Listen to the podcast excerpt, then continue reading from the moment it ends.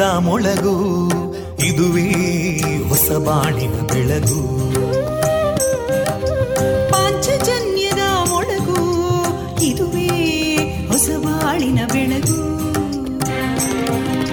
ಜನಮಾನಸವ ಅರಳಿಸುವಂತ ಅರಳಿಸುವಂತ. ಜನಮಾನಸವ ಅರಳಿಸುವಂತ ವಿವೇಕವ ದುಃಖಗಳಿಗೆ ತಾಕೊರಳಾಗುವ ನೆಲ ಪ್ರೀತಿಯದಿ ಮೊಳಗು. ಇದುವೇ ಹೊಸ ಬಾಳಿನ ಬೆಳಗು. ಇದುವೇ ಪಾಂಚಜನ್ಯದ ಮೊಳಗು. ಇದುವೇ ಪಾಂಚಜನ್ಯದ ಮೊಳಗು.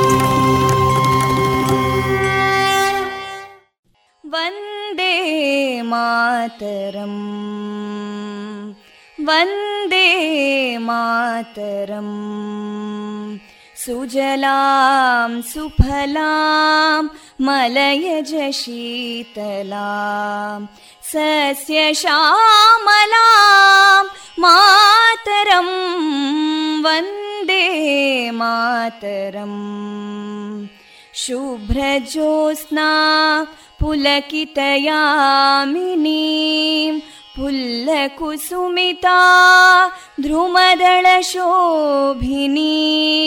सुहासिनीं सुमधुरभाषिणीं सुखदां वरदां मातरं वन्दे मातरम् कोटि कोटि कण्ठा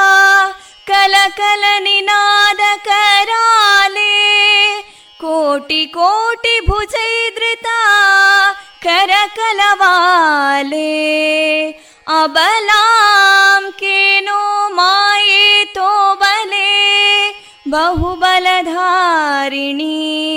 नमामि तारिणीं रिपुदलवारिणी मातरं वन्दे मातरम् तुमि विद्या तुमि धर्मा तुमि हृदि तुमि मर्मा त्वं हि प्राणा शरीरे बाहुते तुमि मा शक्ति हृदये तुमि मा भक्ति तोमारयी प्रतिमा गडी मन्दिरे मन्दिरे वन्दे मातरम्। त्वं हि दुर्गा दशप्रहरणधारिणीं कमलां कमलदलविहारिणीं वाणीं विद्यादायिनीं नमामि त्वां नमामि कमलाम् अमलामतुलां सुजलां सुफलां मातरं वन्दे मातरम् श्यामलां सरलां सुस्मितां भूषितां धरणीं भरणीं मातरं वन्दे मातरम् वन्दे मातरम्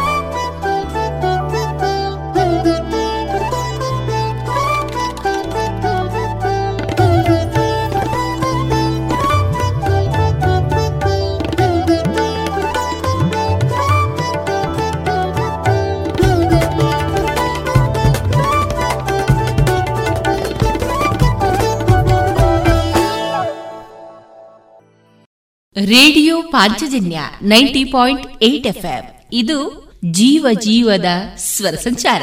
ಪ್ರಿಯ ಕೇಳುಗರೆಲ್ಲರಿಗೂ ನಾನು ತೇಜಸ್ವಿ ರಾಜೇಶ್ ಮಾಡುವ ಪ್ರೀತಿಪೂರ್ವಕ ನಮಸ್ಕಾರಗಳು. ಇಂದಿನ ಶುಭ ದಿನ ಸೆಪ್ಟೆಂಬರ್ ಇಪ್ಪತ್ತ ಆರು, ಸೋಮವಾರ.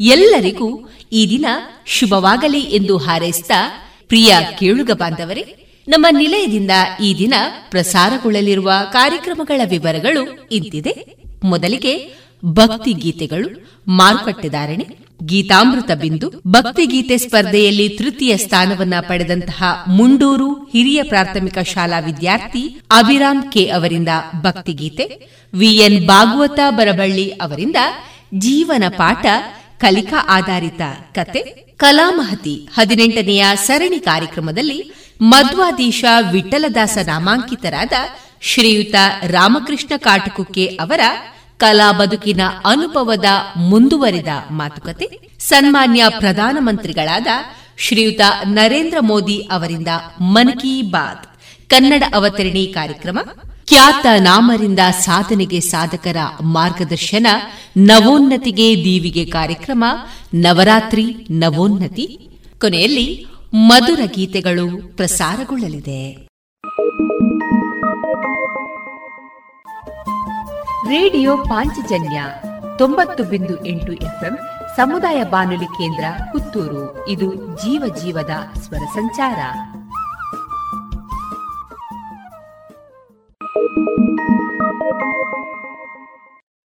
ಇದೀಗ ಭಕ್ತಿ ಗೀತೆಗಳನ್ನ ಕೇಳೋಣ.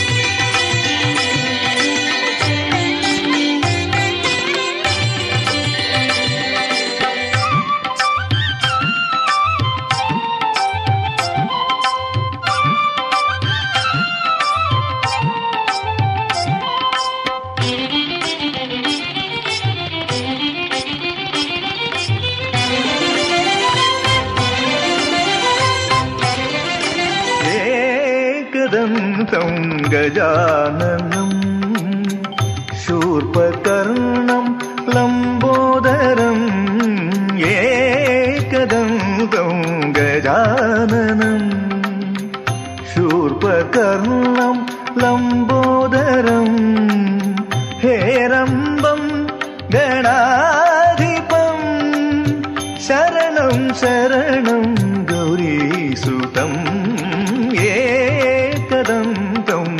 जा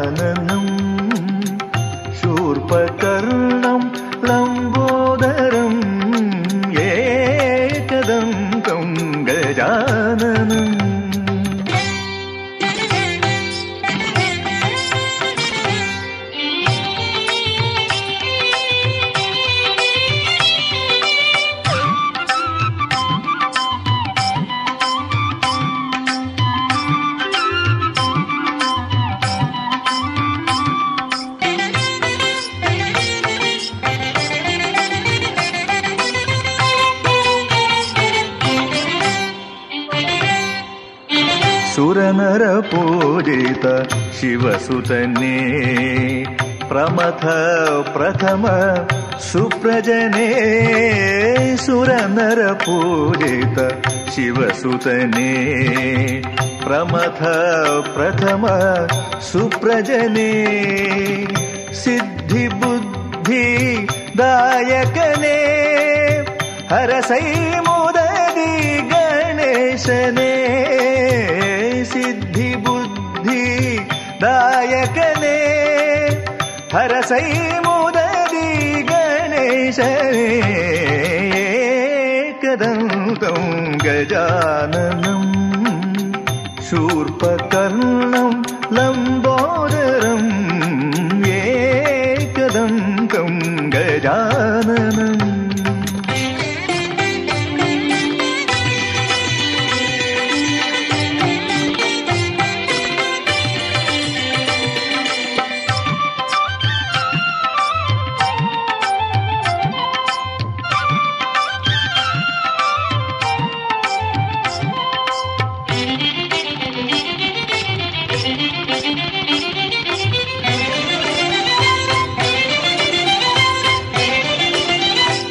ज्ञानीये गुणाढ्यने तुष्टिवृष्टि दायकने ग्रहपति ज्ञानीये गुणाढ्यने तुष्टिवृष्टि दायकने सर्वाणि सुत प्रशान्तने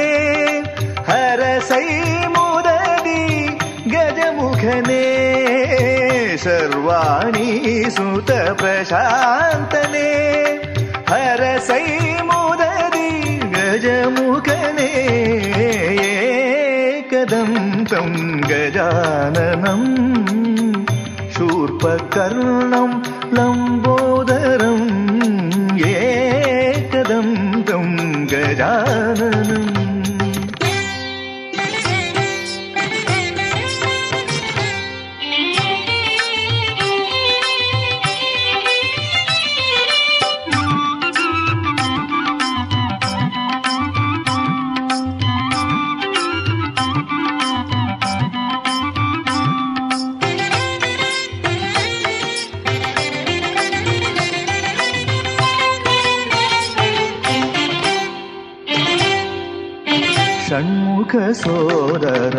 शाश्वतने विबुध विश्ववन्दितने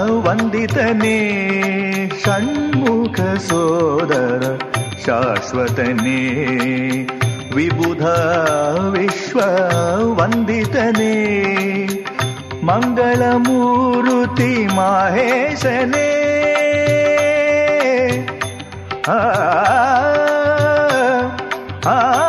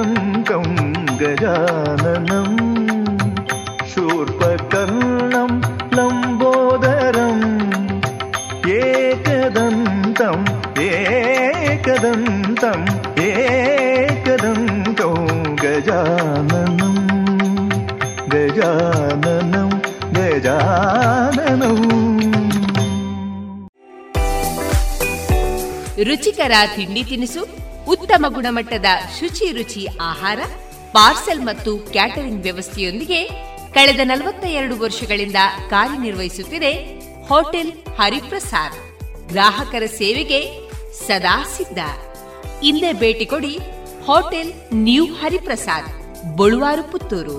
ದೂರವಾಣಿ ಸಂಖ್ಯೆ ಎಂಟು ಒಂದು ಸೊನ್ನೆ ಐದು ಸೊನ್ನೆ ಮೂರು ಒಂದು ಏಳು ಒಂಬತ್ತು ಆರು.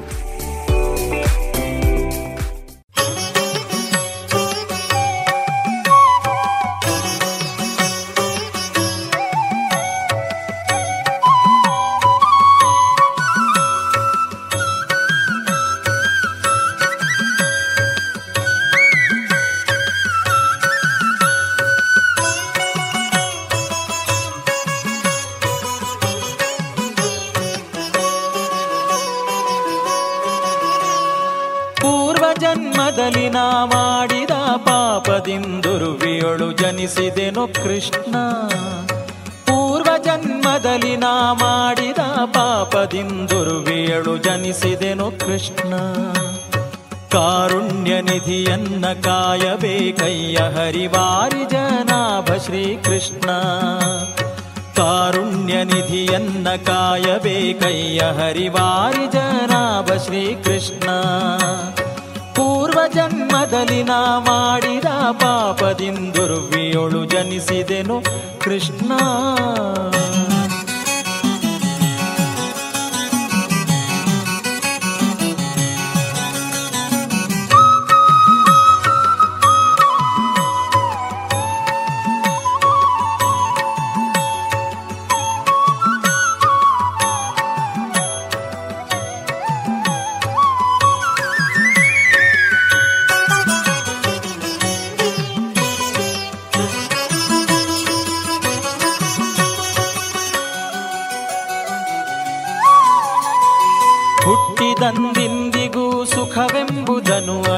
ಅರಿಯೆ ಕಷ್ಟಪಡುತ್ತಿಹೆನಯ್ಯ ಕೃಷ್ಣ. ದಟ್ಟ ಪರಿಹರಿಸದಿರೆ ದೂರು ತಟ್ಟುವುದು ನಿನಗಯ್ಯ ಕೃಷ್ಣ. ಹುಟ್ಟಿದಂದಿಂದಿಗೂ ಸುಖವೆಂಬುದನ್ನು ಅರಿಯೆ ಕಷ್ಟಪಡುತ್ತಿಹೆನಯ್ಯ ಕೃಷ್ಣ. ದಟ್ಟ ಪರಿಹರಿಸದಿರೆ ದೂರು ತಟ್ಟುವುದು ನಿನಗಯ್ಯ ಕೃಷ್ಣ. ಕಾಸಿನಾಸೆಯನು ಮಾಡಿ ಬಹುದಿನದಿಂದ ಆಯಾಸದೊಳಗಿಹೆನೋ ಕೃಷ್ಣ. ಆಸೆಯನು ಬಿಡಿಸಿ ಮಿಗೆ ದೋಷವನು ಪರಿಹರಿಸೋ ಸಾಸಿರ ರಾಮ ಶ್ರೀಕೃಷ್ಣ. ಆಸೆಯನು ಬಿಡಿಸಿ ಮಿಗೆ ದೋಷವನು ಪರಿಹರಿಸೋ ಸಾಸಿರ ರಾಮ ಶ್ರೀಕೃಷ್ಣ. ಪೂರ್ವ ಜನ್ಮದಲ್ಲಿ ನಾ ಮಾಡಿದ ಪಾಪದಿಂದುರುಪಿಯೊಳು ಜನಿಸಿದೆನು ಕೃಷ್ಣ. ಜನ್ಮದಲ್ಲಿ ನಾ ಮಾಡಿದ ಪಾಪದಿಂದುರ್ವಿಯೊಳು ಜನಿಸಿದೆನು ಕೃಷ್ಣ.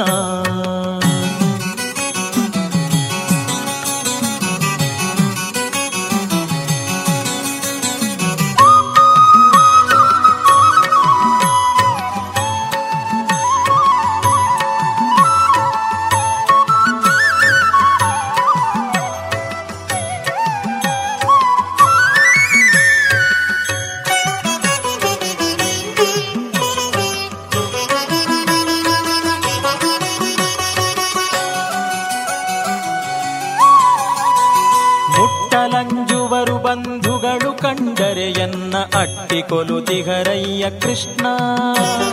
ತೊಟ್ಟಿಲ ಶಿಶುಬಾಯ ಬಿಡುವ ತೆರನಂತೆ ಕಂಗೆಟ್ಟು ಶೋಕಿಸುವೆನೋ ಕೃಷ್ಣ. ಮುಟ್ಟಲಂಜುವರು ಬಂಧುಗಳು ಕಂಡರೆ ಎನ್ನ ಅಟ್ಟಿಕೊಲುತಿಹರಯ್ಯ ಕೃಷ್ಣ. ತೊಟ್ಟಿಲ ಶಿಶುಬಾಯ ಬಿಡುವ ತೆರನಂತೆ ಕಂಗೆಟ್ಟು ಶೋಕಿಸುವೆನೋ ಕೃಷ್ಣ. ತಂದೆ ತಾಯಿಯೂ ಇಲ್ಲ ಬಂಧು ಬಳಗವು ಇಲ್ಲ ಇಂದೆನಗೆ ಗತಿಯೇನು ಕೃಷ್ಣ?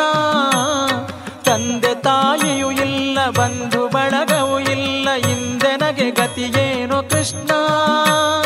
ಮಂದರಾಧರ ಶ್ರೀ ಪುರಂದರ ವಿಠಲನಿ ಬಂಧು ನೆಲೆಯಾಗಯ್ಯ ಕೃಷ್ಣ.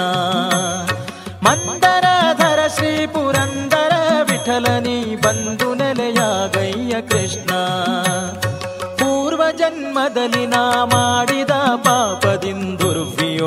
ಜನಿಸಿದೆನು ಕೃಷ್ಣ. ಪೂರ್ವ ಜನ್ಮದಲ್ಲಿ ನಾ ಮಾಡಿದ ಪಾಪದಿಂದುರ್ವಿಯೊಳು ಜನಿಸಿದೆನು ಕೃಷ್ಣ. ಕೃಷ್ಣ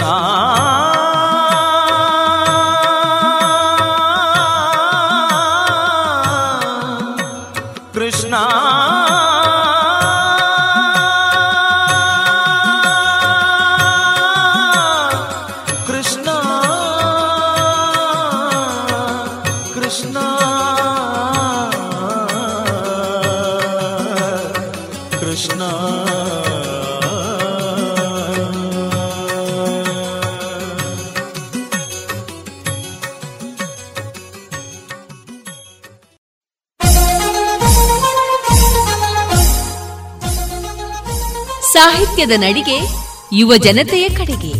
ಪುತ್ತೂರು ತಾಲೂಕು ಇಪ್ಪತ್ತ ಒಂದನೆಯ ಕನ್ನಡ ಸಾಹಿತ್ಯ ಸಮ್ಮೇಳನ. ಸೆಪ್ಟೆಂಬರ್ ಇಪ್ಪತ್ತ ಒಂಬತ್ತು ಮತ್ತು ಮೂವತ್ತರಂದು ಬಪ್ಪಳಿಗೆ ಅಂಬಿಕಾ ಕೇಂದ್ರೀಯ ವಿದ್ಯಾಲಯದ ಸಭಾಂಗಣದಲ್ಲಿ ಸಾಹಿತ್ಯದ ತೋರಣ. ಡಾಕ್ಟರ್ ಶ್ರೀಧರ್ ಹೆಚ್ಜಿ ಅವರ ಸರ್ವಾಧ್ಯಕ್ಷತೆಯಲ್ಲಿ ವಿವಿಧ ವಿಚಾರಗೋಷ್ಠಿ, ಸಾಂಸ್ಕೃತಿಕ ಸಮಾವೇಶ. ಸಮ್ಮೇಳನಕ್ಕೆ ಚಾಲನೆಯನ್ನ ನೀಡಲಿದ್ದಾರೆ ಡಾಕ್ಟರ್ ನಾಡೋಜ ಮಹೇಶ್ ಜೋಶಿ. ಸಾಹಿತ್ಯ ವೇದಿಕೆಯಲ್ಲಿ ಮೇಳೈಸಲಿದೆ ಕವಿಗೋಷ್ಠಿ, ವಿಚಾರಗೋಷ್ಠಿ, ಯುವ ಸಮಾವೇಶ, ಚಿಂತನೆ, ರಂಗಗೀತೆ, ಸಾಧಕರಿಗೆ ಸನ್ಮಾನ. ಬನ್ನಿ, ಸಾಹಿತ್ಯ ಹಬ್ಬದಲ್ಲಿ ಭಾಗಿಯಾಗಿ ಕನ್ನಡಾಂಬೆಯ ಪೂಜೆಯಲ್ಲಿ ಒಂದಾಗಿ. ಎಲ್ಲರಿಗೂ ಸ್ವಾಗತವನ್ನ ಬಯಸುತ್ತಿದೆ ಪುತ್ತೂರು ತಾಲೂಕು ಕನ್ನಡ ಸಾಹಿತ್ಯ ಪರಿಷತ್.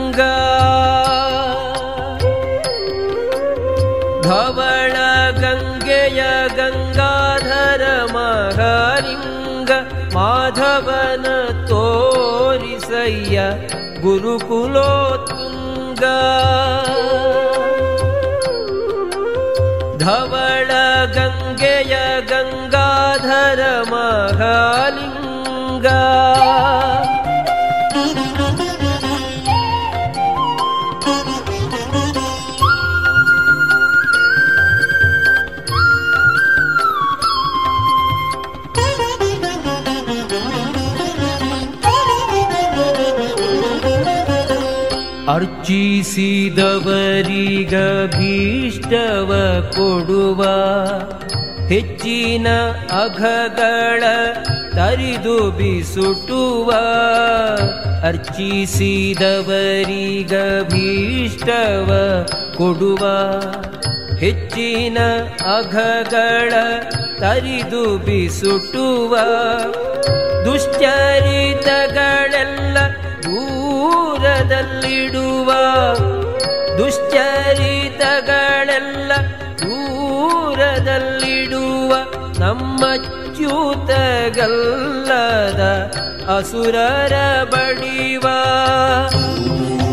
ನಮ ಶಿವಾಯ ನಮ ಶಿವಾಯ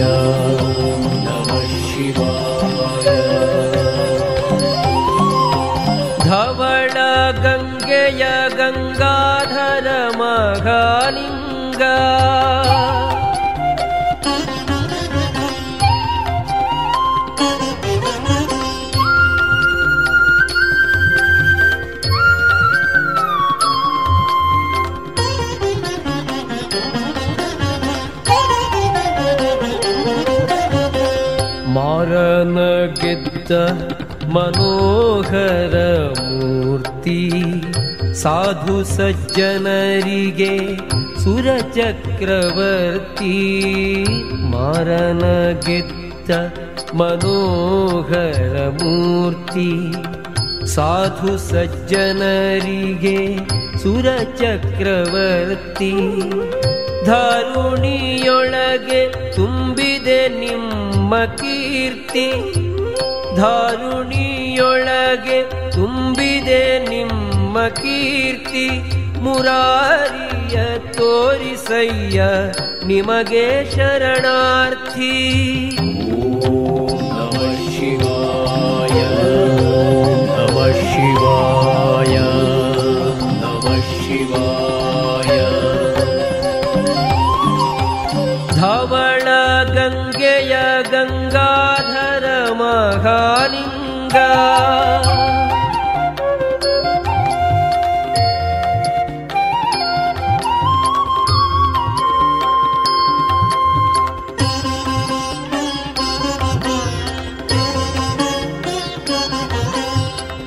ಚೆನ್ನ ಪ್ರಸನ್ನ ಶ್ರೀಹಯವದನನ್ನ ಅನುದಿನ ನೆನೆವಂತೆ ಮಾಡೋ ನೀಯನ್ನ ಚೆನ್ನ ಪ್ರಸನ್ನ ಶ್ರೀಹಯವದನನ್ನ ಅನುದಿನ ನೆನೆವಂತೆ ಮಾಡೋ ನೀಯನ್ನ ಅನ್ಯನಲ್ಲವೋ ನಾನು ಗುರುವೆಂಬೆ ನಿನ್ನ ಅನ್ಯನಲ್ಲವೋ ನಾನು ಗುರುವೆಂಬೆ ನಿನ್ನ ಇನ್ನಾದರೂ ತೋರೋ ಧೀರ ಮುಕ್ಕಣ್ಣ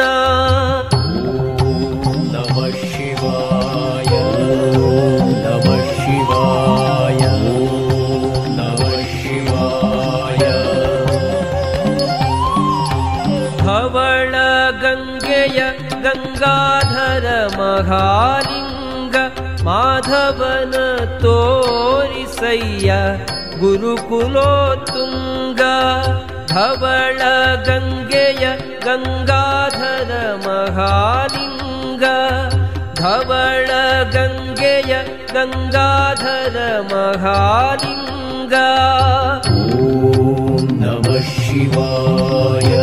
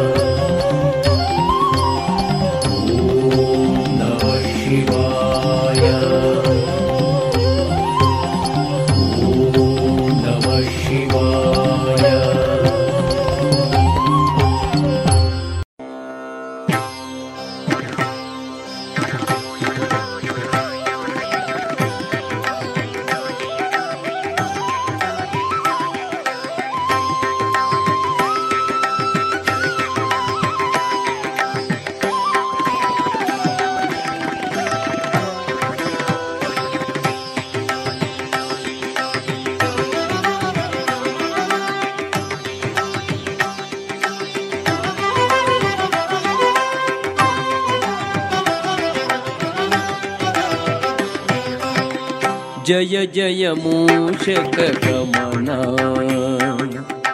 जय जय गजानना। जय जय मूषकगमना जय जय गजानना।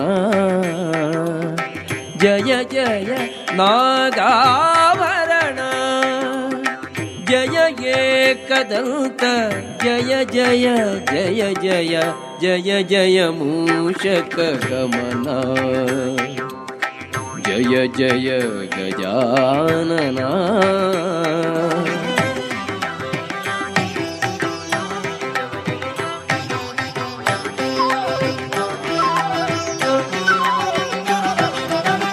मति कोडु निज निजतनु जने ನಾ ಬಿಡದೆ ನಿನ್ನನು ಯುತಿಸುವೆನೋ ಮತಿ ಕೊಡು ಪಾರ್ವತಿಯ ನಿಜತನು ಜನೆ ನಾ ಬಿಡದೆ ನಿನ್ನನು ಯುತಿಸುವೆನೋ ಕ್ಷಿತಿಯೊಳಗೆ ಶ್ರೀಲಕುಮಿಪತಿಯ ಕೊಂಡಾಡಿ ಸದ್ಗತಿಯ ಪಡೆಯುವುದಕ್ಕೆ ಸಾರಥಿಯಾಗು ದೇವ ಜಯ ಜಯ ಮೂಷಕ ಗಮನ ಜಯ ಜಯ ಗಜಾನನ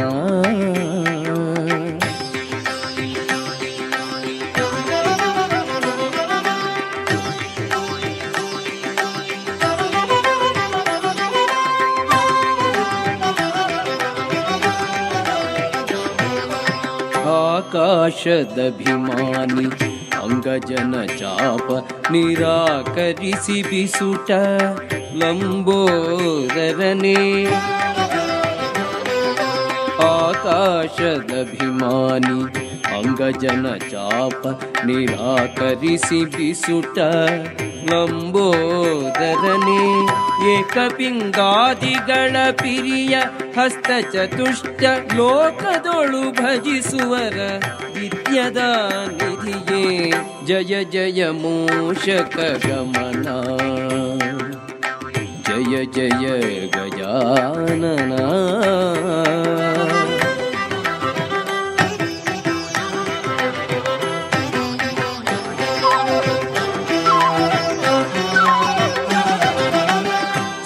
ಸೀತಾರಮಣನಿಂದ ಪೂಜಿತನಾಗಿ ವನದಿ ತೀರದಲ್ಲಿ ಮೆರೆವ ಶ್ರೀ ಗಣೇಶ. ಸೀತಾರಮಣನಿಂದ ಪೂಜಿತನಾಗಿ ವನದಿ ತೀರದಲ್ಲಿ ಮೆರೆವ ಶ್ರೀ ಗಣೇಶ. ಸೇತು ಮಾಧವ ವಿಜಯ ವಿಠಲರೇಯನ दूतनु नीले पाशाङ्कुशधरणी जय जय मूषकगमना जय जय गजानन। जय जय नादाभरण जय एकदन्त जय जय जय जय। जय जय मूषकगमना जय जय गजानना। जय जय नागाभरण। जय एकदन्त जय जय जय जय जय जय मूषकगमना जय जय गजानना। जय जय गया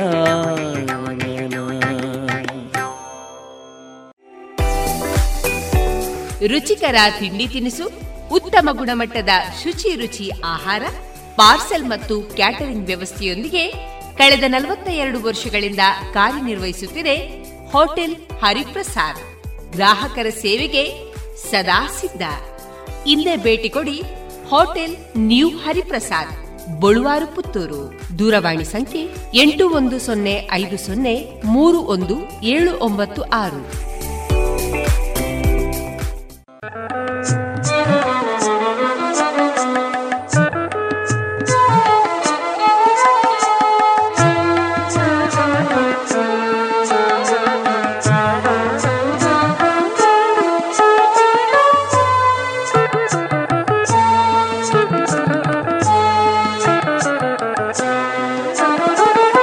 원대 후부 원대 ಒಂದೇ ಬಿಂದು ಜಲ ಒಂದೇ ತುಳಸೀದಳ.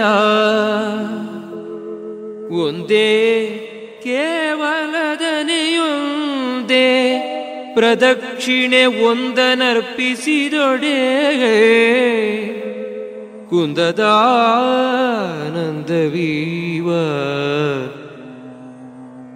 ನುಡಿದ ಶಬ್ದಗಳೆಲ್ಲ ಹೂವುಗಳು ನಡೆಯುವುದೆಲ್ಲವು ನಾಟ್ಯಂಗಳು. ನುಡಿದ ಶಬ್ದಗಳೆಲ್ಲ ಹೂವುಗಳು ನಡೆಯುವುದೆಲ್ಲವು ನಾಟ್ಯಂಗಳು.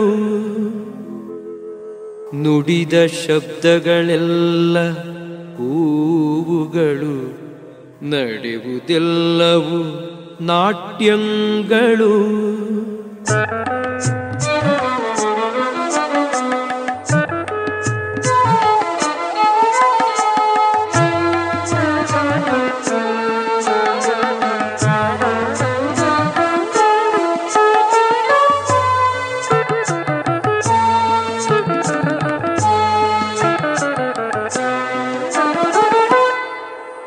ಹೂವ ತರುವರ ಮನೆಗೆ ಹುಲ್ಲ ತರುವ. ಹೂವ ತರುವರ ಮನೆಗೆ ಹುಲ್ಲ ತರುವ.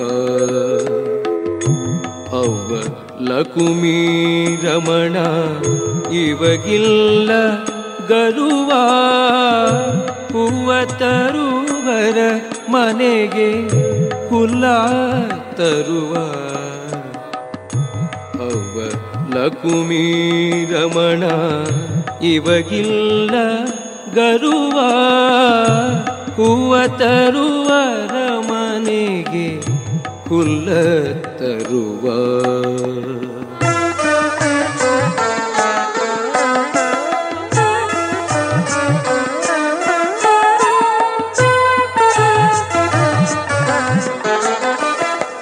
ಒಂದು ದಳ ಶ್ರೀ ತುಳಸಿ, ಬಿಂದು ಗಂಗೋದಕವ.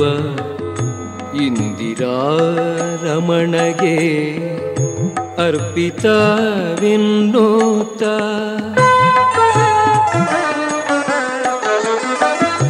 ಒಂದು ದಳ ಶ್ರೀ ತುಳಸಿ, ಬಿಂದು ಗಂಗೋದಕವ.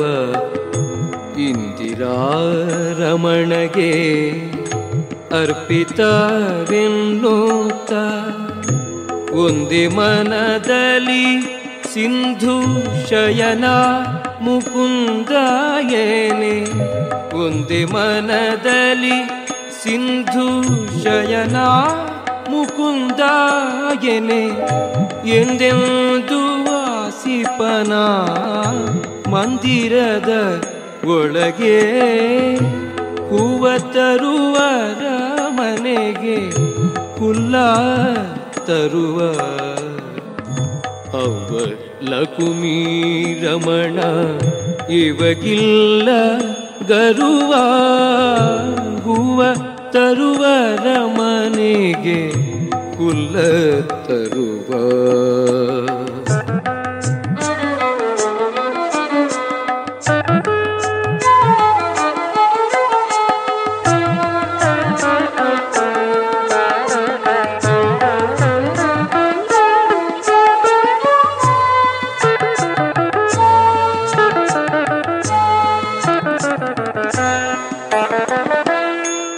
ಪರಿಪರಿಯ ಪುಷ್ಪಗಳ ಪರಮಾತ್ಮಗರ್ಪಿಸಿ ಪರಿಪೂರ್ಣನೆಂದು ಪೂಜೆಯನು ಮಾಡೇ. ಪರಿಪರಿಯ ಪುಷ್ಪಗಳ ಪರಮಾತ್ಮಗರ್ಪಿಸಿ ಪರಿಪೂರ್ಣನೆಂದು ಪೂಜೆಯನು ಮಾಡಿ ಸರಸಿಜಾಕ್ಷನು ತನ್ನ ಸಕಲ ಸ್ವಾತಂತ್ರ್ಯದಲ್ಲಿ ಸರಸಿಜಾಕ್ಷನು ತನ್ನ ಸಕಲ ಸ್ವಾತಂತ್ರ್ಯದಲ್ಲಿ ಸರಿಭಾಗ ಕೊಡುವ ತನ್ನ ಅರಮನೆಯ ಒಳಗೆ ಹೂವ ತರುವ ಮನೆಗೆ ಕುಲ್ಲ ತರುವ ಅವ ಲಕುಮಿ ರಮಣ ಇವಗಿಲ್ಲ ಗರುವ ಹೂವ ತರುವ ಮನೆಗೆ ಕುಲ್ಲ ತರುವ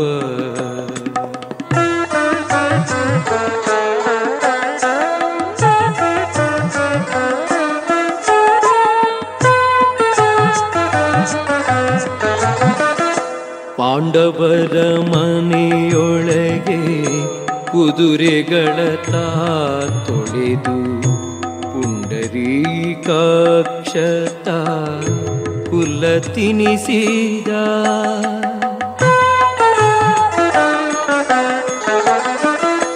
ಪಾಂಡವರ ಮನೆಯೊಳಗೆ ಕುದುರೆಗಳ ತೊಳೆದು ಪುಂಡರೀಕಾಕ್ಷತ ಕುಲ ತಿನಿಸಿದ ಅಂಡಜಾಧಿಪನಮ್ಮ ಪುರಂದರ ವಿಠಲನು ಅಂಡಜಾಧಿಪನಮ್ಮ ಪುರಂದರ ವಿಠಲನು ತೊಂಡರಿಗೆ ತೊಂಡನಾಗಿ ಸಂಚರಿಸುತ್ತಿಗನು ಹೂವ ತರುವರ ಮನೆಗೆ ಉಲ್ಲ ತರುವ. ಅವ್ವ ಲಕುಮಿ ರಮಣ ಇವಗಿಲ್ಲಗರುವ ಹೂವ ತರುವರ ಮನೆಗೆ ಉಲ್ಲ ತರುವ. ಲಕುಮಿ ರಮಣ ಇವಗಿಲ್ಲ ಗರುವ ಇವಗಿಲ್ಲ ಗರುವ. ಇದುವರೆಗೆ ಶ್ರೀದೇವರ ಭಕ್ತಿಯ ಸ್ತುತಿಯನ್ನ ಆಲಿಸಿಕೊಂಡು ಬಂದ್ರಿ. ರೇಡಿಯೋ ಪಾಂಚಜನ್ಯ ತೊಂಬತ್ತು ಬಿಂದು ಎಂಟು ಎಫ್ಎಂ ಸಮುದಾಯ ಬಾನುಲಿ ಕೇಂದ್ರ ಪುತ್ತೂರು. ಇದು ಜೀವ ಜೀವದ ಸ್ವರ ಸಂಚಾರ.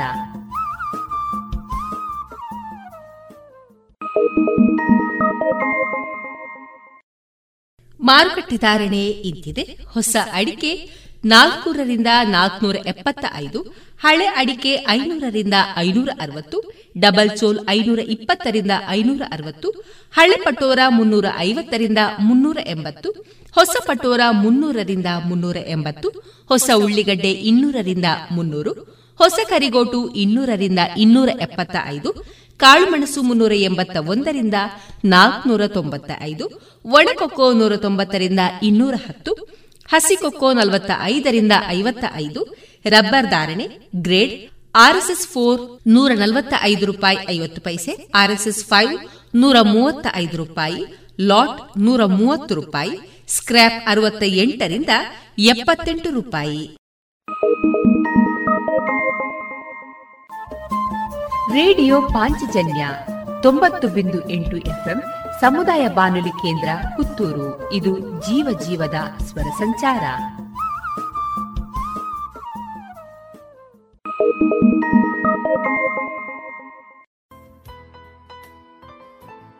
ಇನ್ನೀಗ ಇಸ್ಕಾನ್ ಶ್ರೀ ಶ್ರೀ ರಾಧಾ ಗೋವಿಂದ ಮಂದಿರ, ಮಂಗಳೂರು. ಇಲ್ಲಿನ ಸುಬುದ್ದಿ ದಾಮೋದರ್ ದಾಸ್ ಅವರಿಂದ ಕೇಳಿ ಗೀತಾಮೃತ ಬಿಂದು. ಹರೇ ಕೃಷ್ಣ. ಎಲ್ಲರಿಗೂ ಸ್ವಾಗತ. ಭಗವದ್ಗೀತೆಯ ಅಧ್ಯಯನದ ಮುಂದುವರಿದ ಭಾಗವನ್ನು ನಾವು ಈಗ ನೋಡೋಣ. ಭಕ್ತಿಯೋಗದ ಮಹತ್ವವನ್ನು ಕುರಿತಾಗಿ ಇಲ್ಲಿ ಭಗವಂತ ತಿಳಿಸಿಕೊಡ್ತಾ ಇದ್ದಾನೆ. ನೇಹಾಭಿಕ್ರಮನಾಶೋಸ್ತಿ ಪ್ರತ್ಯವಾಯೋ ನ ವಿದ್ಯತೆ, ಸ್ವಲ್ಪಮಪ್ಯಸ್ಯ ಧರ್ಮಸ್ಯ ತ್ರಾಯತೆ ಮಹತೋ ಭಯಾತ್. ಅನುವಾದ, ಈ ಪರಿಶ್ರಮದಲ್ಲಿ ನಷ್ಟವಾಗಲಿ, ಕುಗ್ಗುವುದಾಗಲಿ ಇಲ್ಲ. ಈ ಮಾರ್ಗದಲ್ಲಿ ಸಾಧಿಸುವ ಸ್ವಲ್ಪ ಪ್ರಗತಿಯು ಮನುಷ್ಯನನ್ನು ಮಹಾಭಯದಿಂದ ಕಾಪಾಡುತ್ತದೆ. ಭಗವಂತನು ನಿಷ್ಕಾಮಕರ್ಮ ಯೋಗದ ಕುರಿತಾಗಿ ತಿಳಿಸಿಕೊಡುತ್ತಾ ಇದ್ದಾನೆ. ನಿಷ್ಕಾಮಕರ್ಮ ಯೋಗದಲ್ಲಿ ಮಾಡುವಂತಹ ಕಾರ್ಯ ನಾಶವಾಗುವುದಿಲ್ಲ. ಇಲ್ಲಿ ನಾಶವಾಗುವುದು ಅಂತ ಹೇಳಿದರೆ ನಮ್ಮ ಈ ಶರೀರದ ಜೊತೆಗೆ ನಾವು ಮಾಡಿದಂತಹ ಎಲ್ಲ ವಿಚಾರಗಳು ಕೂಡ ನಾಶವಾಗಿ ಹೋಗುತ್ತವೆ. ಮತ್ತೆ ಮುಂದಿನ ಜನ್ಮದಲ್ಲಿ ನಾವು ಮತ್ತೆ ಎಲ್ಲವನ್ನು ಪ್ರಾರಂಭಿಸಬೇಕು. ಉದಾಹರಣೆಗೆ, ಈ ಜನ್ಮದಲ್ಲಿ ನಾವು ಯಾವುದೋ ಒಂದು ಪದವಿಯನ್ನು ಪಡೆಯುತ್ತೇವೆ. ಆದರೆ ಮುಂದಿನ ಜನ್ಮದಲ್ಲಿ ನಾವು ಮತ್ತೆ ಒಂದನೇ ಕ್ಲಾಸ್ನಿಂದ ನಮ್ಮ ಒಂದು ವಿದ್ಯಾಭ್ಯಾಸವನ್ನು ಪ್ರಾರಂಭಿಸಬೇಕು. ನಾವು ಪಡೆದಂತಹ ವಿದ್ಯಾಭ್ಯಾಸ ನಷ್ಟವಾಯಿತು.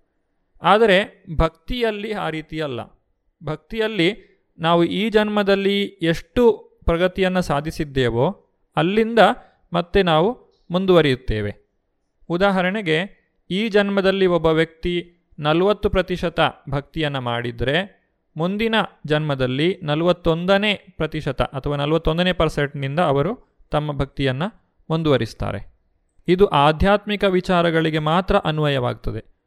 ಭೌತಿಕವಾದಂತಹ ವಿಚಾರಗಳು ಸಾವಿನೊಂದಿಗೆ ನಾಶವನ್ನು ಹೊಂದುತ್ತದೆ. ಯಾವ ವ್ಯಕ್ತಿಯು ಆತ್ಮಸಾಕ್ಷಾತ್ಕಾರವನ್ನು ತನ್ನ ಜೀವನದ ಗುರಿಯನ್ನಾಗಿ ಇರಿಸಿಕೊಳ್ಳುತ್ತಾನೋ, ಆ ಗುರಿಯು ಯಾವತ್ತೂ ನಾಶವಾಗುವುದಿಲ್ಲ. ಆದರೆ ಭೌತಿಕವಾದಂತಹ ಗುರಿಗಳನ್ನು ನಾವು ಸಾಧಿಸಿದರೂ ಅದು ಶಾಶ್ವತವಾಗಿ ಉಳಿಯುವುದಿಲ್ಲ. ಆದ್ದರಿಂದ ಇಲ್ಲಿ ವ್ಯವಸಾಯಾತ್ಮಿಕ ಎನ್ನುವಂತಹ ಪದವನ್ನು ಬಳಸಿದ್ದಾರೆ. ವ್ಯವಸಾಯಾತ್ಮಿಕ ಬುದ್ಧಿರ್ ಏಕೇಹ ಕುರುನಂದನ ಬಹುಶಾಖಾಹ್ಯನಂತಾಶ್ಚ ಬುದ್ಧಯೋ ಅವ್ಯವಸಾಯಿನಾಂ. ಅನುವಾದ, ಈ ಮಾರ್ಗದಲ್ಲಿ ಇರುವವರು ದೃಢ ಸಂಕಲ್ಪ ಹೊಂದಿರುತ್ತಾರೆ ಮತ್ತು ಅವರಿಗೆ ಒಂದೇ ಗುರಿ. ಪ್ರಿಯ ಕುರುನಂದನನೇ, ನಿಶ್ಚಯ ಸ್ವಭಾವವಿಲ್ಲದಿರುವ ಅವರ ಬುದ್ಧಿಗೆ ಅನೇಕ ಶಾಖೆಗಳಿರುತ್ತವೆ. ಕೃಷ್ಣ ಪ್ರಜ್ಞೆಯಿಂದ ಬದುಕಿನ ಅತ್ಯುನ್ನತ ಪರಿಪೂರ್ಣತೆಯನ್ನು ಪಡೆಯಲು ಸಾಧ್ಯ ಅನ್ನುವಂತಹ ದೃಢ ವಿಶ್ವಾಸಕ್ಕೆ ವ್ಯವಸಾಯಾತ್ಮಿಕ ಬುದ್ಧಿ ಎಂದು ಕರೆಯುತ್ತಾರೆ. ಸಾಮಾನ್ಯ ಅರ್ಥದಲ್ಲಿ ವ್ಯವಸಾಯ ಅನ್ನುವಂತಹ ಪದ, ಅದಕ್ಕೆ ಅರ್ಥ ಏನು ಅಂತ ಹೇಳಿದರೆ, ನಾವು ಭೂಮಿಯಲ್ಲಿ ಬೀಜವನ್ನು ಬಿತ್ತಿ ಅದರಿಂದ ಬೆಳೆಯನ್ನು ಪಡೆಯುವಂಥದ್ದು ನಮ್ಮ ಆಧ್ಯಾತ್ಮಿಕ ಸಾಧನೆಯನ್ನು ಕೂಡ ಅದೇ ರೀತಿಯಾಗಿ ನಾವು ಅರ್ಥ ಮಾಡಿಕೊಳ್ಳಬಹುದು. ಹೇಗೆ ಒಬ್ಬ ರೈತನು ಭೂಮಿಯನ್ನು ಉಳುಮೆ ಮಾಡಿ ಅದರಲ್ಲಿ ಬೀಜವನ್ನು ಬಿತ್ತಿ ಅದಕ್ಕೆ ನೀರೆರೆದು ಅದನ್ನು ಬಹಳ ಚೆನ್ನಾಗಿ ನೋಡಿಕೊಂಡು ಅದರಲ್ಲಿ ಕಳೆಗಿಡಗಳು ಬರದಂತೆ ಜಾಗ್ರತೆ ವಹಿಸಿ ವ್ಯವಸಾಯವನ್ನು ಮಾಡುತ್ತಾನೋ, ಅದೇ ರೀತಿಯಲ್ಲಿ ನಾವು ನಮ್ಮ ಆಧ್ಯಾತ್ಮಿಕ ಪ್ರಗತಿಗೆ ಶ್ರಮವನ್ನು ವಹಿಸಬೇಕು. ಯಾವುದೇ ರೀತಿಯ ಕಳೆಗಿಡಗಳು ಅದರಲ್ಲಿ ಬರದಂತೆ ಜಾಗ್ರತೆ ವಹಿಸಬೇಕು. ಈ ರೀತಿಯಾಗಿ ಶ್ರದ್ಧೆಯಿಂದ ಭಗವಂತನ ಸೇವೆಯನ್ನು ಮಾಡಬೇಕು. ಶ್ರದ್ಧಾಶಬ್ದೆ ವಿಶ್ವಾಸಕ ಹೇ ಕಹೆ ಸುದೃಢ ನಿಶ್ಚಯ ಕೃಷ್ಣೆ ಭಕ್ತಿ ಕೈಲೆ ಸರ್ವಕರ್ಮ ಕೃತಹಯ ಶ್ರದ್ಧೆ ಎಂದರೆ ಭವ್ಯವಾದ ವಿಷಯವೊಂದರಲ್ಲಿ ಅಚಲ ನಂಬಿಕೆ. ಈ ರೀತಿ ಶ್ರದ್ಧೆಯಿಂದ ತನ್ನ ಆಧ್ಯಾತ್ಮಿಕ ಗುರಿ ಸಾಧನೆಯನ್ನು ಮಾಡಲು ಪ್ರಯತ್ನಿಸುತ್ತಾ ಇರುವಂತಹ ವ್ಯಕ್ತಿಗೆ ಗುರುವಿನ ಕೃಪೆ ಬಹಳ ಮುಖ್ಯ. ಆ ಗುರುಗಳ ಕೃಪೆಯಿಂದ ಮಾತ್ರ ನಾವು ಭಗವಂತನನ್ನು ತಿಳಿದುಕೊಳ್ಳಲು ಸಾಧ್ಯವಾಗುತ್ತದೆ. ಗುರುವಿಗೆ ಸಂತೃಪ್ತಿಯಾದರೆ ದೇವೋತ್ತಮ ಪರಮಪುರುಷನಿಗೆ ಸಂತೃಪ್ತಿಯಾಗುತ್ತದೆ. ಗುರುವಿಗೆ ಸಂತೃಪ್ತಿಯಾಗದಿದ್ದರೆ ಕೃಷ್ಣ ಪ್ರಜ್ಞೆಯ ಮಟ್ಟಕ್ಕೆ ಏರುವುದು ಸಾಧ್ಯವೇ ಇಲ್ಲ. ವೇದಗಳಲ್ಲಿ ಅನೇಕ ವಿಚಾರಗಳನ್ನು ಹೇಳಿದ್ದಾರೆ. ಕೇವಲ ಭಕ್ತನಿಗೆ ಮಾತ್ರವಲ್ಲ, ವೇದಗಳಲ್ಲಿ ಎಲ್ಲ ಭೌತಿಕ ವಿಚಾರವಾದಿಗಳಿಗೂ ಕೂಡ ಆಸಕ್ತಿದಾಯಕವಾದಂತಹ ವಿಷಯಗಳು ಇವೆ. ಜೀವನದಲ್ಲಿ ಇಂದ್ರಿಯ ತೃಪ್ತಿಯನ್ನು ಪಡೆಯುವಂತಹ ವಿಧಾನಗಳನ್ನು ಕೂಡ ವೇದಗಳು ನಮಗೆ ತಿಳಿಸಿಕೊಡುತ್ತವೆ. ಆದ್ದರಿಂದ ಒಬ್ಬ ನಿಜವಾದಂತಹ ಗುರುವಿನ ಮೂಲಕ ವೇದಗಳ ನಿಜವಾದ ಸಾರಾಂಶವನ್ನು ನಾವು ತಿಳಿದು ಅದನ್ನು ಉಪಯೋಗಿಸಬೇಕು. ಇಲ್ಲದೆ ಹೋದಲ್ಲಿ ವೇದಗಳಲ್ಲಿರುವಂತಹ ಅಲಂಕಾರಿಕ ಮಾತುಗಳಿಗೆ ನಾವು ಮನಸೋಲುತ್ತೇವೆ. ಯಾಮಿಮಾಂ ಪುಷ್ಪಿತಾಂ ವಾಚಂ ಪ್ರವದಂತ್ಯವಿಪಶ್ಚಿತ ವೇದವಾದರ ತಾಪಾರ್ಥ ನಾಣ್ಯದಸ್ತೀತಿ ವಾದಿನಃ ಕಾಮಾತ್ಮಾನ ಸ್ವರ್ಗಪರ ಜನ್ಮ ಕರ್ಮ ಫಲಪ್ರದಾಂ ಕ್ರಿಯಾವಿಶೇಷ ಬಹುಲಾಂ ಭೋಗೈಶ್ವರ್ಯಾಗತಿಂ ಪ್ರತಿ ಅನುವಾದ ಅಲ್ಪಜ್ಞಾನಿಗಳಾದವರು ವೇದಗಳಲ್ಲಿನ ಅಲಂಕಾರದ ಮಾತುಗಳಿಗೆ ಮೋಹಗೊಳ್ಳುತ್ತಾರೆ. ಈ ಮಾತುಗಳು ಸ್ವರ್ಗಲೋಕಗಳ ಪ್ರಾಪ್ತಿ, ಒಳ್ಳೆಯ ಜನ್ಮ, ಅಧಿಕಾರ ಮೊದಲಾದವುಗಳಿಗಾಗಿ ಹಲವಾರು ಕಾಮ್ಯಕರ್ಮಗಳನ್ನು ಪ್ರಶಂಸಿಸಿ ಹೇಳುತ್ತವೆ. ಇಂದ್ರಿಯ ತೃಪ್ತಿ ಮತ್ತು ಭೋಗಜೀವನಗಳನ್ನು ಬಯಸಿ ಇವಕ್ಕಿಂತ ಉತ್ತಮವಾದದ್ದು ಏನೂ ಇಲ್ಲ ಎಂದು ಅವರು ಹೇಳುತ್ತಾರೆ. ವರ್ಣಾಶ್ರಮ ಧರ್ಮದಲ್ಲಿ ಒಬ್ಬ ವ್ಯಕ್ತಿ ತಾನು ಸತ್ವಗುಣದಲ್ಲಿರಲಿ, ರಜೋಗುಣದಲ್ಲಿರಲಿ ಅಥವಾ ತಮೋಗುಣದಲ್ಲಿರಲಿ, ಎಲ್ಲರಿಗೂ ಕೂಡ ಅನುಕೂಲಕರವಾಗುವಂತಹ ವ್ಯವಸ್ಥೆಯನ್ನು ಮಾಡಲಾಗಿದೆ. ಹಾಗೆಯೇ ವೇದಗಳಲ್ಲಿಯೂ ಸಹ ಎಲ್ಲ ರೀತಿಯಾದಂತಹ ಜನರಿಗೆ ಅನುಕೂಲಕರವಾಗುವಂತಹ ವಿಚಾರಗಳನ್ನು ತಿಳಿಸಿದ್ದಾರೆ. ಆದರೆ ನಮಗೆ ಅದರಿಂದ ಏನನ್ನ ಪಡೆಯಬೇಕು ಅನ್ನುವುದು ನಮಗೆ ತಿಳಿದಿರಬೇಕು. ಅಲ್ಪಬುದ್ಧಿ ಇರುವವರು, ಗುರುಗಳ ಆದೇಶದ ಪ್ರಕಾರ ನಡೆಯದೇ ಇರುವವರು, ವೇದಗಳನ್ನು ಓದಿದಾಗ ಅದರಲ್ಲಿ ಇರುವಂತಹ ಅಲಂಕಾರಿಕ ಮಾತುಗಳಿಗೆ ಮನಸೋಲುತ್ತಾರೆ. ಇದನ್ನೇ ಕರ್ಮಕಾಂಡ ವಿಭಾಗ ಎಂದು ಕರೆಯುತ್ತಾರೆ. ಇಲ್ಲಿ ಒಬ್ಬ ವ್ಯಕ್ತಿ ತಾನು ಯಜ್ಞಗಳನ್ನು ಮಾಡುವ ಮೂಲಕ ಸ್ವರ್ಗಲೋಕಕ್ಕೆ ಹೇಗೆ ಹೋಗುವುದು ಎನ್ನುವುದನ್ನು ತಿಳಿಸಿಕೊಡಲಾಗಿದೆ. ನಾವು ಸ್ವರ್ಗಲೋಕಕ್ಕೆ ಹೋದ ಮಾತ್ರಕ್ಕೆ ಜನ್ಮ ಮೃತ್ಯು ಚಕ್ರದಿಂದ ತಪ್ಪಿಸಿಕೊಳ್ಳಲು ಸಾಧ್ಯವಿಲ್ಲ. ಆದ್ದರಿಂದ ಭಕ್ತನಾದವನಿಗೆ ಸ್ವರ್ಗಕ್ಕೆ ಹೋಗುವುದು ತನ್ನ ಗುರಿ ಅಲ್ಲ. ಸ್ವರ್ಗಲೋಕದ ಭೋಗ ಮತ್ತು ಐಶ್ವರ್ಯಗಳಿಗೆ ಮನಸೋತವನು ಭಗವಂತನ ಭಕ್ತಿಯನ್ನು ಮಾಡಲು ಸಾಧ್ಯವಿಲ್ಲ. ಈ ವಿಚಾರವಾಗಿ ಭಗವಂತನು ನಮ್ಮೆಲ್ಲರನ್ನೂ ಎಚ್ಚರಿಸುತ್ತಿದ್ದಾನೆ. ಭೋಗೈಶ್ವರ್ಯ ಪ್ರಸಕ್ತಾನಾಂ ತಯಾ ಅಪಹೃತ ಚೇತಸಾಂ ವ್ಯವಸಾಯಾತ್ಮಿಕ ಬುದ್ಧಿ ಸಮಾಧೌ ನ ವಿಧೀಯತೆ. ಅನುವಾದ, ಭೋಗ ಮತ್ತು ಪ್ರಾಪಂಚಿಕ ಸಂಪತ್ತಿಗೆ ಅತಿಯಾಗಿ ಅಂಟಿಕೊಂಡವರಲ್ಲಿ ಮತ್ತು ಇಂತಹ ವಿಷಯಗಳಿಂದ ಚಿತ್ತಭ್ರಮಣೆಯಾದವರಲ್ಲಿ ಭಗವಂತನ ಭಕ್ತಿ ಸೇವೆಗಾಗಿ ದೃಢ ಸಂಕಲ್ಪವು ಇರುವುದಿಲ್ಲ. ಒಬ್ಬ ವಿದ್ಯಾರ್ಥಿಯು ತನ್ನ ಪರೀಕ್ಷೆಗೆ ಸಿದ್ಧತೆಯನ್ನು ಮಾಡಿಕೊಳ್ಳುವಾಗ ಅವನು ಶ್ರದ್ಧೆಯಿಂದ ಪಾಠವನ್ನು ಕಲಿಯಬೇಕು. ಯಾವುದೇ ಆಕರ್ಷಣೆಗೆ ಒಳಗಾಗಬಾರದು. ಅದೇ ರೀತಿ, ಭಕ್ತನಾದವನು ಸಹ ವೇದಗಳ ಅಲಂಕಾರಿಕ ಮಾತುಗಳಿಗೆ ಮನಸೋಲಬಾರದು. ಯಾವ ವ್ಯಕ್ತಿ ಜೀವನದಲ್ಲಿ ಭೋಗ ಮತ್ತು ಐಶ್ವರ್ಯಗಳನ್ನು ಪಡೆಯಲು ಹೋಗುತ್ತಾನೋ, ಅವನಿಗೆ ಭಗವಂತನ ವಿಚಾರದಲ್ಲಿ ಶ್ರದ್ಧೆಯೂ ಮೂಡುವುದಿಲ್ಲ. ಆದರೆ ಯಾವ ವ್ಯಕ್ತಿ ಶ್ರದ್ಧೆಯಿಂದ ಭಗವಂತನ ಸೇವೆಯನ್ನು ಮಾಡುತ್ತಾನೋ, ಅವನು ತನ್ನ ಆಧ್ಯಾತ್ಮಿಕ ಜೀವನದಲ್ಲಿ ಪ್ರಗತಿಯನ್ನು ಸಾಧಿಸುತ್ತಾನೆ. ಸದಾಕಾಲವೂ ಭಗವಂತನ ಚಿಂತನೆಯಲ್ಲಿ ತೊಡಗಲು ಅವನಿಗೆ ಸಾಧ್ಯವಾಗುತ್ತದೆ. ಇದನ್ನೇ ಸಮಾಧಿ ಎಂದು ಕರೆಯುತ್ತಾರೆ. ಯಾಕೆ ನಾವು ವೇದಗಳ ವಿಚಾರದಲ್ಲಿ ಎಚ್ಚರಿಕೆಯಿಂದ ಇರಬೇಕು ಎನ್ನುವುದನ್ನು ಭಗವಂತ ಇಲ್ಲಿ ವಿವರಿಸುತ್ತಿದ್ದಾನೆ. ತ್ರೈಗುಣ್ಯ ವಿಷಯ ವೇದ ನಿಸ್ತ್ರೈಗುಣ್ಯೋಭವಾರ್ಜುನ ನಿರ್ದ್ವಂದ್ವೋ ನಿತ್ಯ ಸತ್ವಸ್ಥೋ ನಿರ್ಯೋಗಕ್ಷೇಮ ಆತ್ಮವಾನ್. ಅನುವಾದ ವೇದಗಳು ಬಹುಮಟ್ಟಿಗೆ ತ್ರೈಗುಣ್ಯದ ವಿಷಯವನ್ನು ಹೇಳುತ್ತವೆ. ಅರ್ಜುನ, ನೀನು ತ್ರೈಗುಣ್ಯಗಳನ್ನು ಮೀರಿದವನಾಗು. ಎಲ್ಲ ದ್ವಂದ್ವಗಳಿಂದ ಮುಕ್ತನಾಗಿರು. ಲಾಭ ಮತ್ತು ಯೋಗಕ್ಷೇಮಗಳನ್ನು ಕುರಿತು ಚಿಂತೆಯಿಲ್ಲದವನಾಗು. ಆತ್ಮನಲ್ಲಿ ನಿಷ್ಠನಾಗು. ಗುಣಗಳಲ್ಲಿ ಮೂರು ವಿಧ. ಸತ್ವಗುಣ, ರಜೋಗುಣ ಮತ್ತು ತಮೋಗುಣ. ಸತ್ವಗುಣವು ಶುದ್ಧವಾದದ್ದು. ರಜೋಗುಣವು ಅತ್ಯಂತ ಚಟುವಟಿಕೆಯಿಂದ ಕೂಡಿದ್ದು. ಮತ್ತು ತಮೋಗುಣವು ಸೋಮಾರಿತನದಿಂದ ಕೂಡಿರುವಂತಹದ್ದು. ಈ ಮೂರು ಗುಣಗಳು ನಮ್ಮನ್ನು ಐಹಿಕ ಪ್ರಪಂಚದಲ್ಲಿ ಬಂಧಿಸುತ್ತವೆ. ಫಲಾಕಾಂಕ್ಷಿ ಕರ್ಮಗಳನ್ನು ಮಾಡುವುದು ಹೇಗೆ ಎಂದು ತಿಳಿಸುವಂತಹ ವೇದಗಳು ಈ ತ್ರಿಗುಣಗಳ ವಿಚಾರವಾಗಿ ನಮಗೆ ತಿಳಿಸುತ್ತದೆ. ಆದರೆ ಯಾವ ವ್ಯಕ್ತಿ ಭಕ್ತಿಯನ್ನು ಅಭ್ಯಾಸ ಮಾಡುತ್ತಿದ್ದಾನೆಯೋ ಅವನು ತ್ರಿಗುಣಗಳನ್ನು ಮೀರಿ ನಿಲ್ಲಬೇಕು. ಏಕೆಂದರೆ ಸತ್ವಗುಣವೂ ಕೂಡ ಬಂಧನವನ್ನು ಉಂಟು ಮಾಡುತ್ತದೆ ಸತ್ವಗುಣದಲ್ಲಿ ಒಬ್ಬ ವ್ಯಕ್ತಿ ಜ್ಞಾನವನ್ನು ಬೆಳೆಸಿಕೊಳ್ಳುತ್ತಾನೆ. ಇದರಿಂದ ಅವನಿಗೆ ಅಹಂಕಾರವು ಬಂದು ಆತನು ರಜೋಗುಣಕ್ಕೆ ಇಳಿಯಬಹುದು. ಅಥವಾ ಸತ್ವಗುಣದಲ್ಲಿ ವ್ಯಕ್ತಿಯು ಬಹಳ ಶಾಂತನಾಗುತ್ತಾನೆ. ಇದರಿಂದ ಸೋಮಾರಿತನವನ್ನು ಬೆಳೆಸಿಕೊಂಡು ಅವನು ತಮೋಗುಣಕ್ಕೂ ಇಳಿಯಬಹುದು. ಆದ್ದರಿಂದ ಸತ್ವಗುಣ, ರಜೋಗುಣ, ತಮೋಗುಣ ಮೂರೂ ಕೂಡ ಬಂಧನಕರ. ಈ ಮೂರೂ ಗುಣಗಳನ್ನು ಮೀರಿದಾಗ ವ್ಯಕ್ತಿಯು ಶುದ್ಧ ಸತ್ವಕ್ಕೆ ಬರುತ್ತಾನೆ. ಈ ಶುದ್ಧ ಸತ್ವದಲ್ಲಿ ನಾವು ಭಗವಂತನ ಧ್ಯಾನವನ್ನು ಮಾಡಲು ಸಾಧ್ಯ. ಇದುವೇ ವೇದಗಳ ನಿಜವಾದ ಗುರಿ. ಇದುವರೆಗೆ ಇಸ್ಕಾನ್ ಶ್ರೀ ಶ್ರೀ ರಾಧಾ ಗೋವಿಂದ ಮಂದಿರ ಮಂಗಳೂರು, ಇಲ್ಲಿನ ಸುಬುದ್ದಿ ದಾಮೋದರ ದಾಸ್ ಅವರಿಂದ ಗೀತಾಮೃತ ಬಿಂದು ಆಲಿಸಿದಿರಿ.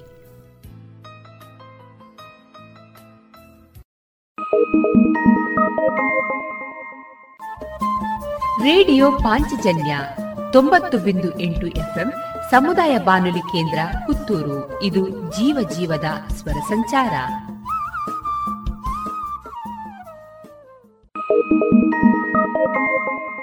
ಇನ್ನು ಮುಂದೆ ಕೇಳಿ, ವಿವೇಕಾನಂದ ಮಹಾವಿದ್ಯಾಲಯದ ಯಶಸ್ ವಿಭಾಗದ ವಿದ್ಯಾರ್ಥಿಗಳಿಂದ ನವರಾತ್ರಿ ವಿಶೇಷ ಕಾರ್ಯಕ್ರಮ. ಎಲ್ಲರಿಗೂ ನಮಸ್ಕಾರ. ನೀವು ಕೇಳುತ್ತಿರುವಿರಿ radio Panchajanya ninety point eight F M ಇದು ಜೀವ ಜೀವದ ಸ್ವರ ಸಂಚಾರ. ನಾನು ಎಸ್ ಪಿ ಚಿತ್ತಾರ ಪಟೇಲ್. ದ್ವಿತೀಯ ವಾಣಿಜ್ಯ ವಿಭಾಗ. ಯಶಸ್ ವಿದ್ಯಾರ್ಥಿನಿ ವಿವೇಕಾನಂದ ಪದವಿ ಪೂರ್ವ ಕಾಲೇಜಿನಿಂದ. ಇಂದು ನಾನು ನವರಾತ್ರಿಯ ಹಬ್ಬದ ವಿಷಯದ ಕುರಿತು ಒಂದೆರಡು ಮಾತನಾಡಲಿದ್ದೇನೆ. ಆಶ್ವಯುಜ ಶುಕ್ಲ ಪಾಡ್ಯದಿಂದ ನವಮಿಯವರೆಗೆ ನಡೆಯುವ ನಾಡಹಬ್ಬವೇ? ನವರಾತ್ರಿ. ಈ ಹಬ್ಬವನ್ನು ಭಾರತದ ಬೇರೆ ಬೇರೆ ಪ್ರಾಂತ್ಯಗಳಲ್ಲಿ ದುರ್ಗಾಪೂಜಾ, ರಾಮಲೀಲಾ, ದೇವಿ ಪೂಜಾ, ನಾಡಹಬ್ಬ ಇತ್ಯಾದಿ ಹೆಸರಿನಿಂದ ಆಚರಿಸಲಾಗುತ್ತದೆ. ಖಲೌಚಂಡಿ ವಿನಾಯಕವು ಕಲಿಯುಗದಲ್ಲಿ ಮಾನವನ ಮನೋಭಿಲಾಷೆಗಳನ್ನು ಅತಿ ಬೀಗ ಈಡೇರಿಸುವ ದೇವತೆಗಳೆಂದರೆ ದುರ್ಗಾ ಮತ್ತು ಗಣಪತಿ. ಈ ತಾಯಿ ಮಗ ಸಿದ್ಧಿ ಬುದ್ಧಿದಾಯಕರು. ಕೆಲವೇ ದಿನಗಳ ಹಿಂದೆ ನಾವು ಗಣೇಶೋತ್ಸವವನ್ನು ಉತ್ಸಾಹದಿಂದ ಆಚರಿಸಿ ನವಸ್ಫೂರ್ತಿ ಪಡೆದಿರುತ್ತೇವೆ.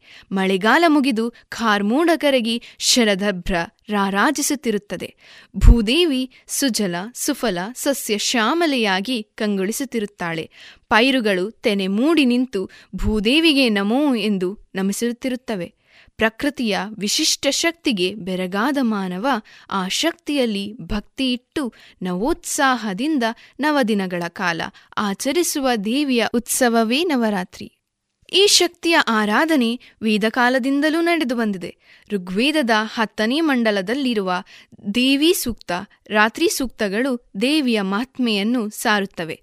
ಆ ಸೂಕ್ತದಂತೆ ದೇವಿಯೇ ಸಮಸ್ತ ದೇವತೆಗಳ ರೂಪದಿಂದ ಸಂಚರಿಸುತ್ತಿರುತ್ತಾಳೆ. ಅವಳೇ ಭಕ್ತರಿಗೆ ಧನ, ಕನಕಗಳನ್ನು ಅನುಗ್ರಹಿಸುತ್ತಿರುತ್ತಾಳೆ.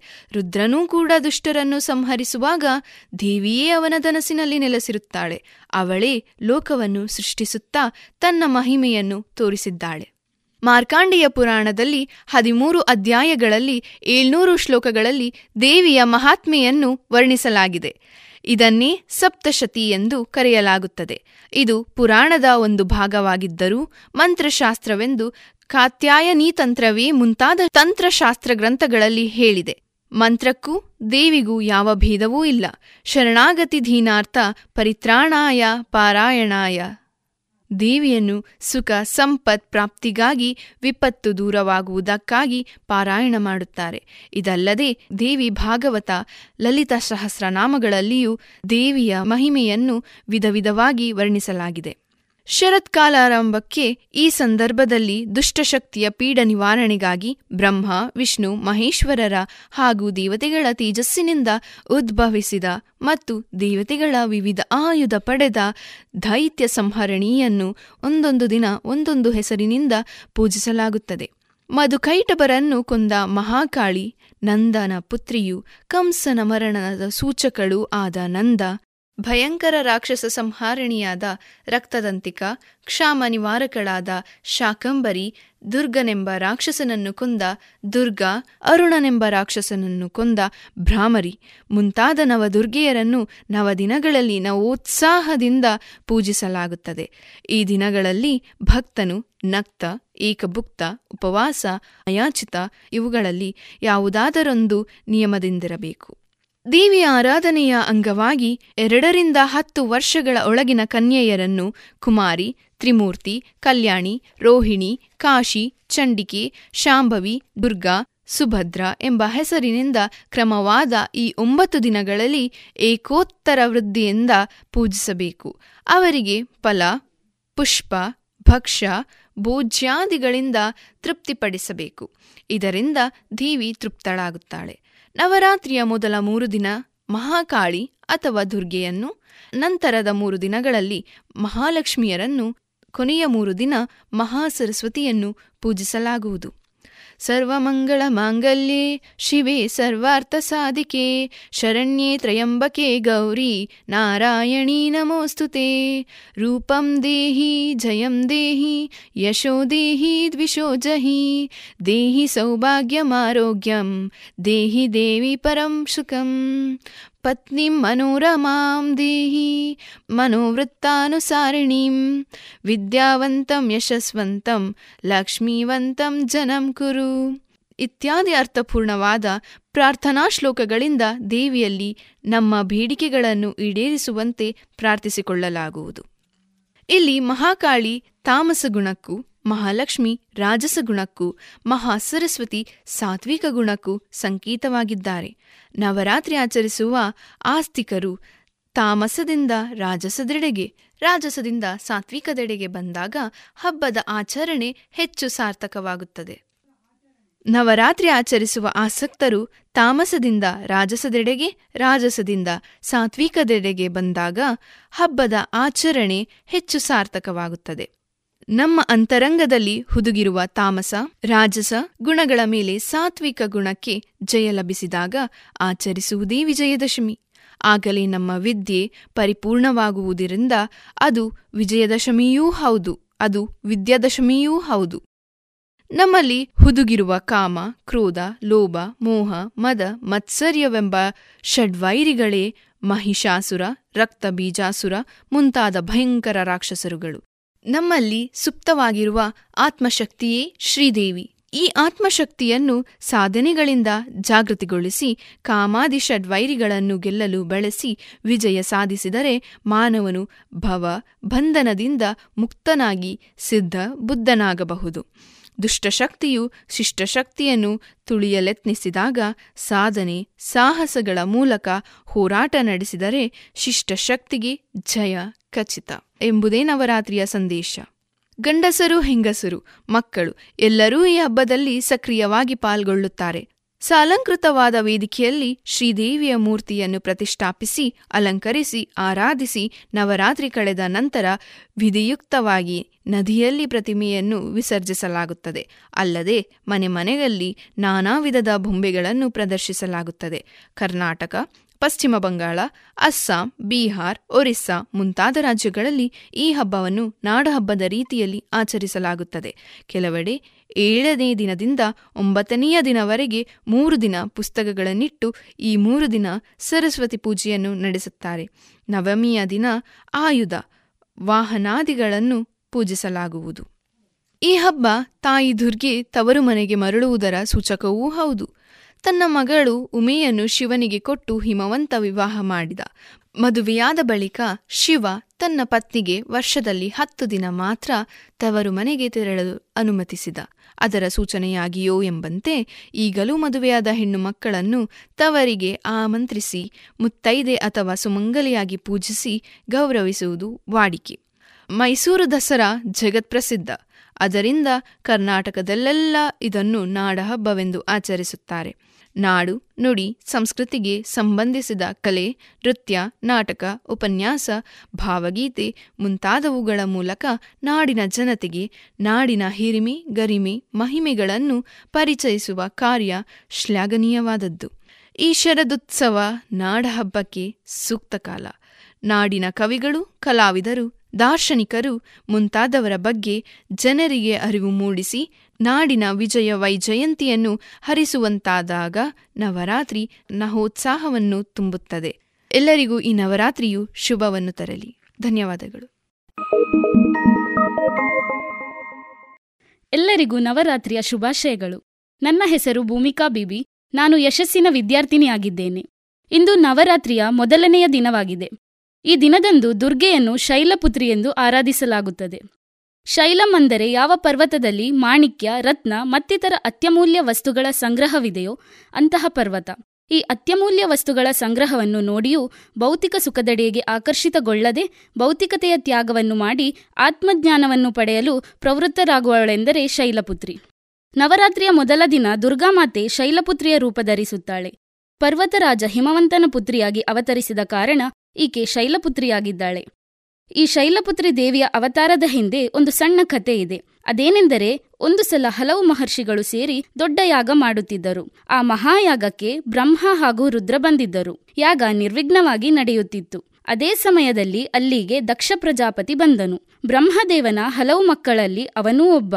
ಪ್ರಸೂತಿ ಅವನ ಹೆಂಡತಿ. ಈ ದಂಪತಿಗಳ ಇಪ್ಪತ್ತೇಳು ಹೆಣ್ಣು ಮಕ್ಕಳಲ್ಲಿ ಕಡೆಯವಳೆ ದಾಕ್ಷಾಯಿಣಿ.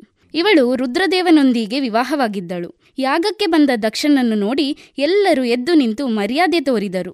ಬ್ರಹ್ಮದೇವನ ಅಪ್ಪಣೆಯಂತೆ ದಕ್ಷ ಅವನ ಪಕ್ಕದ ಆಸನದಲ್ಲಿ ಕುಳಿತನು. ತಾನು ಬಂದಾಗ ಅಳಿಯನಾದ ರುದ್ರ ಎದ್ದು ನಿಂತು ಗೌರವ ತೋರಲಿಲ್ಲವಲ್ಲ ಎಂದು ದಕ್ಷನಿಗೆ ಅಸಮಾಧಾನವಾಯಿತಲ್ಲದೆ ಅವನು ಕುಪಿತನಾಗಿ ರುದ್ರನನ್ನು ಅಪಮಾನಿಸಿದನು. ರುದ್ರನಿಗೆ ಹವಿಸಿನಲ್ಲಿ ಭಾಗವಿಲ್ಲದಂತಾಗಲಿ ಎಂದು ಶಾಪವಿತ್ತನು. ರುದ್ರ ವಿನಾಕಾರಣ ನನ್ನಲ್ಲಿ ಮಾವ ಹೀಗೆ ವರ್ತಿಸಿದನಲ್ಲ ಎಂದು ಅಲ್ಲಿರಲಾರದೆ ಕೈಲಾಸಕ್ಕೆ ಹೊರಟು ಹೋದನು. ಅಂದಿನಿಂದ ದಕ್ಷನಿಗೆ ರುದ್ರದೇವನ ಮೇಲೆ ದ್ವೇಷ ಬೆಳೆಯತೊಡಗಿತು. ರುದ್ರನ ಕಿಂಕರ ನಂದಿಯು ದಕ್ಷನಿಗೆ ಕುರಿಯ ತಲೆ ಉಂಟಾಗಲಿ ಎಂದು ಶಾಪವಿತ್ತನು. ಕೆಲ ದಿನಗಳು ಉರುಳಿದವು. ದಕ್ಷ ಮಹಾಯಾಗ ನಡೆಸಲು ನಿರ್ಧರಿಸಿದನು. ದಕ್ಷ ಎಲ್ಲಾ ದೇವತೆಗಳು, ಮಗಳು, ಅಳಿಯಂದಿರನ್ನು ಆಹ್ವಾನಿಸಿದನು. ಉದ್ದೇಶಪೂರ್ವಕವಾಗಿಯೇ ದಾಕ್ಷಾಯಿಣಿ ಹಾಗೂ ಅಳಿಯ ರುದ್ರನನ್ನು ಆಹ್ವಾನಿಸಲಿಲ್ಲ.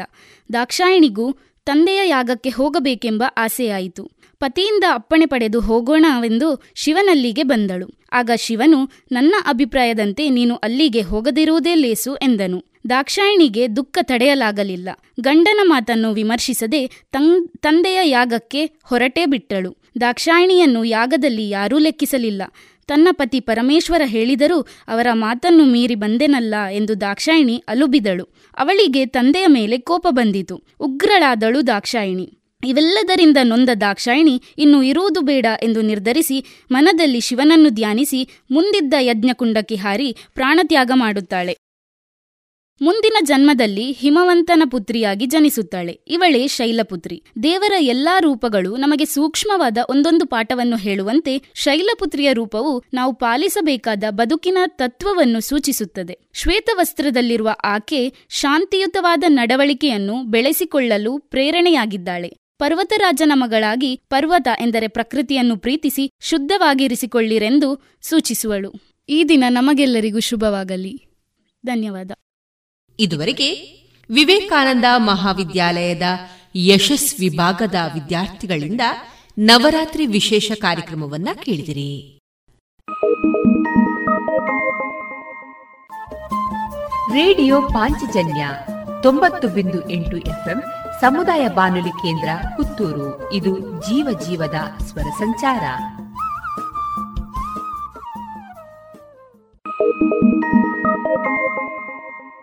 ಇದೀಗ ರೇಡಿಯೋ ಪಾಂಚಜನ್ಯ ಮತ್ತು ಇನ್ನರ್ವೀಲ್ ಸಹಯೋಗದಲ್ಲಿ ಒಂದರಿಂದ ನಾಲ್ಕನೇ ತರಗತಿ ವಿಭಾಗದಲ್ಲಿ ನಡೆದ ಭಕ್ತಿ ಗೀತೆ ಸ್ಪರ್ಧೆಯಲ್ಲಿ ಭಾಗವಹಿಸಿ ತೃತೀಯ ಸ್ಥಾನವನ್ನ ಪಡೆದಂತಹ ಮುಂಡೂರು ಹಿರಿಯ ಪ್ರಾಥಮಿಕ ಶಾಲಾ ವಿದ್ಯಾರ್ಥಿ ಅಭಿರಾಮ್ ಕೆ ಅವರಿಂದ ಭಕ್ತಿ ಗೀತೆಯನ್ನ ಇದೀಗ ಆಲಿಸೋಣ. ನನ್ನ ಹೆಸರು ಅಭಿರಾಮ ಕೆ. ನಾನು ಎರಡನೇ ತರಗತಿ, ಮುಂಡೂರು ಶಾಲೆ. ನಾಗನ ರೂಪದಿ ನಿಂದಿರುವೆ, ನಾಗದೋಷವನ್ನು ಕಳೆದಿರುವೆ.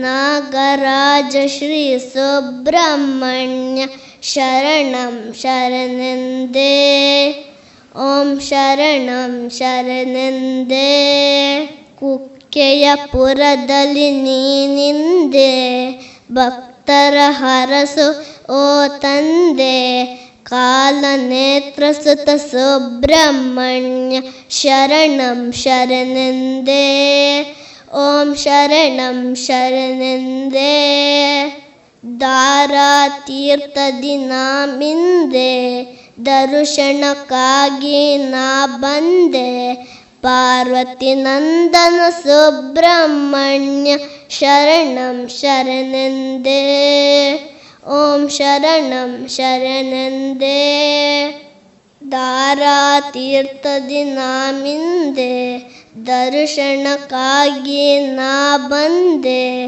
ಪಾರ್ವತಿ ನಂದನ ಸುಬ್ರಹ್ಮಣ್ಯ ಶರಣಂ ಶರಣೆಂದೇ. ಓಂ ಶರಣಂ ಶರಣೆಂದೇ. ಶುಭ್ರ ಮನಸ್ಸಿನಲ್ಲಿ ಬಂದಿರುವೆ. ಶುದ್ಧ ಭಕುತಿಯಲ್ಲಿ ನಿಂತಿರುವೆ. ಷಣ್ಮುಖನಾಥ ಸುಬ್ರಹ್ಮಣ್ಯ ಶರಣಂ ಶರಣೆಂದೇ ಓಂ ಶರಣಂ ಶರಣೆಂದೇ ಪಟ್ಟೆ ಪಿತಾಂಬರ ಧರಿಸಿರುವೆ ಪರಿಮಳ ಪುಷ್ಪದಿ ಶೋಭಿಸಿದೆ ಪರಬ್ರಹ್ಮ ಶ್ರೀ ಸುಬ್ರಹ್ಮಣ್ಯ ಶರಣಂ ಶರಣೆಂದೇ ಓಂ ಶರಣಂ ಶರಣಂದೇ. ದೀಪಧೂಪವನ್ನು ಬೆಳಗುವೆನು, ಭಕ್ತಿ ಭಜನೆಯನ್ನು ಹಾಡುವೆನು, ಮುಕ್ತಿ ಪ್ರದಾಯಕ ಸುಬ್ರಹ್ಮಣ್ಯ ಶರಣಂ ಶರಣಂದೇ. ಓಂ ಶರಣಂ ಶರಣಂದೇ. ಆಶ್ಲೇಷ ಪೂಜೆಯು ನಿನಗಯ್ಯ, ಕ್ಲೇಶವ ದೂರ ಮಾಡುವೆಯ ಆದಿಶೇಷ ಶ್ರೀ ಸುಬ್ರಹ್ಮಣ್ಯ ಶರಣಂ ಶರಣೆಂದೇ ಓಂ ಶರಣಂ ಶರಣೆಂದೇ ಉರುಳು ಸೇವೆಯನ್ನು ಮಾಡುವೆನು ನಿನ್ನಯ ನೆರಳಲ್ಲಿ ಬದುಕುವೆನು ಶೋಕ ವಿನಾಶಕ ಸುಬ್ರಹ್ಮಣ್ಯ ಶರಣಂ ಶರಣೆಂದೇ ಓಂ ಶರಣಂ ಶರಣೆಂದೇ ವೇದ ಮಂತ್ರವು ಕೇಳುವುದು ಮಂಗಳ ಘೋಷವು ಮೊಳಗುವುದು ಮಂಗಳ ಮೂರ್ತಿ ಸುಬ್ರಹ್ಮಣ್ಯ ಶರಣಂ ಶರಣೆಂದೇ ಓಂ ಶರಣಂ ಶರಣೆಂದೇ. ಚಂಪಾ ಷಷ್ಠಿಯ ಪುಣ್ಯ ದಿನ ಭಕ್ತಿಯಿಂದಲೇ ನಿಂದೆಹನ, ಬ್ರಹ್ಮರಥದಲ್ಲಿ ಸುಬ್ರಹ್ಮಣ್ಯ ಶರಣಂ ಶರಣೆಂದೇ, ಓಂ ಶರಣಂ ಶರಣೆಂದೇ, ಓಂ ಶರಣಂ ಶರಣೆಂದೇ, ಹರಿ ಓಂ. ಇದುವರೆಗೆ ಮುಂಡೂರು ಹಿರಿಯ ಪ್ರಾಥಮಿಕ ಶಾಲಾ ವಿದ್ಯಾರ್ಥಿ ಅಭಿರಾಮ್ ಕೆ. ಇವರಿಂದ ಭಕ್ತಿಗೀತೆಯನ್ನ ಕೇಳಿದಿರಿ. ಈ ಭಕ್ತಿಗೀತೆಯ ಭಾಗ ರೇಡಿಯೋ ಪಾಂಚಜನ್ಯ ಮತ್ತು ಇನ್ನರ್ವಿಲ್ ಸಹಯೋಗದಲ್ಲಿ ಒಂದರಿಂದ ನಾಲ್ಕನೇ ತರಗತಿ ವಿಭಾಗದಲ್ಲಿ ನಡೆದಂತಹ ಭಕ್ತಿಗೀತೆ ಸ್ಪರ್ಧೆಯಲ್ಲಿ ಹಾಡಿ ತೃತೀಯ ಸ್ಥಾನವನ್ನ ಪಡೆದಂತಹ ವಿದ್ಯಾರ್ಥಿ ಅಭಿರಾಮ್ ಕೆ ಅವರಿಂದ ಭಕ್ತಿಗೀತೆಯನ್ನ ಕೇಳಿದಿರಿ. ಇವರಿಗೆ ಧನ್ಯವಾದಗಳನ್ನ ತಿಳಿಸಿದ ಇನ್ನು ಮುಂದೆ ವಿಎನ್ ಭಾಗವತ ಬರಬಳ್ಳಿ ಅವರಿಂದ ಜೀವನ ಪಾಠ ಕಲಿಕಾ ಆಧಾರಿತ ಕಥೆಯನ್ನ ಕೇಳೋಣ. ಶ್ರೀರಾಮನ ಗಂಭೀರವಾದ ಉಪದೇಶವನ್ನು ಕೇಳಿ ಅವಾಕ್ಕಾಗಿ ಕ್ಷಣಕಾಲ ಎಲ್ಲರೂ ಮೌನವನ್ನು ಧರಿಸಿದ್ದರು. ಭರತನು, ಅಣ್ಣ, ಶ್ರೀರಾಮಚಂದ್ರ, ಸೀತಾ ಲಕ್ಷ್ಮಣ ಸಹಿತನಾಗಿ ನೀನು ಅರಣ್ಯದಲ್ಲಿ ಅಲೆಯುತ್ತಾ? ಕಷ್ಟಪಡುತ್ತಿರುವಾಗ ನಾನು ಮಾತ್ರ ಅರಮನೆಯಲ್ಲಿ ಬೇಕಾದುದನ್ನು ತಿಂದುಂಡು ಸುಖವಾಗಿರಬೇಕೇ? ಹೇಗೆ ಸಾಧ್ಯವಾದೀತು? ನೀನೇ ಹೊರಬೇಕಾದ ರಾಜ್ಯಭಾರದ ಹೊರೆಯನ್ನು ಅದರಲ್ಲಿ ಒಂದಂಶವನ್ನೂ ಹೊರಲು ಅಸಮರ್ಥನಾದ ನಾನು ನಿರ್ವಹಿಸುವುದೇ? ಅದು ಅಸಾಧ್ಯವೇ ಸರಿ. ಇದು ಈ ಲಕ್ಷ್ಮಣನಂತೆ ನಾನು ನಿನ್ನೊಂದಿಗೆ ವನವಾಸವನ್ನೇ ಕೈಗೊಳ್ಳುತ್ತೇನೆ. ನೀನಿಲ್ಲದೆ, ನೀನಿಲ್ಲದ ರಾಜ್ಯವೇ ಕಾಡು. ನೀನಿರುವ ಕಾಡೇ ರಾಜ್ಯವು. ಹಿರಿಯಣ್ಣನಾದ ನೀನು ನಮ್ಮೆಲ್ಲರ ತಂದೆಯು. ನಿನ್ನನ್ನುಳಿದಿರುವುದಕ್ಕೆ ಸರ್ವತಾ ನನ್ನಿಂದ ಸಾಧ್ಯವಾಗದು ಎಂದು ಅಳುತ್ತಲೇ ನುಡಿದನು. ಶ್ರೀರಾಮನು ದಿಗಂತವನ್ನೇ ಸೃಷ್ಟಿಸುತ್ತಾ, ದೃಷ್ಟಿಸುತ್ತಾ, ನಾನು ನನ್ನ ತಂದೆಯ ಆಜ್ಞಾಧಾರಕನು. ಅದರಂತೆಯೇ ವನವಾಸವನ್ನು ಕೈಗೊಂಡು ಬಂದವನು. ನಿನಗೂ ಹದಿನಾಲ್ಕು ವರ್ಷಗಳವರೆಗೆ ರಾಜ್ಯವನ್ನು ಆಳುವಂತೆ ನಮ್ಮ ತಂದೆಯು ಆಜ್ಞೆಯಾಗಿದೆ. ಹೇಗೆ ನಾನು ವನಕ್ಕೆ ಬರುವುದು ಧರ್ಮವೋ, ಹಾಗೆಯೇ ನೀನು ರಾಜ್ಯವನ್ನು ಆಳುವುದು ಧರ್ಮವು ಎಂದು ನುಡಿದನು. ಅದನ್ನಾಲಿಸಿದಾಗ ನಿರುಪಾಯನಾದ ಭರತನು, ಕ್ಷಮಿಸು ಅಣ್ಣ, ತಿಳಿಯದೇ ಆಡಿದೆ. ಹದಿನಾಲ್ಕು ವರ್ಷಗಳ ಅವಧಿಯು ಪೂರ್ಣಗೋಷ್ಠವರಲ್ಲಿ ನೀನು ಅಯೋಧ್ಯೆಗೆ ಬಂದು ರಾಜ್ಯಭಾರವನ್ನು ನಿರ್ವಹಿಸದಿದ್ದರೆ ಮತ್ತೆ ಒಂದೇ ಒಂದು ದಿನವಾದರೂ ಈ ನಿನ್ನ ತಮ್ಮನು ಬದುಕಿರಲಾರನು. ಅಷ್ಟರವರೆಗೆ ನಿನ್ನ ರಾಜ್ಯವನ್ನು ನಿನಗಾಗಿ, ನಿನ್ನ ಆದೇಶದಂತೆ ನಿನ್ನ ಪ್ರತಿನಿಧಿಯಾದ ಪ್ರತೀಕವನ್ನಿಟ್ಟು ಯಥಾಸಾಧ್ಯವಾಗಿ ಪಾಲಿಸಲು ಪ್ರಯತ್ನಿಸುತ್ತೇನೆ. ಆದರೆ ನನ್ನ ಮನಸ್ಸಿನ ನೆಮ್ಮದಿಗಾಗಿ, ನನ್ನ ಶಕ್ತಿಯ ವಿವರ್ಧನೆಗಾಗಿ ನಿನ್ನ ಪ್ರತೀಕವೇ ಆಗಿರುವ ಶ್ರೀಕರವಾದ ಪಾದುಕೆಗಳನ್ನು ದಯಪಾಲಿಸು. ಅವುಗಳ ಹೆಸರಿನಲ್ಲಿ ಮಾಡಬೇಕಾದ ಯಾವತ್ತೂ ಕೆಲಸಗಳನ್ನು ಪೂರೈಸುತ್ತೇನೆ. ಅಷ್ಟಾದರೂ ಅನುಗ್ರಹ ಮಾಡು. ಪ್ರತಿಯಾಗಿ ಏನನ್ನೂ ಆಡದಿರುವ ಅಣ್ಣ. ಅಣ್ಣ ಅಣ್ಣ ಎಂದು ಶ್ರೀರಾಮನ ಪಾದಗಳಲ್ಲಿ ತನ್ನ ನಸಲನ್ನು ಚಾಚಿದನು. ಮುಂದಾವ ಯತ್ನವೂ ಇಲ್ಲದೆ ಶ್ರೀರಾಮನು ತನ್ನ ತಮ್ಮನನ್ನು ಸಮಾಧಾನಗೊಳಿಸುವುದಕ್ಕಾಗಿ ಆಗಲಿ ಎಂದು ಒಪ್ಪಿಕೊಂಡು ಭರತನಿಗೆ ತನ್ನ ಪಾದುಕೆಗಳನ್ನು ತೆಗೆದಿದ್ದು ಹರಸಿದನು. ಮಹಾಪ್ರಸಾದವೆಂದು ಭರತನು ಶ್ರೀರಾಮನ ಪಾದುಕೆಗಳನ್ನು ತನ್ನ ತಲೆಯ ಮೇಲಿಟ್ಟುಕೊಂಡು ಶ್ರೀರಾಮನಿಗೆ ಮೂರು ಬಾರಿ ಪ್ರದಕ್ಷಿಣೆ ಬಂದು ನಮಸ್ಕರಿಸಿ ಅಯೋಧ್ಯೆಗೆ ಹೊರಡಲು ಸಿದ್ಧನಾದನು. ಶ್ರೀರಾಮನು ಭರತನಿಗೆ ಮತ್ತೊಮ್ಮೆ ಹೇಳಬೇಕಾದುದನ್ನೆಲ್ಲ ಹೇಳಿ ಗುರು ಹಿರಿಯರೆಲ್ಲರಿಗೂ ಸೀತಾಲಕ್ಷ್ಮಣರೊಂದಿಗೆ ನಮಸ್ಕರಿಸಿದನು.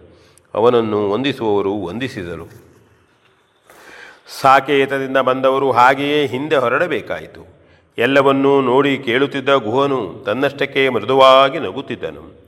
ಭರತನು ಮತ್ತೊಮ್ಮೆ ಅಣ್ಣ ಅತ್ತಿಗೆರನ್ನು ನಮಸ್ಕರಿಸಿ ಶ್ರೀರಾಮನ ಪಾದುಕೆಗಳನ್ನು ಕಿರೀಟದಂತೆಯೇ ತಲೆಯ ಮೇಲೆ ಹೊತ್ತುಕೊಂಡು ತಿರುತಿರುಗಿ ಅವನನ್ನೇ ನೋಡುತ್ತಾ ನೋಡುತ್ತಾ ದಾನ ಕೊಟ್ಟ ಗೋವಿನಂತೆ ಮೆಲ್ಲ ಮೆಲ್ಲನೆ ಚಿತ್ರಕೂಟದ ಬೆಟ್ಟವನ್ನು ಇಳಿದನು. ಭರತನು ಪೂರ್ಣವಾಗಿ ಕಣ್ಮರೆಯಾಗುವವರೆಗೆ ನಿಂತಲ್ಲೇ ನಿಂತು ಅವನನ್ನೇ ನೋಡುತ್ತಿದ್ದ ಶ್ರೀರಾಮನು ಮತ್ತೆ ಲಕ್ಷ್ಮಣನನ್ನು ಒಮ್ಮೆ ನೋಡಿ ನಿಟ್ಟುಸಿರನ್ನು ಸೂಸಿದನು. V N Bhagwat Barballi. ಇದುವರೆಗೆ ವಿಎನ್ ಭಾಗವತ ಬರಬಳ್ಳಿ ಅವರಿಂದ ಜೀವನ ಪಾಠ ಕಲಿಕಾ ಆಧಾರಿತ ಕಥೆಯನ್ನ ಕೇಳಿದಿರಿ.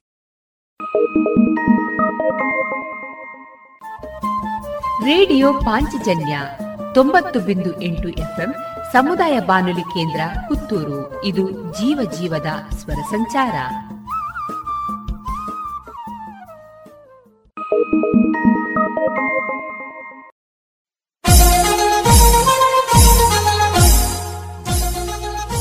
ಸಾಹಿತ್ಯದ ನಡಿಗೆ ಯುವ ಜನತೆಯ ಕಡೆಗೆ. ಪುತ್ತೂರು ತಾಲೂಕು ಇಪ್ಪತ್ತ ಒಂದನೆಯ ಕನ್ನಡ ಸಾಹಿತ್ಯ ಸಮ್ಮೇಳನ. ಸೆಪ್ಟೆಂಬರ್ ಇಪ್ಪತ್ತ ಒಂಬತ್ತು ಮತ್ತು ಮೂವತ್ತರಂದು ಬಪ್ಪಳಿಗೆ ಅಂಬಿಕಾ ಕೇಂದ್ರೀಯ ವಿದ್ಯಾಲಯದ ಸಭಾಂಗಣದಲ್ಲಿ ಸಾಹಿತ್ಯದ ತೋರಣ. ಡಾಕ್ಟರ್ ಶ್ರೀಧರ್ ಹೆಚ್ಜಿ ಅವರ ಸರ್ವಾಧ್ಯಕ್ಷತೆಯಲ್ಲಿ ವಿವಿಧ ವಿಚಾರಗೋಷ್ಠಿ, ಸಾಂಸ್ಕೃತಿಕ ಸಮಾವೇಶ. ಸಮ್ಮೇಳನಕ್ಕೆ ಚಾಲನೆಯನ್ನ ನೀಡಲಿದ್ದಾರೆ ಡಾಕ್ಟರ್ ನಾಡೋಜ ಮಹೇಶ್ ಜೋಶಿ. ಸಾಹಿತ್ಯ ವೇದಿಕೆಯಲ್ಲಿ ಮೇಳೈಸಲಿದೆ ಕವಿಗೋಷ್ಠಿ, ವಿಚಾರಗೋಷ್ಠಿ, ಯುವ ಸಮಾವೇಶ, ಚಿಂತನೆ, ರಂಗಗೀತೆ, ಸಾಧಕರಿಗೆ ಸನ್ಮಾನ. ಬನ್ನಿ, ಸಾಹಿತ್ಯ ಹಬ್ಬದಲ್ಲಿ ಭಾಗಿಯಾಗಿ ಕನ್ನಡಾಂಬೆಯ ಪೂಜೆಯಲ್ಲಿ ಒಂದಾಗಿ. ಎಲ್ಲರಿಗೂ ಸ್ವಾಗತವನ್ನ ಬಯಸುತ್ತಿದೆ ಪುತ್ತೂರು ತಾಲೂಕು ಕನ್ನಡ ಸಾಹಿತ್ಯ ಪರಿಷತ್.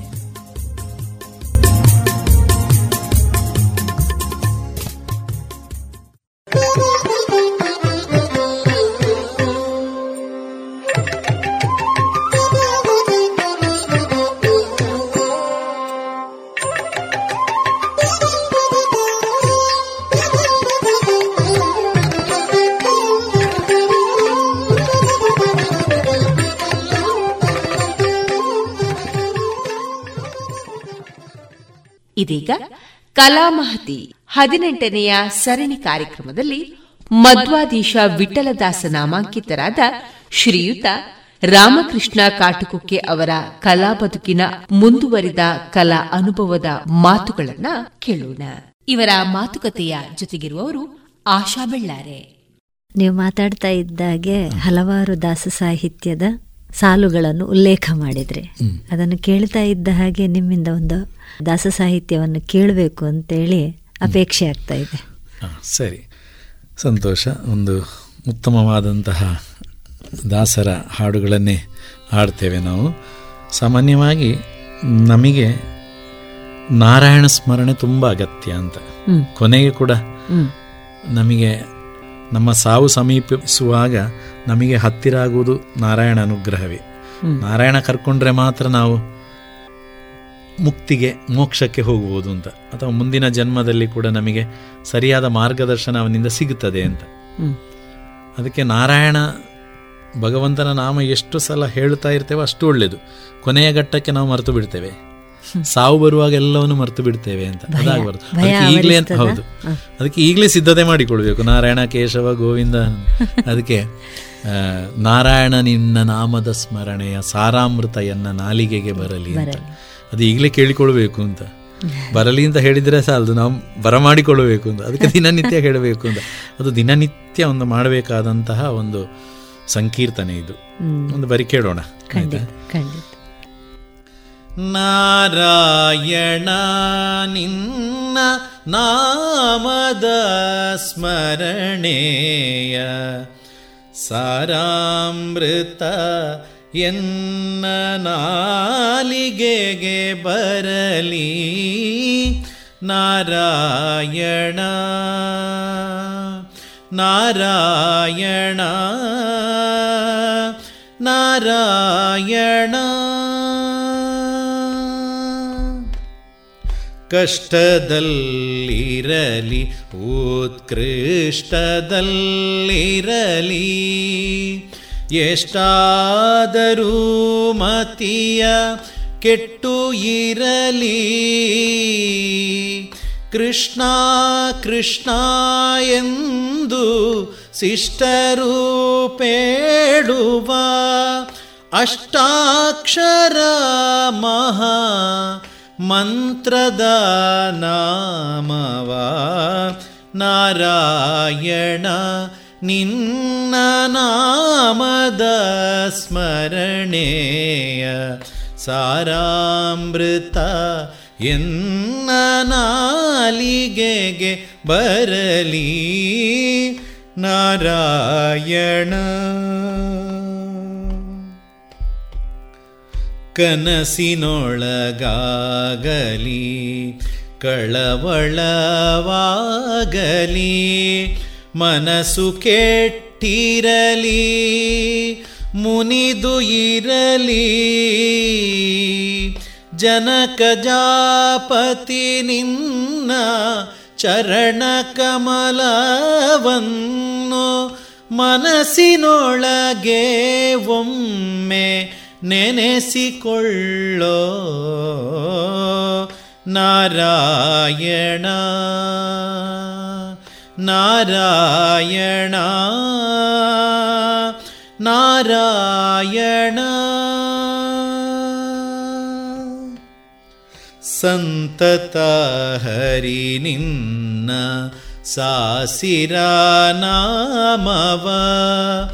ಅಂತರಂಗದ ಒಳಗೆ ಇರಿಸಿ.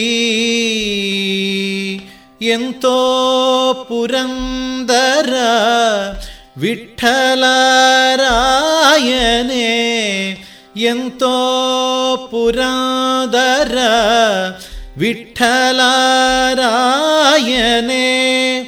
ಅಂತ್ಯಕಾಲದಲ್ಲಿ ಚಿಂತಿಸೋ ಹಾಂಗೆ ನಾರಾಯಣ ನಿನ್ನ ನಾಮದ ಸ್ಮರಣೆಯ ಸಾರಾಮೃತ ಎನ್ನ ನಾಲಿಗೆಗೆ ಬರಲಿ ನಾರಾಯಣ.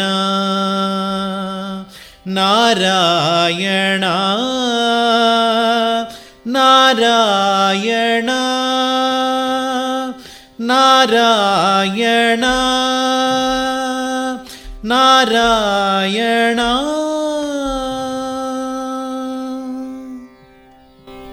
ನಾವಂತೂ ಇನ್ನು ಹಾಡನ್ನೇ ಕೇಳುವಂತ ಹಾಗೆ ಅನ್ನಿಸ್ತಾ ಇತ್ತು. ಇರಲಿ. ಏನೇ ಕಷ್ಟ ಇದ್ರೂ ಸುಖ ಇದ್ರೂ ನಮಗೆ ನಾರಾಯಣ ಸ್ಮರಣೆ ಇದ್ದರೆ ಮಿಕ್ಕ ಭಾರ ಹೊ- ಹೊತ್ತುಕೊಳ್ಳುವನು ಅಂತ ಇದೆ. ಕೃಷ್ಣ ಕೃಷ್ಣ ಎಂದು ಮೂರು ಬಾರಿ ನೆನೆಯಿರು ಸಂತುಷ್ಟನಾಗಿ ಮುಕುತಿ ಕೊಟ್ಟು ಮಿಕ್ಕ ಬಾರ ಹೊರುವನು ಅಂತ. ನಾವು ಕೃಷ್ಣ ಹೇಳಬೇಕು. ನಾರಾಯಣ ಹೇಳಬೇಕು. ಕೇಶವ ಹೇಳಬೇಕು. ಮಾಧವ ಹೇಳಬೇಕು. ಶಿವ ಶಿವ ಅಂತ ಹೇಳಬೇಕು ನಾವು. ಆ ಹೇಳಿದರೆ ಮಾತ್ರ ನಮಗಿರತಕ್ಕಂಥ ಭಾರವನ್ನು ಅವ ಹೊತ್ತುಕೊಳ್ತಾನೆ ಅಂತ. ನನ್ನ ಭಕ್ತನಾಗಿ ಶರಣಾಗತಿಯಾಗಿ ನೀನು ಸ್ತುತಿ ಮಾಡ್ತಾ ಇದ್ದೀಯ ಹ್ಮ್. ನಿನಗೆ ಈಗ ನಾನು ಅನುಗ್ರಹ ಮಾಡಿದ್ರೆ ಇನ್ಯಾವಾಗ ಮಾಡೋದು? ಅಂತೇಳಿ ಅವನೇ ನಮಗಿರುವ ಕಷ್ಟವನ್ನು ಹೊತ್ತುಕೊಳ್ತಾನೆ ಅಂತ. ಸುಖದಲ್ಲಿ ನಾವು ಅತ್ಯಂತ ಒಂಥರ ನಮಗೆ ಅಹಂ ಬಂದುಬಿಡ್ತದೆ. ಎಲ್ಲ ಎರಡು ಕಟ್ಟದಲ್ಲೂ ಬರ್ತದೆ ಕಷ್ಟದಲ್ಲೂ ಬರ್ತದೆ ಸಿಟ್ಟು ಬಂದರೆ ಒಂಥರ ಅಹಂಕಾರವೇ ಅಲ್ವಾ? ಈ ಮದ ಬರುದು ಶ್ರೀಮಂತಿಕೆ ಬಂದರೆ ಆಗಲೂ ಕೂಡ ಅದನ್ನು ಸಮ ಒಂದೇ ಸಮ ಸರಿಸಮವಾಗಿ ಮಾಡಲಿಕ್ಕೆ ಅವ ಬರ್ತಾನೆ ಅಂತ. ಹಾಗೆ ಹಾಗೆ ಮಿಕ್ಕ ಹೊರುವನು ಅಂತ. ಏನೇ ಭಾರವನ್ನು ದೇವರಿಗೆ ಭಾರವನ್ನು ಹಾಕಿಬಿಟ್ರೆ ಸಾಕು ನಾವು. ಆರಾಮಾಗಿ ಇಡಬಹುದು ಅಂತ. ಅದಕ್ಕೆ ಅದು ಈ ದಾಸರ ಹಾಡಲ್ಲೇ ಹೇಳ್ತದೆ ಅದನ್ನು. ದಾಸ ಸಾಹಿತ್ಯ ಒಂದು ಜೀವನಕ್ಕೆ ನಮಗೆ ಬೆಳಕನ್ನು ತೋರಿಸುವ ಸಾಹಿತ್ಯ ಅಂತ ಅದಕ್ಕೆ ಹಾಗೆ ಹೇಳೋದು. ಈ ಹಾಡು ಕೇಳಿದರೆ ಹೇಳ್ತಾರೆ ನೋಡಿ ಅದನ್ನು. ಓ ಸರಿ ಆದರೆ ನಾನು ಕೃಷ್ಣ ಕೃಷ್ಣ ಹೇಳಬೇಕು ಅಂತ. ತುಂಬ ಅತ್ಯಂತ ಯಶಸ್ವಿ ಕೀರ್ತನೆ ಅದು. ಕೃಷ್ಣ ಕೃಷ್ಣ ಎಂದು ಮೂರು ಬಾರಿ ನೆನೆಯಿರು ಸಂತುಷ್ಟನಾಗಿ ಮುಕುತಿ ಕೊಟ್ಟು ಮಿಕ್ಕ ಭಾರ ಹೊರುವನು ಅಂತ. ಒಂದಷ್ಟು ಭಾರಗಳನ್ನು ನಾವು ನಾವಾಗಿಯೇ ಸೃಷ್ಟಿಸಿಕೊಂಡಿದ್ದೇವೆ ಹೊತ್ಕೊಂಡಿದ್ದೇವೆ. ಭಾರ ಕಡಿಮೆ ಅಲ್ಲ ತುಂಬ. ತುಂಬ. ತುಂಬ ಇದೆ. ಅದು ಕಡಿಮೆ ಆಗುದೇ ಭಗವತ್ ಸ್ಮರಣೆಯಿಂದ ಮಾತ್ರ. ಅದು ಹೇಳಿದೆ ಅಲ್ವಾ ನಮಗೆ. ಪುರಾಣದಲ್ಲಿದೆ ಉಪನಿಷತ್ತಿನಲ್ಲಿದೆ ವೇದಗಳಲ್ಲಿದೆ. ಅದು ಅರ್ಥ ಆಗೋದಿಲ್ಲ ಅಂತ ನಮಗೆ ದಾಸರ ಕೀರ್ತನೆಗಳ ಮೂಲಕ ವಚನಗಳ ಮೂಲಕ ಕಗ್ಗದ ಮೂಲಕ ಎಲ್ಲ ಕೊಟ್ಟಿದ್ದಾರೆ ನೋಡಿ. ಇದನ್ನು ಅರ್ಥ ಮಾಡಿಕೊಳ್ಳಿ. ನಿಮಗೆ ಅದು ಅರ್ಥ ಆಗೋದಿಲ್ಲ. ಯಾಕಂದರೆ ನಾವು ಸಂಸ್ಕೃತದಿಂದ. ಶೇಕಡ ತೊಂಬತ್ತೊಂಬತ್ತು ದೂರ ಆಗಿದ್ದೇವೆ. ದೂರ ಆಗಿದ್ದೇವೆ. ಹೌದು. ಹಾಗಾಗಿ ಅದು ಅರ್ಥ ಆಗೋದಿಲ್ಲ ನಮಗೆ. ಹಾಗೆ ನಮ್ಮ ಮಟ್ಟಕ್ಕೆ ಹಿಡಿದು ಕೊಟ್ಟಿರುವಂಥದ್ದು ಇದೆಲ್ಲ. ಈ ವಚನಗಳು. ಬಸವಣ್ಣಂದಾಗಲಿ ಅಥವಾ ಈ ದಾಸ ಸಾಹಿತ್ಯ ಆಗಲಿ ನಮ್ಮ ಮಟ್ಟಕ್ಕೆ ಇಳಿದದಲ್ವ? ನಿನಗೆ ಯೋಗ್ಯತೆ ಇಲ್ಲ ಮಾರ ಇದನ್ನಾದರೂ ಕಲಿತು ಸ್ವಲ್ಪ ದೇವರ ಹತ್ತಿರ ಬಾ ಅಂತ ಕೊಟ್ಟಿರುವಂಥ ಕೊಡುಗೆ ಇದು. ಹಾಗೆ ಈ ಮೂಲಕ ನಾವು ಮಾಡಬೇಕು ಸಾಧನೆ ಏನಾದರೂ. ಹಾಗೆ ಹಾಗೆ ಇವತ್ತು ನಮ್ಮ ಕರಾವಳಿಯಲ್ಲಿ ಅಂತೂ ಇದು ತುಂಬ ವೈಭವದಿಂದ. ಅತ್ಯಂತ ಉತ್ತಮ ಸ್ಥಿತಿಯಲ್ಲಿ ಇದು ಕೆಲಸ ಮಾಡ್ತಾ ಇದೆ ಈ ಭಜನೆ. ಅನ್ನುವಂಥದ್ದು ದೇವರ ನಾಮಸ್ಮರಣೆ. ದಾಸ ಸಾಹಿತ್ಯದ ಹಲವಾರು ಪದಪುಂಜಗಳಿಗೆ ನೀವು ರಾಗ ಸಂಯೋಜನೆ ಮಾಡಿ ಹಾಡ್ತಾ ಇದ್ದೀರಿ ಮತ್ತು ಹಾಡುವಂತಹ ತಂಡಗಳು. ಹೆಂಗಸರದ್ದಿರ್ಬೋದು ಅಥವಾ ಪುರುಷರದ್ದಿರ್ಬೋದು? ಮಕ್ಕಳದ್ದಿರ್ಬೋದು. ಅಂತಹ ತಂಡಗಳನ್ನು ಕೂಡ ಕಟ್ತಾ ಇದ್ದೀರಿ. ಈ ತಂಡಗಳು ಅವರ ಒಂದು ಸ್ವ ಸಂತೋಷಕ್ಕಾಗಿ ಮತ್ತು ಅದನ್ನು ಪಸರಿಸುವ ಕೆಲಸವನ್ನು ಕೂಡ ಮಾಡ್ತಾ ಇದೆ. ಈಗ ಈ ಬಗ್ಗೆ ನಿಮ್ಮ ಮಾತು. ನಾವು ಕಟ್ಟಿಕೊಂಡದ್ದು ಅಂತಲ್ಲ. ಅವರು ಬೇಕು ಅಂದಾಗ ನಾವು ಹೋಗಿ ಅವರನ್ನು ಸಂಘಟಿಸಿದ್ದು ಅಂತ ಹೇಳ್ಬೋದು. ಅವರಿಗೆ ಸೂಚನೆ ಕೊಟ್ಟರು ಅವರು ಮತ್ತೆ ಸಂಘಟನೆ ಮಾಡಿದರು. ಒಬ್ಬರು ಆದರೂ ಆರಂಭ ಆರಂಭಿಕವಾದ ಒಂದು ಆಲೋಚನೆ. ಹೌದು ಹೌದು. ಇದು ಭಜನೆ ಕಲಿಬೇಕು. ಅಂದರೆ ನಾವು ಪ್ರಾರಂಭದಲ್ಲಿ ನೀವು ಹೇಳಿದ ಹಾಗೆ ರಾಗ ಸಂಯೋಜನೆ ಮಾಡಿ ಅಥವಾ ಅಲ್ಲೋ ಇಲ್ಲೋ ಕೇಳಿ ಅದು ನಮಗೆ ಅದರ ಮೋಹಕ್ಕೆ ನಾವು ಒಳಗಾಗಿ. ಈ ಕೀರ್ತನೆ ಯಾವುದೋ ಹಾಡುಗಳನ್ನು ಕೇಳುವಾಗ ನಾವು ಅದಕ್ಕೆ ತಲೆದೂಗುತ್ತೇವೆ ನಾವು. ಅಂದರೆ ಅದಕ್ಕೆ ನಾವು ಮೋಹಿತರಾಗಿದ್ದೇವೆ ಅಂತ ಅರ್ಥ. ಮನಸ್ಸು ಓತಿದ್ದೇವೆ ಹಾಡಿಗೆ ಉಳಿದಿದ್ದೆ ಅದು ನಮಗೆ ಹತ್ತಿರವಾಗ್ತಾ ಉಂಟು ನಾವು ಅದನ್ನು ಸ್ವೀಕಾರ ಮಾಡ್ತೇವೆ ಅಂತ ಲೆಕ್ಕ. ಹಾಗಾಗಿ ಆ ಹಾಡು ಇಷ್ಟ ಆದವಾಗ ಅದಕ್ಕೆ ನಮ್ಮದೇ ಆದಂತಹ ಭಾವವನ್ನು ತುಂಬಿಸಿ ಅದು ಹಾಡ್ತೇವೆ. ಅದನ್ನು ಆಗ ನಾವು ನಮ್ಮ ಅನುಭವದಲ್ಲಿ ಇಂತಹ ಹಾಡುಗಳು ನಮಗೆ ಅಚಾನಕ್ಕಾಗಿ ಬಂದದ್ದು ಅನಿರೀಕ್ಷಿತವಾಗಿ. ಈ ಹಾಡನ್ನು ನಾನು ಹಾಡ್ತೇನೆ. ಇದನ್ನು ಮುದ್ರಿತಗೊಳಿಸ್ತೇನೆ. ಮುದ್ರಿತಗೊಳಿಸಿ ಈಗಿನ ಮಾಧ್ಯಮದ ಮೂಲಕ ಹೊರ ಪ್ರಪಂಚಕ್ಕೆ ಕಳಿಸಬೇಕು ಅನ್ನುವಂಥ ಒಂದು ಉತ್ಸಾಹ ನಮ್ಮಲ್ಲಿ ಅಡಕವಾಗಿತ್ತು. ಆಗ ಅದನ್ನು ಮಾಡಿದೆವು. ಸಾಯ್ ಸಾಮಾನ್ಯ ಸಾವಿರದ ಒಂಬೈನೂರ ತೊಂಬತ್ತ ಎಂಟು. ಆ ಇಸವಿಯಿಂದ ಈ ಒಂದು ಆಗ ಕ್ಯಾಸೆಟ್ ಯುಗ ಅದು. ಕ್ಯಾಸೆಟ್ಗಳು ತುಂಬ ವೈಭವದಿಂದ ಪ್ರಚಾರ ಆಗ್ತಾ ಇತ್ತು. ಕ್ಯಾಸೆಟ್ನಲ್ಲಿ ಭಕ್ತಿಗೀತೆಯೋ ಸಿನಿಮಾ ಗೀತೆಗಳು ಎಲ್ಲ ಕ್ಯಾಸೆಟ್ ಆಯ್ದುಕೊಂಡು. ಎಲ್ಲ ಕೇಳ್ತಾ ಇದ್ರು. ಈಗ ಇಲ್ಲ ಈಗೆಲ್ಲ ಸಾಮಾಜಿಕ ಜಾಲತಾಣ ಬಂದು ಇದರಲ್ಲಿ ಏನೇನೋ ವೈವಿಧ್ಯತೆ ಬಂದು ಈಗ ಅಂಥದ್ದಿಲ್ಲ. ಯಾರು ಹಾಡುಗಾರರು ಏನು ಬೇಕಾಗಿಲ್ಲ. ಯಾರು ಹಾಡಿದ್ದು ಯಾವ ಕೀರ್ತನೆ ಎಲ್ಲ ಆ ಹೆ- ಕೀರ್ತನೆಯ ಒಂದು ಹೆಸರನ್ನು ನಾವು ಬಾಯಲ್ಲಿ ಹೇಳಿದ್ರು ಅಥವಾ ಬರೆದ್ರು ಅದು ಬಂದು ನಮ್ಮ ಮೊಬೈಲಾಗೆ ಅಥವಾ ಈ ನೆಟ್ಟಿನ ಮೂಲಕ ಬಂದು ಕೂತ್ಕೊಳ್ತದೆ. ಆಗ ಆ ಕಾಲಘಟ್ಟದಲ್ಲಿ ನಾವು ರಾಗ ಸಂಯೋಜನೆ ಮಾಡಿ, ಅದಕ್ಕೆ ಸಂಗೀತಗಾರರನ್ನು ಸಂಪರ್ಕಿಸಿ ಅಲ್ಲಿ ಹಾಡಿ, ಅದನ್ನು ಕ್ಯಾಸೆಟ್ಟಿಗೆ ಅಳವಡಿಸಿ, ಅದನ್ನು ವ್ಯಾಪಾರ ಮಳಿಗೆಗೆ ಬಿಟ್ಟು, ಅಲ್ಲಿ ಎಲ್ರಿಗೂ ಅದು ತುಂಬ ಇಷ್ಟ ಆಗಿ ಆ ಭಜನೆಗಳ ಅಭ್ಯಾಸ, ಭಜನಾ ತಂಡಗಳ ನಿರ್ಮಾಣ, ನಮಗೆ ಕಲಿಬೇಕು, ಈ ಹಾಡನ್ನು ಹಾಡಬೇಕು, ಅಥವಾ ಅದನ್ನು ಕೇಳಿ ಸ್ವತಃ ಕಲ್ತವ್ರು ಅದೆಷ್ಟೋ ಮಂದಿ. ಮತ್ತು ಇದು ನಮಗೆ ಆಗೋದಿಲ್ಲ, ಅವರ ಹತ್ರವೇ ಕೇಳಬೇಕು, ಅಥವಾ ಯಾರು ಇದನ್ನು ಕಲಿಸಿಕೊಡ್ತಾರೆ, ಅವರನ್ನು ಸಂಪರ್ಕ ಮಾಡಿ ಅಭ್ಯಾಸ ಮಾಡಿ, ಭಜನೆಯಲ್ಲಿ ಹಾಡೋದೋ, ವೈಯಕ್ತಿಕವಾಗಿ ಭಕ್ತಿಗೀತೆ ಸ್ಪರ್ಧೆಗಳಲ್ಲಿ ಹಾಡೋದೋ ಇಂಥದೆಲ್ಲ ನಡೀತಾ ಇದ್ದಂತಹ ಆ ಕಾಲಘಟ್ಟ. ಆಗ ನಮ್ಮ ಅನೇಕ ಧ್ವನಿ ಸುರುಳಿಗಳು ತುಂಬ ಪ್ರಚಾರಕ್ಕೆ ಬಂತು. ತಿರುಪತಿ ವೆಂಕಟರಮಣ ಕಣ್ಣಿನೊಳಗೆ ನೋಡು. ಜಯ ಜಯ ಕೃಷ್ಣ ಮುಕುಂದ ಮುರಾರೆ ದೃಷ್ಟಿ ನಿನ್ನ ಪಾದದಲ್ಲಿ. ಹೀಗೆಲ್ಲ ಹರಿಭಜನೆ ಮಾಡೋ ನಿರಂತರ. ಇಂಥದ್ದೆಲ್ಲ ಬಂದು ಭಜನೆಗೆ ಏನೋ ಒಂದು ಹೊಸ ವಿಧದ ಸಾಹಿತ್ಯಗಳು ಜನರಿಗೆ ಸಿಕ್ತು. ಆಗ ಕೇಳ್ತಾ ಇದ್ರು ಇದನ್ನು ಹಾಡಬೇಕು ನಾವು ಭಜನಾ ಮಂಡಳಿಯನ್ನು ಕಟ್ಟಿಕೊಳ್ಬೇಕು ಅಂತ ಅನೇಕ ಮಕ್ಕಳು. ತಾಯಂದಿರು ಎಲ್ಲ ನಮ್ಮನ್ನು ಸಂಪರ್ಕ ಮಾಡಿದಾಗ ಆಗ ಅಲ್ಲಿ ನಾವು ಅವರಿಗೆ ಅದರ ಸೂಕ್ಷ್ಮ ವಿಚಾರ ಅದರ ಮಹತ್ವವನ್ನು ಹೇಳಿ ಅವರು ಮತ್ತೆ ಆ ಊರಿನಲ್ಲೋ ಆ ಪರಿಸರದಲ್ಲೋ ಹಲವರನ್ನು ಸೇರಿಸಿಕೊಂಡು ಭಜನಾ ತಂಡಗಳು ನಿರ್ಮಾಣ ಆಗಿ ಅಲ್ಲಿ ಮತ್ತೆ ತರಬೇತಿಯನ್ನು ಕೊಟ್ಟು ಒಂದು ಸಮರ್ಥವಾದ ಭಜನಾ ಮಂಡಳಿ ನಿರ್ಮಿಸುವಲ್ಲಿ ಅನೇಕ ಕಡೆಗಳಲ್ಲಿ ಇಂಥದ್ದಾಗಿದೆ ಅದರಿಂದಾಗಿ ಇವತ್ತು ಮಹಿಳೆಯರ ಭಜನಾ ತಂಡ ಮಕ್ಕಳ ಭಜನಾ ತಂಡ ಕುಣಿತ ಭಜನಾ ತಂಡ. ಗಂಡುಸರದ್ದು ಹೆಂಗುಸರದ್ದು ಎಲ್ಲರದ್ದು ಶುರುವಾಗಿದೆ ಇವತ್ತು. ಭಜನಾ ಮಂದಿರಗಳು ಯಾವ ದೇ ಮಂದಿರದಲ್ಲಿ ಕೂಡ ಈಗ ಭಜನೆಗೆ ಕೊರತೆ ಇಲ್ಲ. ಯಾವ ದೇವಸ್ಥಾನಗಳಲ್ಲಿ ಕೂಡ ನಾಮಾವಳಿ ಹೇಳಲಿಕ್ಕೆ ಭಜನೆ ಹೇಳಲಿಕ್ಕೆ ತಂಡಗಳು ನಿರ್ಮಾಣ ಆಗಿದೆ. ಅಂಥದ್ದೊಂದು ಬದಲಾವಣೆ ಆಗಿದೆ. ಇದಕ್ಕೆ ಮೂಲ ಕಾರಣ ಒಂದು ನಮಗೆ ಪ್ರಾರಂಭ ಹಂತದಲ್ಲಿ ದಾಸ ಸಾಹಿತ್ಯ ಪ್ರಾಜೆಕ್ಟ್ ತಿರುಮಲ ತಿರುಪತಿ ದೇವಸ್ಥಾನದ ವತಿಯಿಂದ ನಮಗೆ ವೇದಿಕೆಗಳು ಒದಗಿ ಬಂದದ್ದು. ಅದು ಶ್ರೀನಿವಾಸನ ಅನುಗ್ರಹ. ಆ ನಂತರದಲ್ಲಿ ಮುಖ್ಯವಾಗಿ ಹೇಳಬೇಕು ಅಂತಾದರೆ ನಮ್ಮ ಈ ಒಂದು ಕರಾವಳಿ ಪ್ರದೇಶದ ಅತ್ಯಂತ ದಕ್ಷಿಣದ ಕಾಶಿ ಅಂತ ಹೇಳ್ತೇವಲ್ಲ ಧರ್ಮಸ್ಥಳದ ಕ್ಷೇತ್ರ ಮಂಜುನಾಥನ ಅಲ್ಲಿಯ ಭಜನಾ ಪರಿಷತ್ತು ಭಜನಾ ತರಬೇತಿ ಕಮ್ಮಟದ ಪ್ರಭಾವದಿಂದ ತುಂಬ ವಿಸ್ತಾರಗೊಂಡಿತು ಭಜನಾ ಕ್ಷೇತ್ರ. ಇವತ್ತು ಕೂಡ ನಮ್ಮ ಈ ಕರಾವಳಿ ದಕ್ಷಿಣ ಕನ್ನಡ ಉಡುಪಿ ಕಾಸರಗೋಡು, ಆಮೇಲೆ ಹಲವಾರು ಜಿಲ್ಲೆಗಳಲ್ಲಿ ಇವತ್ತು ಭಜನೆ ವ್ಯಾಪಿಸಿಕೊಂಡಿದೆ ಅಂತ ಹೇಳಿದರೆ ಅದಕ್ಕೆ ಮುಖ್ಯ ಕಾರಣ ಧರ್ಮಸ್ಥಳದ ಭಜನಾ ಪರಿಷತ್ತು. ಪೂಜ್ಯ ವೀರೇಂದ್ರ ಹೆಗ್ಡೆಯವರ ಮತ್ತು ಅಮ್ಮನವರ ಕೃಪಾ ಕಟಾಕ್ಷದಿಂದ ಇದು ಅತ್ಯಂತ ಸಮೃದ್ಧವಾಗಿ ಬೆಳೆದಿದೆ. ಅದರಿಂದ ನಂತರ ನಮಗೆ ಈ ಭಜನಾ ಕ್ಷೇತ್ರವನ್ನು ವಿಸ್ತಾರ ಮಾಡಲಿಕ್ಕೆ ತುಂಬ ಅನುಕೂಲ ಆಯಿತು. ಹಾಗಾಗಿ ಭಜನಾ ಕ್ಷೇತ್ರ ಬೆಳೆಯಿತು ಭಜನಾ ಮಂಡಳಿಗಳು ಬೆಳೆಯಿತು. ಇದು ನಾವು ಮಾಡಿದ್ದು ಅಂತ ಅಲ್ಲ. ಆ ಭಗವಂತ ಏನೋ ಯಾರಿಗೂ ಒಂದೊಂದು ಶಕ್ತಿಯನ್ನು ಕೊಡ್ತಾನೆ. ಮಾಡಿ ಅಂತ ಹೇಳಿ.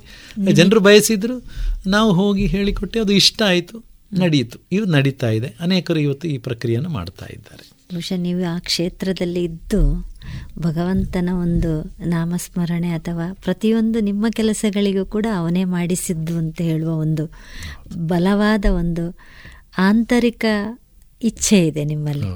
ಮನುಷ್ಯ ಯಾವಾಗ ಕೊನೆಗೆ ಹೇಳುದು ಎಲ್ಲ ದೇವರಿಟ್ಟಾಗೆ ಆಗ್ತದೆ ಅಂತ. ಅದನ್ನು ನಾವು ಪ್ರಾರಂಭದಲ್ಲಿ ಇಡಬೇಕು ಅಂತ. ಪ್ರಾರಂಭದ ಆದ್ಯತೆ ಭಗವಂತನಿಗೆ ಕೊಟ್ಟಾಗ ಅವ ನಡೆಸಿಕೊಂಡು ಹೋಗ್ತಾನೆ ಅಂತ. ಕೊನೆಯ ಘಟ್ಟಕ್ಕೆ ಕಷ್ಟ ಆಗುದಿಲ್ಲ ಅಂತ ನಮಗೆ. ಈ ಮನುಷ್ಯನಿಗೆ ನೋಡಿ ಕೊನೆಯ ಹಂತದಲ್ಲಿ ಜೀವ ಬಳಲ್ತಾ ಹೋಗುವಾಗ ಶಕ್ತಿಹೀನತೆ ಬರ್ತದೆ ರಕ್ತಹೀನತೆ ಎಲ್ಲವೂ ಆಗ್ತದಲ್ಲ. ಆಗ ನಾವು ಬಿದ್ದಾವಾಗ ನಮಗೆ ಭಗವಂತನನ್ನು ಆಗ ದೇವರನ್ನು ಕರೆದ್ರೆ ಬರುವುದಿಲ್ಲ. ನಿನಗೆ ಇಷ್ಟವರೆಗೆ ಎಲ್ಲಿದ್ದಿ ನೀನು ಅಂತ ಕೇಳ್ತಾರೆ. ಅಲ್ವಾ ನಾವು ಹಾಗೆಲ್ಲ ಹೇಳೋದು. ಈಗ ನಿನಗೆ ಬೇಕಾಯ್ತಾ ನಾನು? ಇದುವರೆಗೆ ನೀನು ತುಂಬ ಹಾರಾಡ್ತಾ ಇದ್ದಿ ಅದು ಮಾಡ್ತಾ ಇದ್ದಿ ಇದು ಮಾಡ್ತಾ ಇದ್ದಿ ಇಲ್ಲಿವರೆಗೆ ಎಲ್ಲಿದ್ದಿ ನೀನು ಅಂತ ಕೇಳ್ತಾರಲ್ಲ? ಹಾಗೆ ನಮ್ಮ ದೇವರು ಕೂಡ ಪ್ರಶ್ನೆ ವ್ಯವಹಾರದಲ್ಲೂ ನಾವು ಹೌದು. ಹೌದು ಹೌದು ಹೌದು ಅನಿವಾರ್ಯ. ಹಾಗಾಗಿ ಈಗಲೇ ನಾವು ಭಗವಂತನ ಸ್ತುತಿಯನ್ನು ಮಾಡಿದರೆ ಅರ್ಥ ಮಾಡಿಕೊಂಡ್ರೆ ಮುಂದಕ್ಕೆ ಅನುಕೂಲ ಆಗ್ತದೆ ಅಂತ ಎಲ್ಲ ರೀತಿಯಲ್ಲೂ. ಇದುವರೆಗೆ ಕಲಾಮಹತಿ ಹದಿನೆಂಟನೆಯ ಸರಣಿ ಕಾರ್ಯಕ್ರಮದಲ್ಲಿ ಮಧ್ವಾಧೀಶ ವಿಠಲದಾಸ ನಾಮಾಂಕಿತರಾದ ಶ್ರೀಯುತ ರಾಮಕೃಷ್ಣ ಕಾಟುಕುಕ್ಕೆ ಅವರ ಕಲಾ ಬದುಕಿನ ಅನುಭವದ ಮಾತುಗಳನ್ನು ಕೇಳಿದಿರಿ. ಇನ್ನು ಮುಂದುವರಿದ ಕಲಾ ಅನುಭವದ ಮಾತುಗಳು ಮುಂದಿನ ಸೋಮವಾರದ ಕಲಾಮಹತಿ ಸಂಚಿಕೆಯಲ್ಲಿ ಕೇಳೋಣ.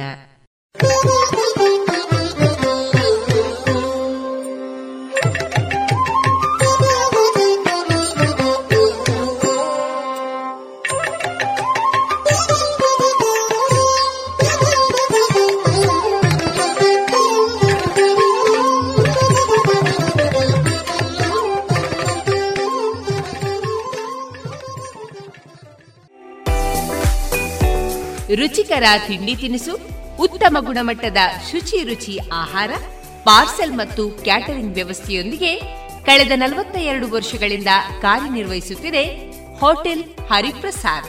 ಗ್ರಾಹಕರ ಸೇವೆಗೆ ಸದಾ ಸಿದ್ಧ. ಇಲ್ಲೇ ಭೇಟಿ ಕೊಡಿ ಹೋಟೆಲ್ ನ್ಯೂ ಹರಿಪ್ರಸಾದ್, ಬಳುವಾರು ಪುತ್ತೂರು. ದೂರವಾಣಿ ಸಂಖ್ಯೆ ಎಂಟು ಒಂದು ಸೊನ್ನೆ ಐದು ಸೊನ್ನೆ ಮೂರು ಒಂದು ಏಳು ಒಂಬತ್ತು ಆರು.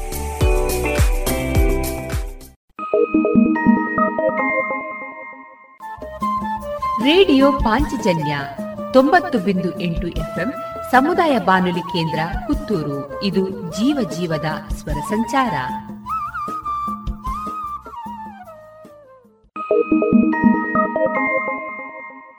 ಇನ್ನೀಗ ಸನ್ಮಾನ್ಯ ಪ್ರಧಾನಮಂತ್ರಿಗಳಾದ ನರೇಂದ್ರ ಮೋದಿ ಅವರಿಂದ ಮನ್ ಕಿ ಬಾತ್ ಕನ್ನಡ ಅವತರಣಿ ಕಾರ್ಯಕ್ರಮದ ಧ್ವನಿ ಸುರುಳಿಯ ಭಾಗ.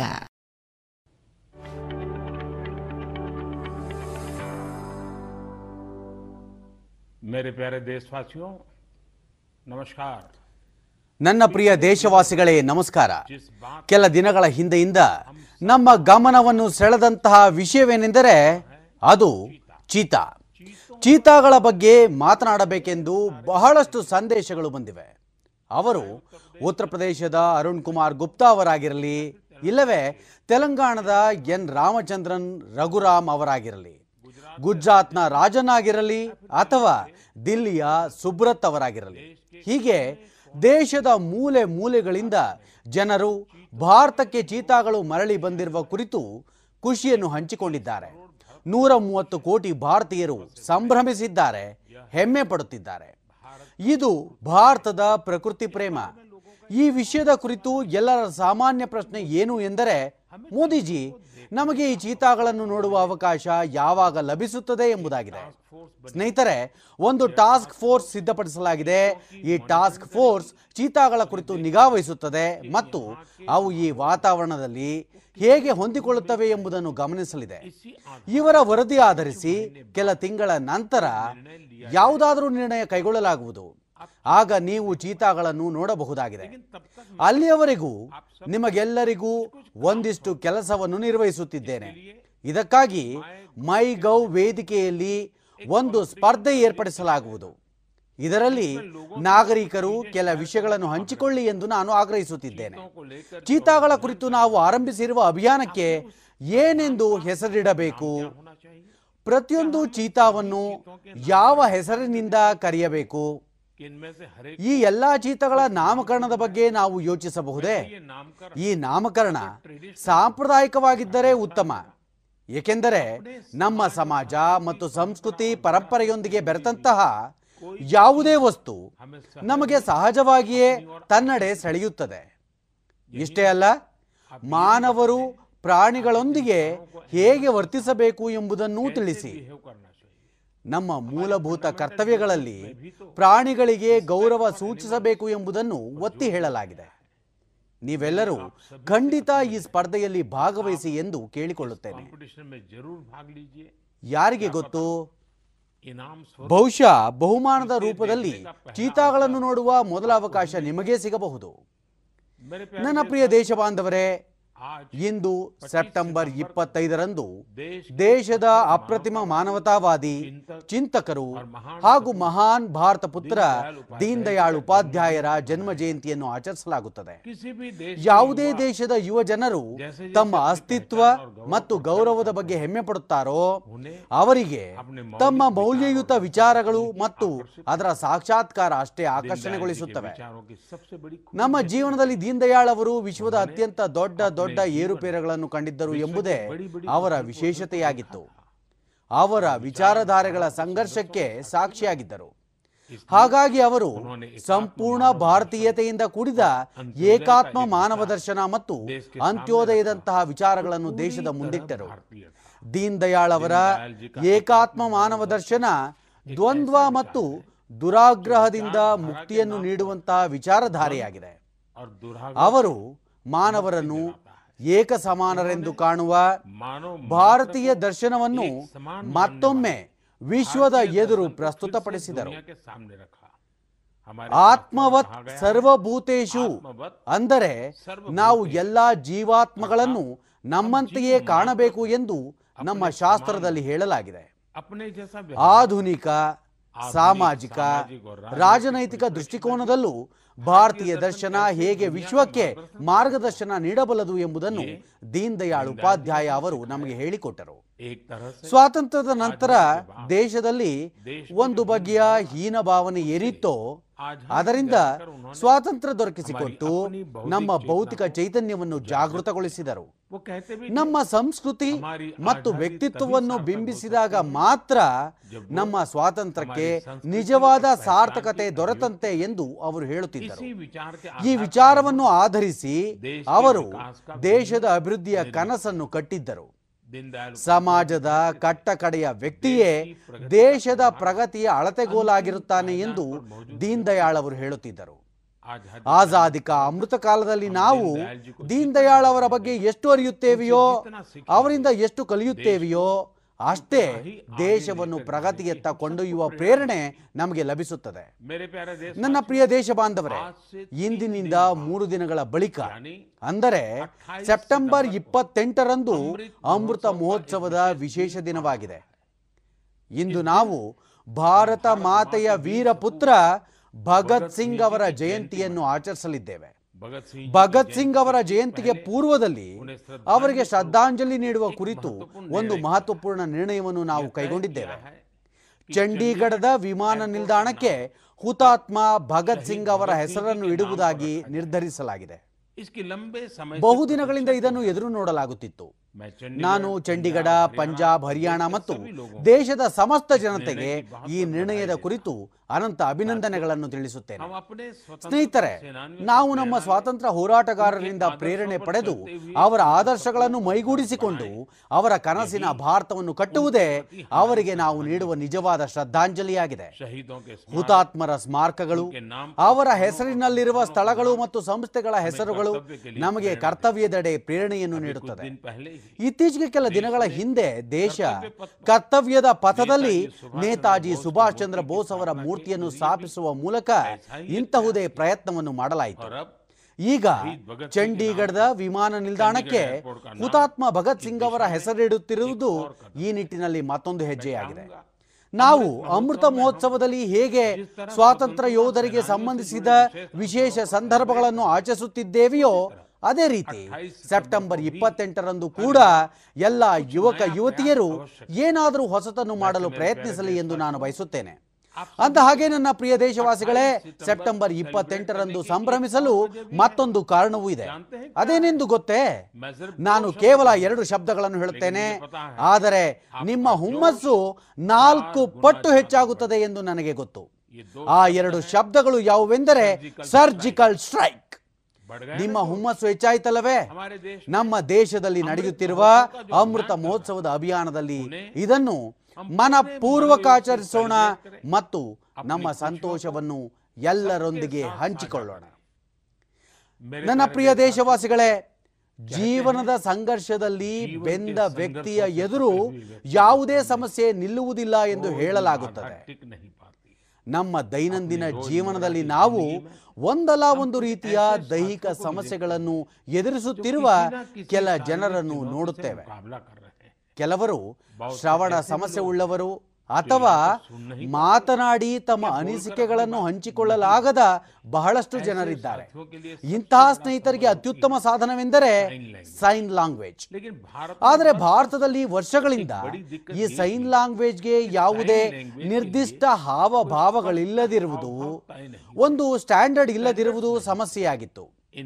ಈ ಸಮಸ್ಯೆಗೆ ಪರಿಹಾರವಾಗಿ ಎರಡ್ ಸಾವಿರದ ಹದಿನೈದರಲ್ಲಿ Indian sign language research and training centre ಅನ್ನು ಸ್ಥಾಪಿಸಲಾಯಿತು.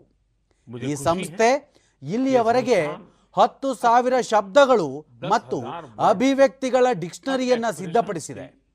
ಎರಡು ದಿನಗಳ ಹಿಂದೆ ಅಂದರೆ ಸೆಪ್ಟೆಂಬರ್ ಇಪ್ಪತ್ತ್ ಮೂರರಂದು ಸೈನ್ ಲ್ಯಾಂಗ್ವೇಜ್ ದಿನದಂದು ಹಲವಾರು ಶಾಲೆಗಳಲ್ಲಿ ಪಠ್ಯಕ್ರಮಗಳನ್ನು ಸೈನ್ ಲ್ಯಾಂಗ್ವೇಜ್ನಲ್ಲಿ ಅನಾವರಣ ಮಾಡಲಾಗಿದೆ. ಸೈನ್ ಲ್ಯಾಂಗ್ವೇಜ್ನ ಸಿದ್ಧವಾದ ಗುಣಮಟ್ಟವನ್ನು ಕಾಪಾಡಿಕೊಳ್ಳಲು ರಾಷ್ಟ್ರೀಯ ಶಿಕ್ಷಣ ನೀತಿಯಲ್ಲೂ ಒತ್ತು ನೀಡಲಾಗಿದೆ. ಸೈನ್ ಲ್ಯಾಂಗ್ವೇಜ್ನ ಶಬ್ದಕೋಶದ ವಿಡಿಯೋ ಮಾಡಿಯೂ ನಿರಂತರ ಪ್ರಸಾರ ಮಾಡಲಾಗುತ್ತಿದೆ. ಯೂಟ್ಯೂಬ್ನಲ್ಲಿ ಸಾಕಷ್ಟು ಜನರು ಸಾಕಷ್ಟು ಸಂಸ್ಥೆಗಳು ಭಾರತೀಯ ಸಂಜ್ಞಾ ಭಾಷೆಯಲ್ಲಿ ತಮ್ಮ ಚಾನೆಲ್ಗಳನ್ನು ಆರಂಭಿಸಿದ್ದಾರೆ. ಅಂದರೆ ಏಳೆಂಟು ವರ್ಷಗಳ ಹಿಂದೆ ಸೈನ್ ಲ್ಯಾಂಗ್ವೇಜ್ ಕುರಿತು ಆಂದೋಲನವನ್ನು ಆರಂಭಿಸಲಾಗಿತ್ತು. ಈಗ ಅದರ ಲಾಭ ನನ್ನ ಲಕ್ಷಾಂತರ ದಿವ್ಯಾಂಗ ಸೋದರ ಸೋದರಿಯರಿಗೆ ಲಭಿಸುತ್ತಿದೆ. ಹರಿಯಾಣದ ನಿವಾಸಿ ಪೂಜಾ ಅವರು ಭಾರತೀಯ ಸಂಜ್ಞಾ ಭಾಷೆಯಿಂದ ಬಹಳ ಸಂತೋಷಗೊಂಡಿದ್ದಾರೆ. ಹಿಂದೆ ಅವರು ತಮ್ಮ ಮಗನೊಂದಿಗೆ ಸಂಭಾಷಿಸಲು ಆಗುತ್ತಿರಲಿಲ್ಲ. ಆದರೆ ಎರಡ್ ಸಾವಿರದ ಹದಿನೆಂಟರಲ್ಲಿ ಸೈನ್ ಲ್ಯಾಂಗ್ವೇಜ್ ತರಬೇತಿ ಪಡೆದ ನಂತರ ತಾಯಿ ಮಗ ಇಬ್ಬರ ಜೀವನ ಸುಲಭವಾಗಿದೆ. ಪೂಜಾ ಅವರ ಮಗನು ಸೈನ್ ಲ್ಯಾಂಗ್ವೇಜ್ ಕಲ್ತಿದ್ದಾನೆ. ಮತ್ತು ತನ್ನ ಶಾಲೆಯಲ್ಲಿ ಅವನು ಕಥಾ ಸ್ಪರ್ಧೆಯಲ್ಲಿ ಬಹುಮಾನವನ್ನು ಗಳಿಸಿದ್ದಾನೆ. ಇದೇ ರೀತಿ ಟಿಂಕಾ ಅವರಿಗೆ ಆರು ವರ್ಷಗಳ ಮಗಳಿದ್ದಾಳೆ. ಆಕೆಗೆ ಕೇಳಿಸುವುದಿಲ್ಲ. ಟಿಂಕಾಜಿ ಅವರು ತಮ್ಮ ಮಗಳಿಗೆ ಸೈನ್ ಲ್ಯಾಂಗ್ವೇಜ್ನ ಕೋರ್ಸ್ ಮಾಡಿಸಿದರು. ಆದರೆ ಅವರಿಗೆ ಸ್ವತಃ ಸೈನ್ ಲ್ಯಾಂಗ್ವೇಜ್ ಬರುತ್ತಿರಲಿಲ್ಲ. ಹಾಗಾಗಿ ಅವರು ತಮ್ಮ ಮಗಳೊಂದಿಗೆ ಮಾತನಾಡಲು ಸಾಧ್ಯವಾಗುತ್ತಿರಲಿಲ್ಲ. ಈಗ ಟಿಂಕಾಜಿ ಅವರು ಸೈನ್ ಲ್ಯಾಂಗ್ವೇಜ್ನಲ್ಲಿ ತರಬೇತಿ ಪಡೆದಿದ್ದಾರೆ.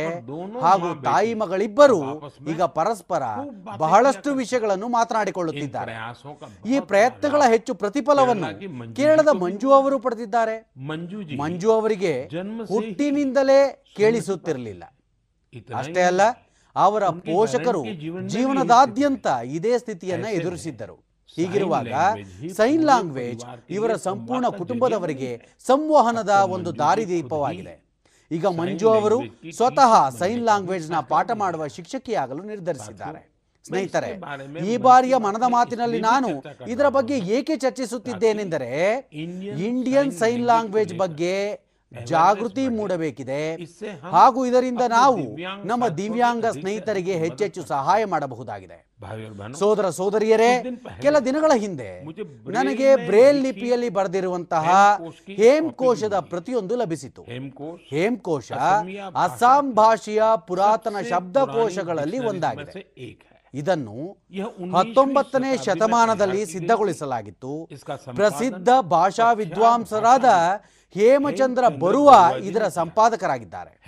ಹೇಮಕೋಶದ ಬ್ರೇಲ್ ಪ್ರತಿ ಸುಮಾರು ಹತ್ತು ಸಾವಿರ ಪುಟಗಳನ್ನು ಹೊಂದಿದೆ ಮತ್ತು ಹದಿನೈದಕ್ಕೂ ಹೆಚ್ಚು ಆವೃತ್ತಿಗಳಲ್ಲಿ ಪ್ರಕಾಶನಗೊಳ್ಳಲಿದೆ. ಇದರಲ್ಲಿ ಒಂದು ಲಕ್ಷಕ್ಕೂ ಹೆಚ್ಚು ಶಬ್ದಗಳ ಅನುವಾದವಾಗಲಿದೆ.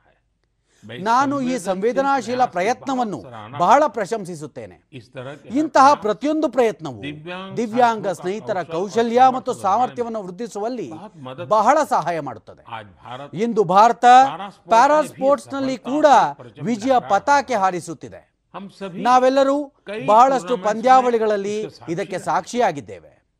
ಇಂದು ಮೂಲ ಹಂತದಿಂದಲೇ ದಿವ್ಯಾಂಗರಲ್ಲಿ ಫಿಟ್ನೆಸ್ ಸಂಸ್ಕೃತಿಯನ್ನು ಉತ್ತೇಜಿಸುವಲ್ಲಿ ತೊಡಗಿರುವ ಅನೇಕ ಜನರಿದ್ದಾರೆ. ಇದು ದಿವ್ಯಾಂಗರ ಆತ್ಮಸ್ಥೈರ್ಯಕ್ಕೆ ಮತ್ತಷ್ಟು ಶಕ್ತಿ ನೀಡುತ್ತದೆ. ನನ್ನ ಪ್ರಿಯ ದೇಶವಾಸಿಗಳೇ ಕೆಲ ದಿನಗಳ ಹಿಂದೆ ನಾನು ಸೂರತ್ನ ಓರ್ವ ಹೆಣ್ಣು ಮಗಳು ಅನ್ವಿಯನ್ನು ಭೇಟಿಯಾಗಿದ್ದೆ. ಅನ್ವಿ ಮತ್ತು ಅನ್ವಿಯ ಯೋಗಾಸನದೊಂದಿಗಿನ ನನ್ನ ಭೇಟಿಯು ಎಷ್ಟು ಅವಿಸ್ಮರಣೀಯವಾಗಿದೆ ಎಂದರೆ ಮನ್ ಕಿ ಬಾತ್ನ ಎಲ್ಲಾ ಕೇಳುಗರಿಗೆ ನಾನು ಅದರ ಬಗ್ಗೆ ಹೇಳಬಯಸುತ್ತೇನೆ. ಸ್ನೇಹಿತರೆ ಅನ್ವಿ. ತನ್ನ ಹುಟ್ಟಿನಿಂದಲೇ ಡೌನ್ ಸಿಂಡ್ರೋಮ್ನಿಂದ ಬಳಲುತ್ತಿದ್ದಾಳೆ. ಮತ್ತು ಅವಳು ಬಾಲ್ಯದಿಂದಲೂ ಗಂಭೀರವಾದ ಹೃದ್ರೋಗದೊಂದಿಗೆ ಹೋರಾಡುತ್ತಿದ್ದಾಳೆ. ಅವಳು ಕೇವಲ ಮೂರು ತಿಂಗಳ ಮಗುವಾಗಿದ್ದಾಗ ಓಪನ್ ಹಾರ್ಟ್ ಸರ್ಜರಿಗೆ ಒಳಗಾಗಬೇಕಾಯಿತು. ಇಷ್ಟೆಲ್ಲ ಕಷ್ಟಗಳಿದ್ದರೂ ಅನ್ವಿ ಆಗಲಿ ಆಕೆಯ ತಂದೆ ತಾಯಿ ಆಗಲಿ ಹತಾಶರಾಗಲಿಲ್ಲ. ಅನ್ವಿಯ ಪೋಷಕರು ಡೌನ್ ಸಿಂಡ್ರೋಮ್ ಬಗ್ಗೆ ಎಲ್ಲಾ ಮಾಹಿತಿಯನ್ನು ಸಂಗ್ರಹಿಸಿದರು. ಮತ್ತು ಅನ್ವಿ ಇತರರ ಮೇಲೆ ಅವಲಂಬಿತವಾಗುವುದನ್ನು ಕಡಿಮೆ ಮಾಡುವುದು ಹೇಗೆ ಎಂಬುದರ ಬಗ್ಗೆ ನಿರ್ಧಾರ ತೆಗೆದುಕೊಂಡರು. ಅನ್ವಿಗೆ ನೀರಿನ ಲೋಟವನ್ನು ಎತ್ತುವುದು ಹೇಗೆ? ಶೂಲೇಸ್ ಕಟ್ಟುವುದು ಹೇಗೆ? ಬಟ್ಟೆಯ ಬಟನ್ ಹಾಕುವುದು ಹೇಗೆ?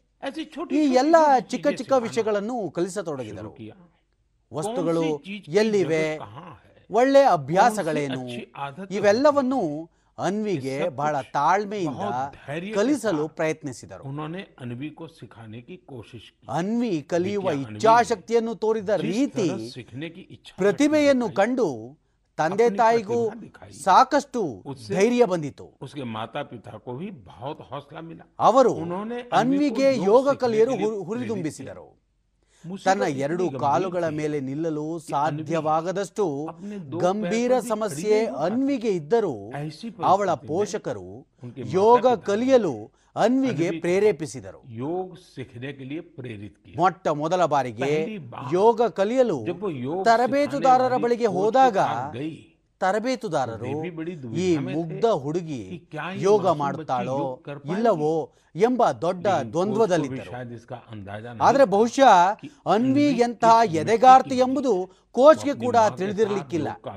ತನ್ನ ತಾಯಿಯೊಂದಿಗೆ ಯೋಗಾಭ್ಯಾಸ ಮಾಡಲು ಆರಂಭಿಸಿದ ಅವಳು ಈಗ ಯೋಗದಲ್ಲಿ ಪರಿಣಿತಳಾಗಿದ್ದಾಳೆ. ಇಂದು ಅನ್ವಿ ದೇಶಾದ್ಯಂತ ಸ್ಪರ್ಧೆಗಳಲ್ಲಿ ಭಾಗವಹಿಸಿ ಪದಕಗಳನ್ನು ಗೆದ್ದಿದ್ದಾಳೆ. ಅನ್ವಿಗೆ ಯೋಗ ಹೊಸ ಜೀವನ ನೀಡಿತು. ಅನ್ವಿ ಯೋಗವನ್ನು ರೂಢಿಸಿಕೊಂಡು ಯೋಗವನ್ನೇ ಜೀವನವನ್ನಾಗಿಸಿಕೊಂಡಿದ್ದಾಳೆ. ಅನ್ವಿ ಜೀವನದಲ್ಲಿ ಯೋಗ ಅದ್ಭುತ ಬದಲಾವಣೆಗಳನ್ನು ತಂದಿದೆ. ಮತ್ತು ಅವಳ ಆತ್ಮವಿಶ್ವಾಸ ಅದ್ಭುತವಾಗಿ ವೃದ್ಧಿಸಿದೆ ಎಂದು ಅನ್ವಿ ತಂದೆ ತಾಯಿ ನನಗೆ ಹೇಳಿದರು. ಯೋಗದಿಂದ ಅನ್ವಿಯ ದೈಹಿಕ ಆರೋಗ್ಯ ಸುಧಾರಿಸಿತು ಔಷಧಿಗಳ ಅಗತ್ಯವೂ ಕಡಿಮೆಯಾಗುತ್ತಾ ಸಾಗಿದೆ. ದೇಶ ವಿದೇಶಗಳಲ್ಲಿ ನೆಲೆಸಿರುವ ಮನ್ ಕಿ ಬಾತ್ ಶೋತೃಗಳು ಅನ್ವಿಗೆ ಯೋಗದಿಂದಾದ ಪ್ರಯೋಜನಗಳ ಬಗ್ಗೆ ವೈಜ್ಞಾನಿಕ ಅಧ್ಯಯನ ಮಾಡಲಿ ಎಂದು ನಾನು ಬಯಸುತ್ತೇನೆ. ಯೋಗದ ಶಕ್ತಿಯನ್ನು ಪರೀಕ್ಷಿಸಲು ಬಯಸುವವರಿಗೆ ಅನ್ವಿ ಉತ್ತಮ ಕೇಸ್ ಸ್ಟಡಿ ಎಂದು ನಾನು ಭಾವಿಸುತ್ತೇನೆ. ವಿಜ್ಞಾನಿಗಳು ಮುಂದೆ ಬಂದು ಅನ್ವಿಯ ಯಶಸ್ಸನ್ನು ಅಧ್ಯಯನ ಮಾಡಬೇಕು ಮತ್ತು ಯೋಗದ ಶಕ್ತಿಯನ್ನು ಜಗತ್ತಿಗೆ ಪರಿಚಯಿಸಬೇಕು. ವಿಶ್ವದಾದ್ಯಂತ ಇಂತಹ ಯಾವುದೇ ಸಂಶೋಧನೆ ಕೂಡ ಡೌನ್ ಸಿಂಡ್ರೋಮ್ ಪೀಡಿತ ಮಕ್ಕಳಿಗೆ ಬಹಳ ಸಹಾಯ ಮಾಡುತ್ತದೆ. ಶಾರೀರಿಕ ಮತ್ತು ಮಾನಸಿಕ ಸ್ವಾಸ್ಥ್ಯಕ್ಕಾಗಿ ಯೋಗ ಅತ್ಯಂತ ಪರಿಣಾಮಕಾರಿ ಎಂಬುದನ್ನು ಈಗ ವಿಶ್ವ ಅಂಗೀಕರಿಸಿದೆ. ವಿಶೇಷವಾಗಿ ಮಧುಮೇಹ ಮತ್ತು ರಕ್ತದೊತ್ತಡ ಸಂಬಂಧಿತ ಸಮಸ್ಯೆಗಳ ಪರಿಹಾರಕ್ಕೆ ಯೋಗದಿಂದ ಬಹಳ ಸಹಾಯ ದೊರೆಯುತ್ತದೆ. ಯೋಗದ ಇಂತಹ ಸಾಮರ್ಥ್ಯವನ್ನು ಮನಗಂಡು ಜೂನ್ ಇಪ್ಪತ್ತೊಂದನ್ನು ಅಂತಾರಾಷ್ಟ್ರೀಯ ಯೋಗ ದಿನವನ್ನಾಗಿ ಆಚರಿಸಬೇಕೆಂದು ವಿಶ್ವಸಂಸ್ಥೆ ನಿರ್ಧರಿಸಿತು. ಈಗ ಯುನೈಟೆಡ್ ನೇಷನ್ ವಿಶ್ವ ಸಂಸ್ಥೆಯು ಭಾರತದ ಮತ್ತೊಂದು ಪ್ರಯತ್ನವನ್ನು ಗುರುತಿಸಿದೆ. ಅದನ್ನು ಗೌರವಿಸಿದೆ. ಈ ಪ್ರಯತ್ನವೆಂದರೆ ಎರಡ್ ಸಾವಿರದ ಹದಿನೇಳರಲ್ಲಿ ಆರಂಭಿಸಲಾದ ಭಾರತದ ಅಧಿಕ ರಕ್ತದೊತ್ತಡ ನಿಯಂತ್ರಣ ಉಪಕ್ರಮ ಅಥವಾ Indian hypertension control initiative. ಇದರ ಅಡಿಯಲ್ಲಿ ರಕ್ತದೊತ್ತಡ ಸಮಸ್ಯೆ ಎದುರಿಸುತ್ತಿರುವ ಲಕ್ಷಾಂತರ ಜನರಿಗೆ ಸರ್ಕಾರದ ಸೇವಾ ಕೇಂದ್ರಗಳಲ್ಲಿ ಚಿಕಿತ್ಸೆ ನೀಡಲಾಗುತ್ತಿದೆ. ಈ ಉಪಕ್ರಮ ಅಂತಾರಾಷ್ಟ್ರೀಯ ಸಂಸ್ಥೆಗಳ ಗಮನವನ್ನು ಹಿಂದೆಂದಿಗಿಂತಲೂ ಅತಿ ಹೆಚ್ಚು ಸೆಳೆದಿದೆ. ಚಿಕಿತ್ಸೆ ಪಡೆದುಕೊಂಡಂತಹ ವ್ಯಕ್ತಿಗಳ ಪೈಕಿ ಅರ್ಧಕ್ಕಿಂತ ಹೆಚ್ಚು ವ್ಯಕ್ತಿಗಳ ರಕ್ತದೊತ್ತಡ ನಿಯಂತ್ರಣದಲ್ಲಿದೆ ಎನ್ನುವ ವಿಷಯ ನಮಗೆಲ್ಲರಿಗೂ ಪ್ರೋತ್ಸಾಹಕರವಾಗಿದೆ. ಈ ಉಪಕ್ರಮವನ್ನು ಯಶಸ್ವಿಗೊಳಿಸಲು ಶ್ರಮಿಸಿದಂತಹ ಪ್ರತಿಯೊಬ್ಬರಿಗೂ ನಾನು ಅನೇಕ ಅನೇಕ ಧನ್ಯವಾದ ಅರ್ಪಿಸಲು ಬಯಸುತ್ತೇನೆ. ಸ್ನೇಹಿತರೆ ಮಾನವ ಜೀವನದ ಅಭಿವೃದ್ಧಿಯ ಪಯಣವೆನ್ನುವುದು ಸತತವಾಗಿ ನೀರಿನೊಂದಿಗೆ ಬೆಸೆದುಕೊಂಡಿದೆ. ಅಂದರೆ ಅದು ಸಮುದ್ರ ನದಿ ಅಥವಾ ಕೆರೆ ಯಾವುದೇ ಆಗಿರಲಿ ಅದರೊಂದಿಗೆ ಸಂಬಂಧ ಹೊಂದಿದೆ. ಸುಮಾರು ಏಳುವರೆ ಸಾವಿರ ಕಿಲೋಮೀಟರ್ಗಿಂತ ಅಧಿಕ ಉದ್ದದ ಕರಾವಳಿ ತೀರದ ಕಾರಣ ಸಮುದ್ರದೊಂದಿಗೆ ನಮಗೆ ಅವಿನಾಭಾವ ಬಾಂಧವ್ಯವಿರುವುದು ನಮ್ಮ ಭಾರತದ ಸೌಭಾಗ್ಯವೆನಿಸಿದೆ. ಈ ಕರಾವಳಿಯ ಗಡಿಯು ಅನೇಕ ರಾಜ್ಯಗಳು ಮತ್ತು ದ್ವೀಪಗಳನ್ನು ಹಾದು ಹೋಗುತ್ತದೆ ಭಾರತದ ವಿಭಿನ್ನ ಸಮುದಾಯಗಳು ಮತ್ತು ವೈವಿಧ್ಯತೆಗಳಿಂದ ತುಂಬಿದ ಸಂಸ್ಕೃತಿ ಇಲ್ಲಿ ಬೆಳೆದು ವಿಕಸಿತವಾಗುತ್ತಿರುವುದನ್ನು ಕಾಣಬಹುದಾಗಿದೆ. ಇಷ್ಟೇ ಅಲ್ಲ ಈ ಕರಾವಳಿ ತೀರದ ಪ್ರದೇಶಗಳ ತಿಂಡಿ ತಿನಿಸುಗಳು ಆಹಾರ ಪದ್ಧತಿ ಜನರನ್ನು ಹೆಚ್ಚಾಗಿ ಆಕರ್ಷಿಸುತ್ತದೆ. ಆದರೆ ಈ ಆಕರ್ಷಕ ವಿಷಯಗಳೊಂದಿಗೆ ಒಂದು ವಿಷಾದದ ಸಂಗತಿಯೂ ಇದೆ. ನಮ್ಮ ಈ ಕರಾವಳಿ ತೀರದ ಪ್ರದೇಶಗಳು ಪರಿಸರಕ್ಕೆ ಸಂಬಂಧಿಸಿದ ಹಲವಾರು ಸವಾಲುಗಳನ್ನು ಎದುರಿಸುತ್ತಿವೆ. ಹವಾಮಾನ ಬದಲಾವಣೆ ಎನ್ನುವುದು ಕಡಲ ಪರಿಸರ ವ್ಯವಸ್ಥೆಗಳಿಗೆ ಅತಿ ದೊಡ್ಡ ಅಪಾಯವಾಗಿದೆ.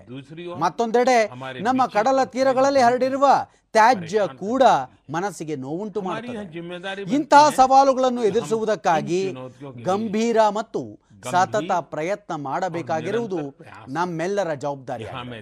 ನಾನು ಇಲ್ಲಿ ದೇಶದಲ್ಲಿ ಕರಾವಳಿ ತೀರದ ಪ್ರದೇಶಗಳಲ್ಲಿ ತೀರಗಳನ್ನು ಸ್ವಚ್ಛಗೊಳಿಸುವ ಒಂದು ಪ್ರಯತ್ನವೆನಿಸಿದ ಸ್ವಚ್ಛ ಸಾಗರ ಸುರಕ್ಷಿತ ಸಾಗರ ವಿಷಯ ಕುರಿತು ಮಾತನಾಡಲು ಬಯಸುತ್ತೇನೆ.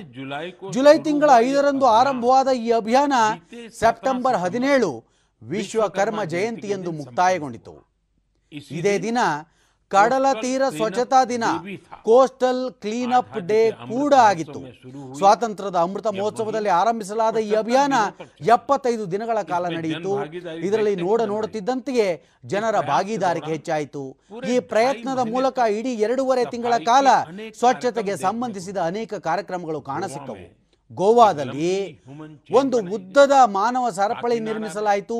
ಕಾಕಿನಾಡದಲ್ಲಿ ಗಣಪತಿ ವಿಸರ್ಜನೆಯ ಸಮಯದಲ್ಲಿ ಪ್ಲಾಸ್ಟಿಕ್ನಿಂದ ಉಂಟಾಗಬಹುದಾದ ಹಾನಿಯ ಕುರಿತು ಜನರಿಗೆ ಅರಿವು ಮೂಡಿಸಲಾಯಿತು. ಎನ್ಎಸ್ಎಸ್ನ ಸುಮಾರು ಐದು ಸಾವಿರ ಯುವ ಸ್ನೇಹಿತರಂತೂ ಮೂವತ್ತು ಟನ್ಗಿಂತಲೂ ಅಧಿಕ ಪ್ಲಾಸ್ಟಿಕ್ ತ್ಯಾಜ್ಯ ಸಂಗ್ರಹಿಸಿದರು. ಒಡಿಶಾದಲ್ಲಿ ಮೂರು ದಿನಗಳಲ್ಲಿ ಇಪ್ಪತ್ತು ಸಾವಿರಕ್ಕೂ ಅಧಿಕ ಶಾಲಾ ವಿದ್ಯಾರ್ಥಿಗಳು ತಾವು ತಮ್ಮ ಕುಟುಂಬ ಮತ್ತು ಸುತ್ತಮುತ್ತಲಿನ ಜನರನ್ನು ಕೂಡ ಸ್ವಚ್ಛ ಸಾಗರ ಸುರಕ್ಷಿತ ಸಾಗರಕ್ಕಾಗಿ ಪ್ರೇರೇಪಿಸುವುದಾಗಿ ಪ್ರಮಾಣ ಸ್ವೀಕರಿಸಿದರು. ಈ ಅಭಿಯಾನದಲ್ಲಿ ಪಾಲ್ಗೊಂಡ ಪ್ರತಿಯೊಬ್ಬರಿಗೂ ನಾನು ಅಭಿನಂದನೆ ಸಲ್ಲಿಸಲು ಬಯಸುತ್ತೇನೆ. ಚುನಾಯಿತ ಅಧಿಕಾರಿಗಳು ವಿಶೇಷವಾಗಿ ನಗರಗಳ ಮೇಯರ್ ಮತ್ತು ಹಳ್ಳಿಗಳ ಸರಪಂಚರೊಂದಿಗೆ ನಾನು ಸಂವಾದ ನಡೆಸುವಾಗಲೆಲ್ಲ ಸ್ವಚ್ಛತೆಯಂತಹ ಪ್ರಯತ್ನಗಳಲ್ಲಿ ಸ್ಥಳೀಯ ಸಮುದಾಯಗಳನ್ನು ಮತ್ತು ಸ್ಥಳೀಯ ಸಂಘ ಸಂಸ್ಥೆಗಳನ್ನು ತೊಡಗಿಸಿಕೊಳ್ಳಬೇಕೆಂದು ಮತ್ತು ಹೊಸ ಹೊಸ ವಿಧಾನಗಳನ್ನು ಅಳವಡಿಸಿಕೊಳ್ಳಬೇಕೆಂದು ನಾನು ಮನವಿ ಮಾಡುತ್ತಿರುತ್ತೇನೆ ಬೆಂಗಳೂರಿನ ಯೂತ್ ಫಾರ್ ಪರಿವರ್ತನೆ. ಎಂಬ ಹೆಸರಿನ ಒಂದು ತಂಡವಿದೆ. ಕಳೆದ ಎಂಟು ವರ್ಷಗಳಲ್ಲಿ ಈ ತಂಡ ಸ್ವಚ್ಛತೆ ಮತ್ತು ಇತರ ಸಾಮಾಜಿಕ ಚಟುವಟಿಕೆಗಳಲ್ಲಿ ತೊಡಗಿಕೊಂಡು ಕೆಲಸ ಮಾಡುತ್ತಿದೆ. ಈ ತಂಡದ ಉದ್ದೇಶ ಸ್ಪಷ್ಟವಾಗಿದೆ. ದೂರುವುದನ್ನು ನಿಲ್ಲಿಸಿ ಕೆಲಸ ಮಾಡಲು ಆರಂಭಿಸಿ. ಸ್ಟಾಪ್ ಕಂಪ್ಲೈನಿಂಗ್ ಸ್ಟಾರ್ಟ್ ಆಕ್ಟಿಂಗ್ ಈ ತಂಡ ಇಲ್ಲಿಯವರೆಗೆ ನಗರದಲ್ಲಿ ಮುನ್ನೂರ ಎಪ್ಪತ್ತಕ್ಕೂ ಅಧಿಕ ಸ್ಥಳಗಳ ಸೌಂದರ್ಯ ವೃದ್ಧಿಸುವ ಕೆಲಸ ಮಾಡಿದೆ. ಪ್ರತಿಯೊಂದು ಸ್ಥಳದಲ್ಲೂ ಯೂತ್ ಫಾರ್ ಪರಿವರ್ತನ್ ಅಭಿಯಾನ ನೂರರಿಂದ ನೂರ ಐವತ್ತು ನಾಗರಿಕರನ್ನು ಸೇರ್ಪಡೆ ಮಾಡಿಕೊಂಡಿದೆ. ಪ್ರತಿ ಭಾನುವಾರದಂದು ಈ ಕಾರ್ಯಕ್ರಮ ಬೆಳಗ್ಗೆ ಆರಂಭವಾಗುತ್ತದೆ ಮತ್ತು ಮಧ್ಯಾಹ್ನದವರೆಗೂ ಮುಂದುವರಿಯುತ್ತದೆ. ಈ ಕೆಲಸದಲ್ಲಿ ತ್ಯಾಜ್ಯವನ್ನು ತೆಗೆದುಹಾಕುವುದು ಮಾತ್ರವಲ್ಲದೆ ಗೋಡೆಗಳ ಮೇಲೆ ಚಿತ್ರಗಳಿಗೆ ಬಣ್ಣ ತುಂಬುವುದು ಕಲಾತ್ಮಕ ಚಿತ್ರಗಳನ್ನು ಬರೆಯುವಂತಹ ಕಾರ್ಯವೂ ನಡೆಯುತ್ತದೆ. ಅನೇಕ ಕಡೆಗಳಲ್ಲಿ ನೀವು ಮಹಾನ್ ವ್ಯಕ್ತಿಗಳ ರೇಖಾಚಿತ್ರಗಳು ಮತ್ತು ಅವರ ಪ್ರೇರಣಾತ್ಮಕ ಉಲ್ಲೇಖಗಳನ್ನು ಕೂಡ ನೋಡಬಹುದಾಗಿದೆ. ಬೆಂಗಳೂರಿನ ಯೂತ್ ಫಾರ್ ಪರಿವರ್ತನ್ ಪ್ರಯತ್ನಗಳನ್ನು ತಿಳಿಸಿದ ನಂತರ ನಾನು ನಿಮಗೆ ಮೀರಟ್ನ ಕಸದಿಂದ ರಸ ಕಬಾಟ್ ಸೆ ಜುಗಾಡ್ ಅಭಿಯಾನದ ಬಗ್ಗೆ ಹೇಳಲು ಬಯಸುತ್ತೇನೆ. ಈ ಅಭಿಯಾನದಲ್ಲಿ ಪರಿಸರದ ಸಂರಕ್ಷಣೆಯೊಂದಿಗೆ ನಗರದ ಸೌಂದರ್ಯೀಕರಣವೂ ಒಳಗೊಂಡಿದೆ. ಈ ಅಭಿಯಾನದ ವಿಶೇಷತೆಯೊಂದಿದೆ. ಅದೆಂದರೆ ಇದರಲ್ಲಿ ಕಬ್ಬಿಣದ ಸ್ಕ್ರ್ಯಾಪ್ ಪ್ಲಾಸ್ಟಿಕ್ ತ್ಯಾಜ್ಯ ಹಳೆಯ ಟೈರ್ ಮತ್ತು ಡ್ರಮ್ನಂತಹ ಹಾಳಾದ ವಸ್ತುಗಳ ಉಪಯೋಗ ಕೂಡ ಸೇರಿದೆ. ಕಡಿಮೆ ವೆಚ್ಚದಲ್ಲಿ ಸಾರ್ವಜನಿಕ ಸ್ಥಳಗಳನ್ನು ಯಾವ ರೀತಿ ಸುಂದರವಾಗಿ ಮಾಡಬಹುದು ಎನ್ನುವುದಕ್ಕೆ ಈ ಅಭಿಯಾನ ಒಂದು ಉದಾಹರಣೆಯಾಗಿದೆ. ಈ ಅಭಿಯಾನದಲ್ಲಿ ಸೇರಿರುವ ಪ್ರತಿಯೊಬ್ಬರನ್ನು ನಾನು ಮನಪೂರ್ವಕವಾಗಿ ಪ್ರಶಂಸಿಸುತ್ತೇನೆ. ನನ್ನ ಪ್ರೀತಿಯ ದೇಶ ಬಾಂಧವರೇ, ಈಗ ಇಡೀ ದೇಶದಲ್ಲಿ ನಾಲ್ಕು ದಿಕ್ಕಿನಲ್ಲೂ ಹಬ್ಬಗಳ ಉತ್ಸಾಹ ಕಂಡುಬರುತ್ತಿದೆ. ನಾಳೆ ನವರಾತ್ರಿಯ ಪ್ರಥಮ ದಿನ. ಈ ದಿನದಂದು ನಾವು ದೇವಿಯ ಪ್ರಥಮ ರೂಪವಾದ ಶೈಲ ಪುತ್ರಿಯನ್ನು ಆರಾಧಿಸುತ್ತೇವೆ. ಇಲ್ಲಿಂದ ಒಂಬತ್ತು ದಿನಗಳ ಕಾಲ ನಿಯಮ. ಸಂಯಮ ಮತ್ತು ಉಪವಾಸ. ನಂತರ ವಿಜಯದಶಮಿಯ ಹಬ್ಬದ ಆಚರಣೆ ಇರುತ್ತದೆ. ಅಂದರೆ ಒಂದು ರೀತಿಯಲ್ಲಿ ನೋಡಿದರೆ ನಮ್ಮ ಹಬ್ಬಗಳಲ್ಲಿ ಶ್ರದ್ಧೆ ಮತ್ತು ಆಧ್ಯಾತ್ಮಿಕತೆಯೊಂದಿಗೆ ಎಷ್ಟೊಂದು ಆಳವಾದ ಸಂದೇಶವು ಅಡಗಿದೆ ಎನ್ನುವುದನ್ನು ನಾವು ಕಾಣಬಹುದು. ಶಿಸ್ತು ಮತ್ತು ಸಂಯಮದಿಂದ ಸಿದ್ಧಿ. ನಂತರ ವಿಜಯದ ಹಬ್ಬ. ಜೀವನದಲ್ಲಿ ಯಾವುದಾದರೂ ಗುರಿ ಸಾಧನೆಗೆ ಅನುಸರಿಸಬೇಕಾದ ಮಾರ್ಗ ಇದೆ ತಾನೆ? ದಸರಾ ನಂತರ ದಂತೆರಸ್ ಮತ್ತು ದೀಪಾವಳಿ ಹಬ್ಬ ಕೂಡ ಬರಲಿದೆ. ಸ್ನೇಹಿತರೆ ಕಳೆದ ವರ್ಷದಿಂದ ನಮ್ಮ ಹಬ್ಬಗಳೊಂದಿಗೆ ದೇಶದ ಒಂದು ಹೊಸ ಸಂಕಲ್ಪ ಕೂಡ ಸೇರಿಕೊಂಡಿದೆ. ಈ ಸಂಕಲ್ಪವೆಂದರೆ ವೋಕಲ್ ಫಾರ್ ಲೋಕಲ್ ಎಂಬುದು ನಿಮಗೆಲ್ಲ ಗೊತ್ತೇ ಇದೆ. ಈಗ ನಾವು ಹಬ್ಬಗಳ ಸಂತೋಷದಲ್ಲಿ ನಮ್ಮ ಸ್ಥಳೀಯ ಕೆಲಸಗಾರರು ಕುಶಲಕರ್ಮಿಗಳು ಮತ್ತು ವ್ಯಾಪಾರಿಗಳನ್ನು ಸೇರಿಸಿಕೊಳ್ಳುತ್ತೇವೆ. ಬರಲಿರುವ ಅಕ್ಟೋಬರ್ ಎರಡರಂದು ಗಾಂಧಿ ಜಯಂತಿಯ ಸಂದರ್ಭದಲ್ಲಿ ಈ ಅಭಿಯಾನವನ್ನು ಮತ್ತಷ್ಟು ತೀವ್ರಗೊಳಿಸುವ ಸಂಕಲ್ಪ ಮಾಡಬೇಕಿದೆ. ಖಾದಿ ಕೈಮಗ್ಗ ಕರಕುಶಲದ ಈ ಎಲ್ಲಾ ಉತ್ಪನ್ನಗಳೊಂದಿಗೆ ಸ್ಥಳೀಯ ವಸ್ತುಗಳನ್ನು ಖಂಡಿತವಾಗಿಯೂ ಖರೀದಿಸಿ ಪ್ರತಿಯೊಬ್ಬರು ಈ ಹಬ್ಬದ ಆನಂದದ ಭಾಗವಾದಾಗಲೇ ಹಬ್ಬದ ನಿಜವಾದ ಆನಂದ ದೊರೆಯುತ್ತದೆ ಅಲ್ಲವೇ? ಆದ್ದರಿಂದ ಸ್ಥಳೀಯ ಉತ್ಪನ್ನದ ಕೆಲಸದೊಂದಿಗೆ ತೊಡಗಿಕೊಂಡಿರುವ ವ್ಯಕ್ತಿಗಳನ್ನು ನಾವು ಬೆಂಬಲಿಸಬೇಕು. ಹಬ್ಬದ ಸಮಯದಲ್ಲಿ ನಾವು ಯಾವುದಾದರೂ ವಸ್ತುವನ್ನು ಉಡುಗೊರೆ ಕೊಡಬೇಕೆಂದುಕೊಂಡಾಗ ಇಂತಹ ಉತ್ಪನ್ನಗಳನ್ನು ಅದರಲ್ಲಿ ಸೇರಿಸಿಕೊಳ್ಳುವುದು ಒಂದು ಉತ್ತಮ ವಿಧಾನವಾಗಿದೆ.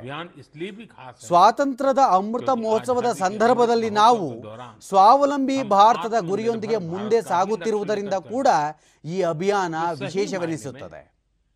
ಸ್ವಾತಂತ್ರ್ಯದ ಹೋರಾಟಗಾರರಿಗೆ ಇದು ಸರಿಯಾದ ರೀತಿಯಲ್ಲಿ ನಾವು ಸಲ್ಲಿಸುವ ನಿಜವಾದ ಶ್ರದ್ಧಾಂಜಲಿಯಾಗಿದೆ.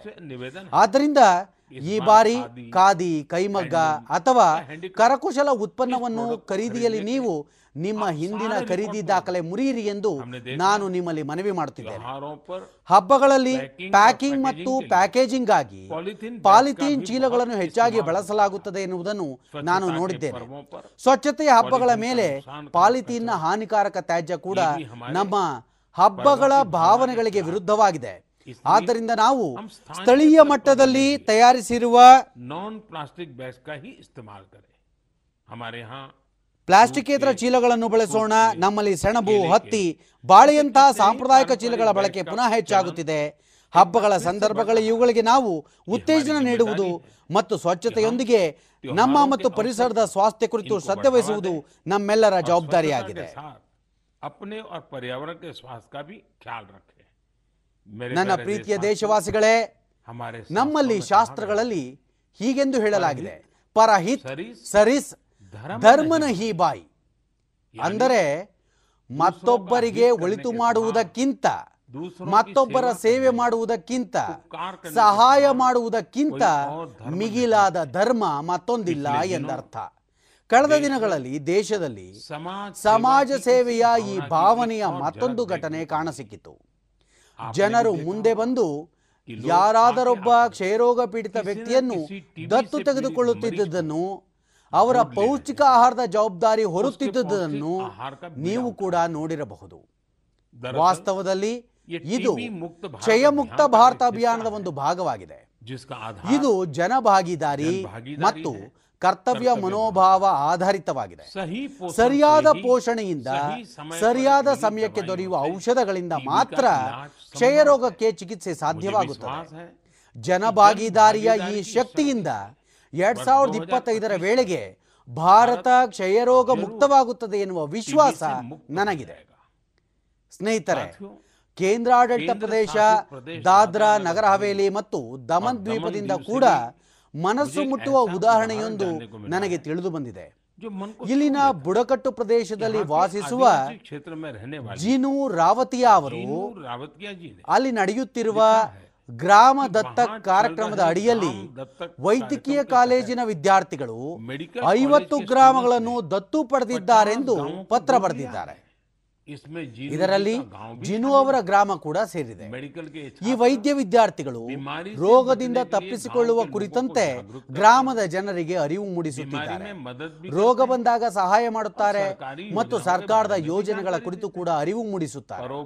ಪರೋಪಕಾರದ ಈ ಮನೋಭಾವ ಗ್ರಾಮಗಳಲ್ಲಿ ವಾಸಿಸುವವರ ಜೀವನದಲ್ಲಿ ಹೊಸ ಸಂತಸ ತಂದಿದೆ. ನಾನು ಈ ವೈದ್ಯ ಕಾಲೇಜಿನ ಎಲ್ಲಾ ವಿದ್ಯಾರ್ಥಿಗಳಿಗೂ ಅಭಿನಂದನೆ. ಸಲ್ಲಿಸುತ್ತೇನೆ. ಸ್ನೇಹಿತರೆ ಮನ್ ಕಿ ಬಾತ್ನಲ್ಲಿ ಹೊಸ ಹೊಸ ವಿಷಯಗಳ ಚರ್ಚೆ ನಡೆಯುತ್ತಲೇ ಇರುತ್ತದೆ. ಹಲವು ಬಾರಿ ಈ ಕಾರ್ಯಕ್ರಮದ ಮೂಲಕ ಹಳೆಯ ವಿಷಯಗಳ ಬಗ್ಗೆ ಆಳವಾಗಿ ತಿಳಿದುಕೊಳ್ಳುವ ಅವಕಾಶ ಕೂಡ ದೊರೆಯುತ್ತದೆ. ಕಳೆದ ತಿಂಗಳು ಮನ್ ಕಿ ಬಾತ್ನಲ್ಲಿ ನಾನು ಸಿರಿಧಾನ್ಯ ಮತ್ತು ಎರಡ್ ಸಾವಿರದ ಇಪ್ಪತ್ತ್ ಮೂರನೇ ವರ್ಷವನ್ನು ಅಂತಾರಾಷ್ಟ್ರೀಯ ಸಿರಿಧಾನ್ಯ ವರ್ಷವನ್ನಾಗಿ ಆಚರಿಸುವ ಕುರಿತಾದ ಮಾತುಗಳನ್ನು ಆಡಿದ್ದೆ. ಈ ವಿಷಯಕ್ಕೆ ಸಂಬಂಧಿಸಿದಂತೆ ಜನರಲ್ಲಿ ಬಹಳ ಉತ್ಸುಕತೆ ಇದೆ. ಸಿರಿಧಾನ್ಯಗಳನ್ನು ತಮ್ಮ ದೈನಂದಿನ ಆಹಾರದಲ್ಲಿ ಯಾವ ರೀತಿ ಭಾಗವಾಗಿಸಿಕೊಂಡಿದ್ದಾರೆ ಎಂಬ ಬಗ್ಗೆ ತಿಳಿಸುತ್ತಾ ನನಗೆ ಅನೇಕರು ಪತ್ರ ಬರೆದಿದ್ದಾರೆ ಕೆಲವರು ಸಿರಿಧಾನ್ಯಗಳಿಂದ ತಯಾರಿಸುವ ಸಾಂಪ್ರದಾಯಿಕ ತಿನಿಸುಗಳ ಬಗ್ಗೆ ಕೂಡ ಪತ್ರದಲ್ಲಿ ತಿಳಿಸಿದ್ದಾರೆ. ಇದು ಒಂದು ದೊಡ್ಡ ಬದಲಾವಣೆಯ ಸಂಕೇತವಾಗಿದೆ. ನಾವೆಲ್ಲರೂ ಸೇರಿ ಒಂದು ಈ ಪುಸ್ತಕ ಸಿದ್ಧಪಡಿಸಬೇಕು. ಅದರಲ್ಲಿ ಜನರು ಸಿರಿಧಾನ್ಯಗಳಿಂದ ತಯಾರಿಸುವ ವ್ಯಂಜನಗಳು ಮತ್ತು ತಮ್ಮ ಅನುಭವಗಳನ್ನು ವ್ಯಕ್ತಪಡಿಸಬೇಕು.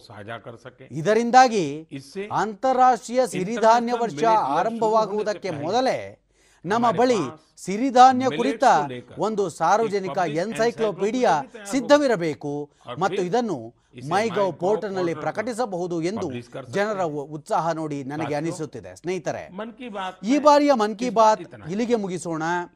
ಆದರೆ ಮಾತು ಮುಗಿಸುವ ಮುನ್ನ ನಿಮಗೆ ನ್ಯಾಷನಲ್ ಗೇಮ್ಸ್ ಬಗ್ಗೆ ಹೇಳಲು ಬಯಸುತ್ತೇನೆ. ಇದೇ ಸೆಪ್ಟೆಂಬರ್ ಇಪ್ಪತ್ತೊಂಬತ್ತರಿಂದ ಗುಜರಾತ್ನಲ್ಲಿ ನ್ಯಾಷನಲ್ ಗೇಮ್ಸ್ ಆಯೋಜನೆಯಾಗುತ್ತಿದೆ. ಇದು ನಿಜವಾಗಿಯೂ ದೊಡ್ಡ ವಿಶೇಷ ಅವಕಾಶವಾಗಿದೆ. ಏಕೆಂದರೆ ಅನೇಕ ವರ್ಷಗಳ ನಂತರ ನ್ಯಾಷನಲ್ ಗೇಮ್ಸ್ ಆಯೋಜನೆಯಾಗುತ್ತಿದೆ. ಕೋವಿಡ್ ಸಾಂಕ್ರಾಮಿಕದ ಕಾರಣದಿಂದಾಗಿ ಕಳೆದ ಬಾರಿ ಈ ಆಯೋಜನೆ ರದ್ದುಪಡಿಸಬೇಕಾಯಿತು. ಈ ಕ್ರೀಡಾ ಸ್ಪರ್ಧೆಯಲ್ಲಿ ಭಾಗವಹಿಸಲಿರುವ ಪ್ರತಿಯೊಬ್ಬರಿಗೂ ನನ್ನ ಅನೇಕಾನೇಕ ಶುಭಾಶಯಗಳು. ಈ ದಿನದಂದು ಕ್ರೀಡಾಪಟುಗಳ ಉತ್ಸಾಹವನ್ನು ಹೆಚ್ಚಿಸುವುದಕ್ಕಾಗಿ ನಾನು ಅವರ ನಡುವೆಯೇ ಇರುತ್ತೇನೆ. ನೀವೆಲ್ಲರೂ ನ್ಯಾಷನಲ್ ಗೇಮ್ಸ್ ಖಂಡಿತವಾಗಿಯೂ ವೀಕ್ಷಿಸಿ ಮತ್ತು ನಿಮ್ಮ ಆಟಗಾರರನ್ನು ಪ್ರೋತ್ಸಾಹಿಸಿ, ಅವರ ಮನೋಬಲ ಹೆಚ್ಚಿಸಿ. ಇದರೊಂದಿಗೆ ಇಂದಿನ ಮನದ ಮಾತು ಮುಗಿಸುತ್ತಿದ್ದೇನೆ. ಮುಂದಿನ ತಿಂಗಳು ಮನದ ಮಾತಿನಲ್ಲಿ ಹೊಸ ವಿಷಯಗಳೊಂದಿಗೆ ನಿಮ್ಮನ್ನು ಪುನಃ ಭೇಟಿಯಾಗುತ್ತೇನೆ. ಧನ್ಯವಾದಗಳು. ನಮಸ್ಕಾರ. मन की बात में नए विषयों के साथ आपसे फिर मुलाकात होगी। धन्यवाद। नमस्कार।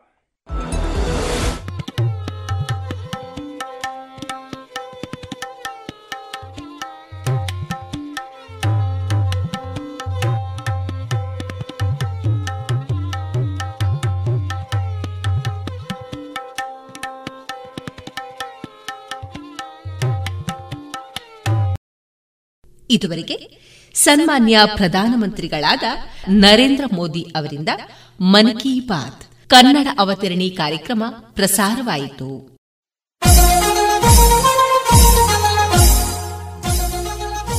ಸಾಹಿತ್ಯದ ನಡಿಗೆ ಯುವ ಜನತೆಯ ಕಡೆಗೆ. ಪುತ್ತೂರು ತಾಲೂಕು ಇಪ್ಪತ್ತ ಒಂದನೆಯ ಕನ್ನಡ ಸಾಹಿತ್ಯ ಸಮ್ಮೇಳನ. ಸೆಪ್ಟೆಂಬರ್ ಇಪ್ಪತ್ತ ಒಂಬತ್ತು ಮತ್ತು ಮೂವತ್ತರಂದು ಬಪ್ಪಳಿಗೆ ಅಂಬಿಕಾ ಕೇಂದ್ರೀಯ ವಿದ್ಯಾಲಯದ ಸಭಾಂಗಣದಲ್ಲಿ ಸಾಹಿತ್ಯದ ತೋರಣ.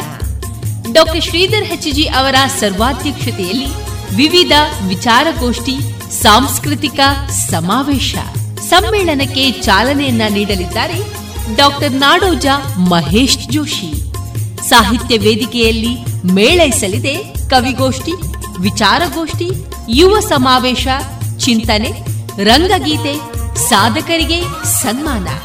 ಬನ್ನಿ, ಸಾಹಿತ್ಯ ಹಬ್ಬದಲ್ಲಿ ಭಾಗಿಯಾಗಿ ಕನ್ನಡಾಂಬೆಯ ಪೂಜೆಯಲ್ಲಿ ಒಂದಾಗಿ. ಎಲ್ಲರಿಗೂ ಸ್ವಾಗತವನ್ನ ಬಯಸುತ್ತಿದೆ ಪುತ್ತೂರು ತಾಲೂಕು ಕನ್ನಡ ಸಾಹಿತ್ಯ ಪರಿಷತ್.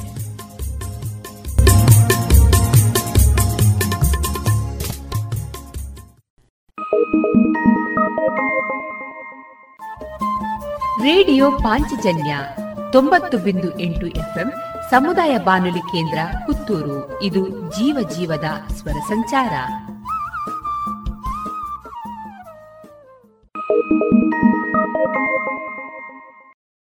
ಖ್ಯಾತ ನಾಮರಿಂದ ಸಾಧನೆಗೆ ಸಾಧಕರ ಮಾರ್ಗದರ್ಶನ. ನವೋನ್ನತಿಗೆ ದೀವಿಗೆ ಕಾರ್ಯಕ್ರಮ. ನವರಾತ್ರಿ ನವೋನ್ನತಿ. ಈ ಕಾರ್ಯಕ್ರಮದ ಪರಿಕಲ್ಪನೆ ಮತ್ತು ಪ್ರಸ್ತುತಿ ಬಡಕಿಲಾ ಪ್ರದೀಪ್, ಬರಹ, ಶರದಿ ಆರ್ ಫಡ್ಕೆ ಅತಿಥಿಯಾಗಿ ಭಾಗವಹಿಸುವವರು ಗಂಗಾವತಿ ಪ್ರಾಣೇಶ್. ಈ ದಿನದ ವಿಷಯ ಅನುಭವ ಮತ್ತು ಅಧ್ಯಾತ್ಮ ಸಾಧಕರಾಗಿರುವವರು ಗೀತಾ ಸಿದ್ದಿ ಶ್ರೀದೇವಿಯ ಸ್ತುತಿ ಸಿಂಚನ್ ದೀಕ್ಷಿತ್. ಇದೀಗ ಕೇಳಿ ನವರಾತ್ರಿ ನವೋನ್ನತಿ.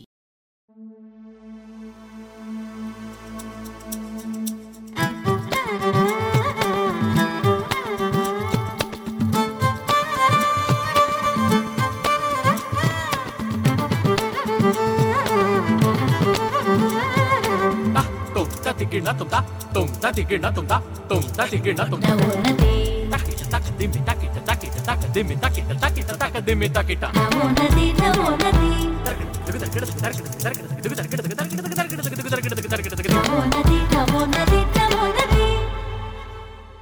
ನಮಸ್ಕಾರ. ನವೋನ್ನತಿಗೆ ಸ್ವಾಗತ. ಎಲ್ಲೆಲ್ಲೂ ಹೊಸ ಹುರುಪನ್ನ ತರುವ ವರ್ಷದ ಮಹಾನ್ ಪರ್ವಕಾಲದ ವಿಶೇಷ ಕಾರ್ಯಕ್ರಮ ಸರಣಿ ನವರಾತ್ರಿ ನವೋನ್ನತಿ. ಇದನ್ನ ನಿಮ್ಮ ಮುಂದೆ ಪ್ರಸ್ತುತಪಡಿಸಲು ನಿಮ್ಮೊಂದಿಗಿದ್ದೇನೆ. ನಾನು ನಿಮ್ಮ ಬಡಕಿಲಾ ಪ್ರದೀಪ್. ನವರಾತ್ರಿಯ ಈ ಒಂಬತ್ತು ದಿನಗಳು ಜೊತೆಗೆ ವಿಜಯದಶಮಿಯವರೆಗೆ ನಿತ್ಯವೂ ನಿಮಗಾಗಿ ನಾಡಿನುದ್ದಗಲಕ್ಕೂ ಪಸರಿಸುತ್ತಿರುವ ಈ ಕಾರ್ಯಕ್ರಮದ ಕಂಪನ್ನು ಸವಿಯುವುದಕ್ಕೆ ಸಿದ್ಧರಾಗಿ. ಇಂದು ದೇವಿಯ ಪರಮ ಪವಿತ್ರ ಒಂಬತ್ತು ಸ್ವರೂಪಗಳ ಆರಾಧನಾ ಪರ್ವವಾದ ನವರಾತ್ರಿಯ ಮೊದಲ ದಿನ. ಅಂದ್ರೆ ಇವತ್ತು ದೇವಿಯನ್ನ ಶೈಲಪುತ್ರಿಯನ್ನಾಗಿ ಪೂಜಿಸ್ತಾರೆ.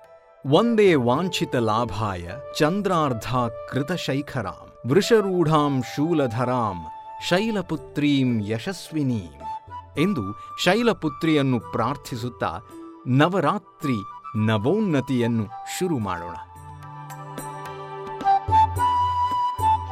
ಅಧ್ಯಾತ್ಮವೆಂಬ ನೌಕೆಯಲ್ಲಿ ಪಯಣಿಸುವವರದೆಷ್ಟೋ ಆದರೂ ಅದರ ಅರಿವಿಲ್ಲದೆ ಈ ಪ್ರಯಾಣ ನಡೀತಾ ಇರೋದು ಹೌದು. ನಾನು ಮತ್ತು ಅಧ್ಯಾತ್ಮ ಅನ್ನೋ ಯೋಚನೆಯನ್ನೊಳಗೊಂಡು ನಮ್ಮೊಳಗೆ ಅಧ್ಯಾತ್ಮದ ಬೆಳಕನ್ನು ಕಾಣುವುದು ಹೇಗೆ ಎನ್ನುವುದನ್ನ ಚಿಂತಿಸ್ತಾ ತಮ್ಮ ತಮ್ಮ ಕ್ಷೇತ್ರದಲ್ಲಿ ಸಾಧನೆ ಮಾಡಿದ, ಅಲ್ಲಿ ಅಧ್ಯಾತ್ಮದ ಚಿಲುಮೆಯ ರಸಪಾನ ಮಾಡಿದ ಒಂದಷ್ಟು ಸಾಧಕರ ಮಾತುಗಳನ್ನ ಜೊತೆಗೆ ನಾಡಿನ ಖ್ಯಾತ ಗಾಯಕ ಗಾಯಕಿಯರು ನಿಮಗಾಗಿ ಪ್ರಸ್ತುತಪಡಿಸಿರುವ ದೇವಿಯ ಕುರಿತ ವಿಶೇಷ ಹಾಡೊಂದರ ಜೊತೆಗೆ ಇಂದಿನ ಸಂಚಿಕೆಯಲ್ಲಿ ಹಾಗೂ ಪ್ರತಿದಿನದ ಸಂಚಿಕೆಯಲ್ಲೂ ಖ್ಯಾತ ಆಯುರ್ವೈದ್ಯರಿಂದ ಆಯುರ್ವೇದ ರಸಸಾರವೂ ಸಾಧಕಿಯೊಬ್ಬರ ಸಾಧನೆಯ ಚಿತ್ರಣ ಅವರಿಗೆ ನುಡಿ ಗೌರವದ ನವಶಕ್ತಿಯರು ಅನ್ನುವ ನವೋನ್ನತಿ ಫೌಂಡೇಶನ್ನ ಪ್ರಸ್ತುತಿಯು ನಿಮಗಾಗಿ ತೆರೆದುಕೊಳ್ಳಲಿದೆ.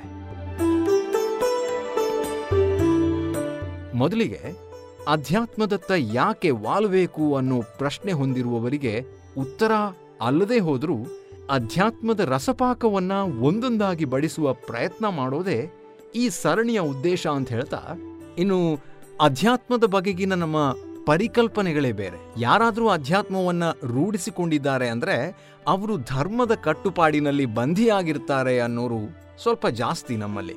ಆದರೆ ನಿಜಾರ್ಥದಲ್ಲಿ ಅಧ್ಯಾತ್ಮ ನಮ್ಮ ಮನಸ್ಸಿನ ವಿಚಾರ, ಆತ್ಮಕ್ಕೆ ಸಂಬಂಧಿಸಿದ್ದು. ಅಧ್ಯಾತ್ಮವನ್ನ ಒಮ್ಮೆ ರೂಢಿಸ್ಕೊಂಡ್ರೆ ನಮ್ಮ ಸೃಜನಶೀಲತೆ ವೃದ್ಧಿಯಾಗತ್ತೆ. ನಮ್ಮನ್ನು ನಾವು ಚೆನ್ನಾಗಿ ಅರ್ಥೈಸಿಕೊಳ್ತೀವಿ. ಒಟ್ಟಾರೆಯಾಗಿ ನಮ್ಮ ಜೀವನದ ಉನ್ನತಿಯನ್ನ ಕಾಣೋದರಲ್ಲಿ ಸಂಶಯ ಇಲ್ಲ ಅಂತಾರೆ ಬಲ್ಲವರು. ಇದೀಗ ಇಂದಿನ ಮೊದಲ ಮುಖ್ಯ ಕಾರ್ಯಕ್ರಮ, ಇಂದಿನ ಮುಖ್ಯ ಅತಿಥಿಯನ್ನ ಬರಮಾಡಿಕೊಂಡು ಅವರ ಮಾತನ್ನ ಕೇಳೋ ಸಮಯ. ನಗಿಸುವ ಈ ವ್ಯಕ್ತಿ ಬದುಕನ್ನ ನೋಡಿದ ರೀತಿಯೇ ಬೇರೆ. ಹಾಗೆ ಇವರ ಹಾಸ್ಯದ ಹೊನಲನ್ನ ಕೇಳೋ ನಮಗೆ ಇವರಲ್ಲಿರುವ ಅಧ್ಯಾತ್ಮದ ಆಳವನ್ನರಿವ ಅವಕಾಶ ಇದೀಗ. ಗಂಗಾವತಿ ಪ್ರಾಣೇಶ್ ನಮ್ಮ ಜೊತೆ ಇವತ್ತಿನ ಸಂಚಿಕೆಯಲ್ಲಿ ಇದ್ದಾರೆ. ಬೀಚಿ ಸಾಹಿತ್ಯದಿಂದ ಪ್ರಭಾವಿತರಾದ ಪ್ರಾಣೇಶ್ ಅವರು ತಮ್ಮ ಜೀವನವನ್ನ ರೂಪಿಸಿಕೊಂಡ ಬಗೆಯೇ ಬೇರೆ. ತಮ್ಮ ಹಾಸ್ಯ ಪ್ರಜ್ಞೆಯಿಂದಲೇ ವಿಶ್ವಾದ್ಯಂತ ಮನೆ ಮಾತಾದ ಇವರು ಕೇವಲ ಹಾಸ್ಯದಿಂದ ಮಾತ್ರವಲ್ಲ, ಕಥೆ, ಕವನ, ಸಂಗೀತದಲ್ಲಿಯೂ ಪ್ರಾವೀಣ್ಯತೆ ಹೊಂದಿರುವ ಮಹಾನ್ ಸಾಧಕ. ಇವರು ನಮ್ಮ ಇವತ್ತಿನ ಸಂಚಿಕೆಯಲ್ಲಿ ಅನುಭವ ಮತ್ತು ಅಧ್ಯಾತ್ಮ ಅನ್ನೋ ಈ ವಿಚಾರವಾಗಿ ಮಾತನಾಡ್ತಾರೆ. ಹಾಗಿದ್ರೆ ಅನುಭವ ಮತ್ತು ಅಧ್ಯಾತ್ಮದ ನಡುವೆ ಅದೇನಿದೆ ಸಂಬಂಧ? ಅವರ ಮಾತಲ್ಲೇ ಕೇಳೋಣ. ಅನುಭವಗಳೇ ಹೇಗೆ ಆಧ್ಯಾತ್ಮ ಆಗ್ತಾನೋದಕ್ಕೆ ಬೇಂದ್ರೆಯವರ ಜೀವನವೇ ಒಂದು ಉದಾಹರಣೆ. ಬೆಂದ್ರೆ ಬೇಂದ್ರೆ ಆಗ್ತೀಯಾ ಅಂತ ಅವ್ರು ಹೇಳಿದಂತ ಬೀಜ ಮಾತದು ಉಪನಿಷತ್ತುಗಳಲ್ಲೂ ಕೂಡ ಹೇಳ್ತದೆ, ನೀವು ಸಂಸಾರಗಳಿಂದ ಬೆಂದು ನೊಂದ ಮೇಲೆನೆ ನಿಮಗೆ ಭಗವಂತನ, ಈಗ ತುಂಬಾ ಜನ ಯೌವನದಲ್ಲಿ ಯಾರು ತಿರುಪತಿ ಶ್ರೀಶೈಲ ಧರ್ಮಸ್ಥಳಗಳಿಗೆ ಹೋಗೋದಲ್ಲ. ಮದುವೆ ಆದ್ಮೇಲೆ ಹೆಂಡತಿ ಕೆಟ್ಟದಾಗಿ ಸಿಕ್ಕಳಂದ್ರೆ ಬಹಳ ಬೇಗ ಹೋಗ್ತಾನೆ. ಇಲ್ಲಾಂದ್ರೆ ಮಕ್ಕಳಾದ್ಮೇಲೆ ಸಂಸಾರ, ಅವನ ಜೀವನ, ನಮ್ಮ ಮಹಾಮನಿಯವರು ಯಾವಾಗ್ಲೂ ಒಂದು ಜೋಕ್ ಹೇಳ್ತಿರ್ತಾರೆ. ಯಾರೋ ಇಬ್ಬರಿಗೆ ಮಕ್ಕಳಾಗಿರ್ಲಿಲ್ವಂತೆ. ಅವ್ರ ಮನೆ ಮುಂದೆ ಹೋಗ್ತಿದ್ದವ್ರೊಬ್ಬನು ಕೇಳಿದಂತೆ, ಏನಮ್ಮ ಇಲ್ಲ ಸಹ ಸ್ವಾಮಿ, ನಮ್ಮ ಮಕ್ಕಳೇನೇ ಇಲ್ಲ ಅಂತಂದಾಗ ನೋಡಿಮ್ಮ ಒಂದ್ ಒಳ್ಳೆ ಪರಿಹಾರ ಇದೆ ನಮ್ಮ ಸಾಂಸಾರಿಕ ಜೀವನದಲ್ಲಿ. ಶ್ರೀಶೈಲಕ್ಕೆ ಹೋಗಿ ಶ್ರೀಶೈಲ ಮಲ್ಲಿಕಾರ್ಜುನ ಮುಂದೆ ದೀಪ ಹಚ್ಚಿ ಬರ್ರಿ ತುಪ್ಪದ ದೀಪ ಅಂತ ಹೇಳಿ ನಾನು. ಆಯ್ತು ಅಂತ ಹೇಳಿ ಆ ಮನೆ ಯಜಮಾನ ಹೋದ. ತಿರ್ಗಾ ಎಷ್ಟೋ ವರ್ಷಗಳಾದ್ಮೇಲೆ ಈ ವ್ಯಕ್ತಿ ಮತ್ತೆ ಅದೇ ಮನೆ ಮುಂದೆ ಅಡ್ಡಾಡ್ತಿರ್ಬೇಕಾದ್ರೆ ಒಂದ್ ಎಂಟತ್ ಮಕ್ಕಳು ಆಟ ಆಡ್ತಾರಂತೆ ಗ್ರೌಂಡ್ನಲ್ಲಿ ಇವನಿಗೆ ಬಹಳ ಸಂತೋಷ ಆಯ್ತು. ಓ, ಒಳಗಡೆ ಹೋದ. ಓ, ಏನಮ್ಮ?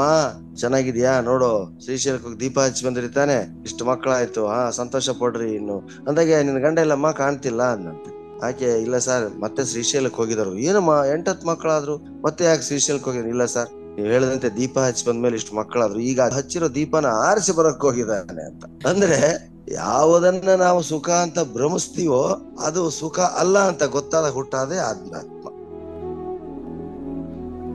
ನಾನು ಇಲ್ಲಿ ಯಾಕೆ ಬಂದಿದ್ದೀನಿ ಅಂತ ಎಂಟು ವರ್ಷದ ಮಕ್ಕಳಿಗೆ ಬ್ರಹ್ಮಕುಮಾರಿ ಸಂಸ್ಥೆಯಲ್ಲಿ ಆಯ್ತು. ವಿಪಶ್ಯನ ಯೋಗ ಕೇಂದ್ರಗಳಲ್ಲಿ ಇದನ್ನೇ ಹೇಳ್ತಾರೆ. ಸಾಕು ಸಂಸಾರ ಅನುಭವಿಸಿದ್ದು ಸಾಕು. ಇನ್ನು ಹೊರಗಡೆ ಬನ್ನಿ. ಬೇರೆದನ್ನ ಏನಾದ್ರೂ ಹುಡುಕಿ, ನಿನ್ನೊಳಗೆ ನೀವು ಹುಡುಕ್ರಿ ಅಂತ ಹೇಳೋದೇ ಈ ಕಾರಣಕ್ಕೆ ಸರ್. ಅದಕ್ಕೆ ಸರ್ಟನ್ ಏಜ್ ಆಗೋವರೆಗೂ ಅಧ್ಯಾತ್ಮ ಬರಲ್ಲ. ಆದ್ರೆ ಎಲ್ಲೋ ಕೆಲವು ಸಂತರು ಪೂರ್ವ ಜನ್ಮದ ಸುಕೃತ ಇದ್ದಂತವರಿಗೆ ಬಾಲ್ಯದಲ್ಲೇನೆ ಅಧ್ಯಾತ್ಮ ಮೈಗೂಡಿ ಬಿಡ್ತಾರೆ ಅದಕ್ಕೆ ಶಂಕರಾಚಾರ್ಯರು, ಮಧ್ವಾಚಾರ್ಯಗಳ ಉದಾಹರಣೆ. ಅವ್ರು ಬಾಳಿದ್ದು ಕೆಲವೇ ವರ್ಷಗಳಾದ್ರೂ ಇಡೀ ಜಗತ್ತು ಇರೋವರೆಗೂ ಸಾಕಾಗುವಷ್ಟು ಅನುಭವಗಳನ್ನ ಅವ್ರು ನೀಡಿದ್ರು. ಅಧ್ಯಾತ್ಮವನ್ನ ಅವರು ನೀಡಿದ್ರು.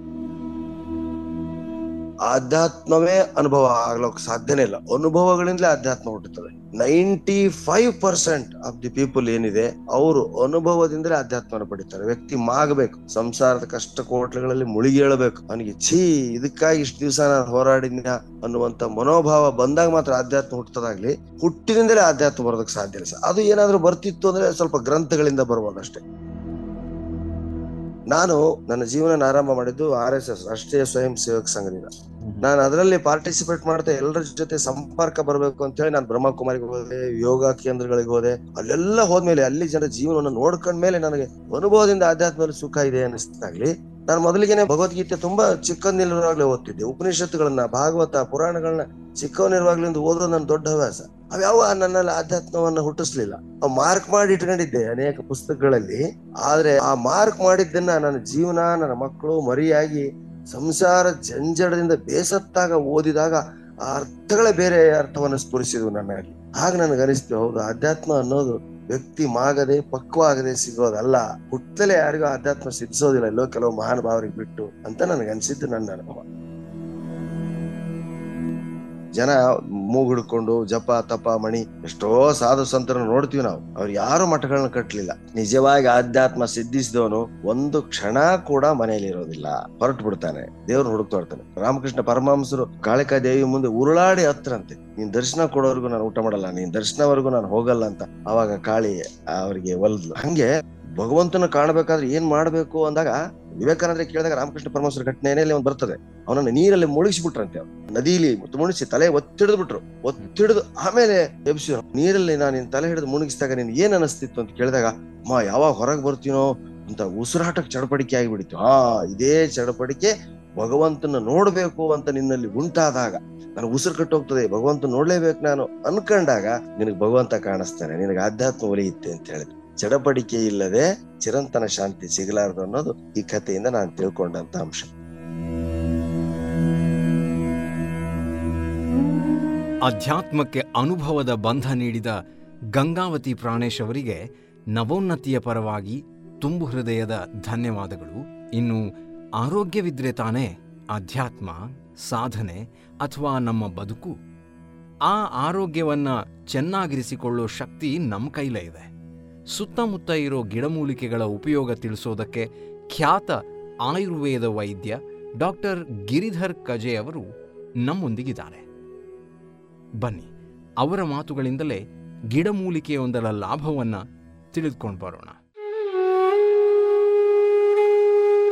ತುಳಸಿ, ನಮ್ಮ ಮನೆ ಮುಂದೆ ಇರುವಂತಹ ಪರಮ ಪೂಜ್ಯ ಗಿಡ. ಕೇವಲ ಆಧ್ಯಾತ್ಮಿಕವಾಗಿ ಮಾತ್ರ ಅಲ್ಲ ಆರೋಗ್ಯ ದೃಷ್ಟಿಯಿಂದ ಸಮಸ್ತ ಮಾನವರ ಸ್ವಾಸ್ಥ್ಯವನ್ನ ಕಾಪಾಡುವಂತ ಸಸ್ಯ ಆಗಿರೋದ್ರಿಂದಾಗಿ ಅದಕ್ಕೆ ಅಷ್ಟೊಂದು ಪೂಜ್ಯ ಸ್ಥಾನ ಇದೆ. ತುಳಸಿ ಕ್ರಿಮಿಗ್ನ ಅಂತ ಆಯುರ್ವೇದ ಹೇಳ್ತದೆ. ಅಂದ್ರೆ ಸೂಕ್ಷ್ಮ ಕ್ರಿಮಿಗಳನ್ನೆಲ್ಲ ಬೇರೆ ಬೇರೆ, ಅದು ವೈರಾಣು ಇರಲಿ, ಬ್ಯಾಕ್ಟೀರಿಯಾ ಇರಲಿ, ಫಂಗಸ್ ಇರಲಿ, ಅನೇಕ ಇಂತಹ ಸೂಕ್ಷ್ಮ ಜೀವಿಗಳನ್ನ, ರೋಗಕಾರಕ ಜೀವಿಗಳನ್ನ ನಾಶ ಮಾಡುವಂತಹ ಗುಣ ಇದರ ಅತ್ಯಂತ ಶ್ರೇಷ್ಠ ಗುಣ. ಜೊತೆಯಲ್ಲಿ ಕೆಮ್ಮು, ಶೀತ, ನೆಗಡಿ, ಉಬ್ಬಸ, ಆಸ್ತಮ ಅಂತ ಹೇಳ್ತೇವಲ್ಲ ರೆಸ್ಪಿರೇಟರಿ ಸಿಸ್ಟಮ್ನ ಎಲ್ಲ ಕಾಯಿಲೆಗಳಲ್ಲಿ ಇದು ಪ್ರಬಲವಾಗಿ ಕೆಲಸ ಮಾಡ್ತದೆ. ಜೀರ್ಣ ಶಕ್ತಿಯನ್ನ ಹೆಚ್ಚು ಮಾಡುವಂತ ಗುಣ ಇದೆ. ಉದರದ ಕ್ರಿಮಿಗಳು, ಹೊಟ್ಟೆಯ ಜಂತು ಹುಳಗಳನ್ನ ನಾಶಪಡಿಸುವಂತ ಗುಣ. ಅದೇ ರೀತಿಯಲ್ಲಿ ದೇಹದಲ್ಲಿ ಬರುವಂತ ಬೇರೆ ಬೇರೆ ನೋವುಗಳು, ಅದನ್ನ ಶಮನ ಮಾಡುವಂತದ್ದು ಎಲ್ಲಕ್ಕಿಂತ ಮಿಗಿಲಾಗಿ ಚರ್ಮದ ರೋಗಗಳಲ್ಲಿ ಅದ್ಭುತವಾದ ಕೆಲಸ ಮಾಡುತ್ತದೆ ಜ್ವರವನ್ನ ಕಡಿಮೆ ಮಾಡುತ್ತದೆ ಕಿವಿ ನೋವು ಕಡಿಮೆ ಮಾಡುತ್ತದೆ ಹೃದಯದ ಶಕ್ತಿಯನ್ನ ಜಾಸ್ತಿಗೊಳಿಸುವಂತಹ ಅದ್ಭುತ ಕೆಲಸ ಮಾಡ್ತದೆ. ಮೂತ್ರದ ತೊಂದರೆಗಳಿದ್ದಾಗ ಮೂತ್ರ ಮಾಡ್ಲಿಕ್ಕೆ ಕಷ್ಟ ಆಗ್ತಾ ಇರುವಾಗ ಮೂತ್ರ ಉರಿ ಇದ್ದಾಗ ಅದನ್ನ ಕಡಿಮೆ ಮಾಡ್ತದೆ. ಮೂತ್ರ ಕಲ್ಲನ್ನ ನಾಶಪಡಿಸ್ತದೆ. ಅನೇಕ ವಿಷ ರೋಗಗಳಲ್ಲಿ ಪ್ರಯೋಗಿಸಲ್ಪಡ್ತದೆ. ಜ್ವರ ಇದ್ದಾಗ ಅದ್ಭುತವಾಗಿ ಕೆಲಸ ಮಾಡ್ತದೆ. ಜ್ವರ ನಾಶಕ ಗುಣ ಇದೆ. ಬೇರೆ ಬೇರೆ ಮೂಲದಿಂದ ಬಂದಿರುವಂತಹ ಜ್ವರಗಳನ್ನ ಗುಣಪಡಿಸ್ತದೆ. ಕಣ್ಣಿನ ರೋಗಗಳಲ್ಲಿ ಕೆಲಸ ಮಾಡ್ತದೆ. ಸುಸ್ತನ್ನ ಕಡಿಮೆ ಮಾಡ್ತದೆ. ಹೀಗೆ ಅನೇಕ ರೀತಿಯಲ್ಲಿ ನಮ್ಮ ದೇಹದ ಆರೋಗ್ಯವನ್ನು ಕಾಪಾಡಲಿಕ್ಕೆ ತುಳಸಿ ಒಂದು ಶ್ರೇಷ್ಠ ವರದಾನ. ಆದ್ರಿಂದ ಅದು ನಮ್ಮ ಮನೆಯ ಮುಂದಿದೆ, ನಮ್ಮ ಮನದ ಮುಂದಿದೆ, ನಮ್ಮ ಜೊತೆಯಲ್ಲಿ ಬಾಳಿ ಬಾಳನ್ನ ಬೆಳಗ್ತಾ ಇದೆ. ನಮಸ್ಕಾರ.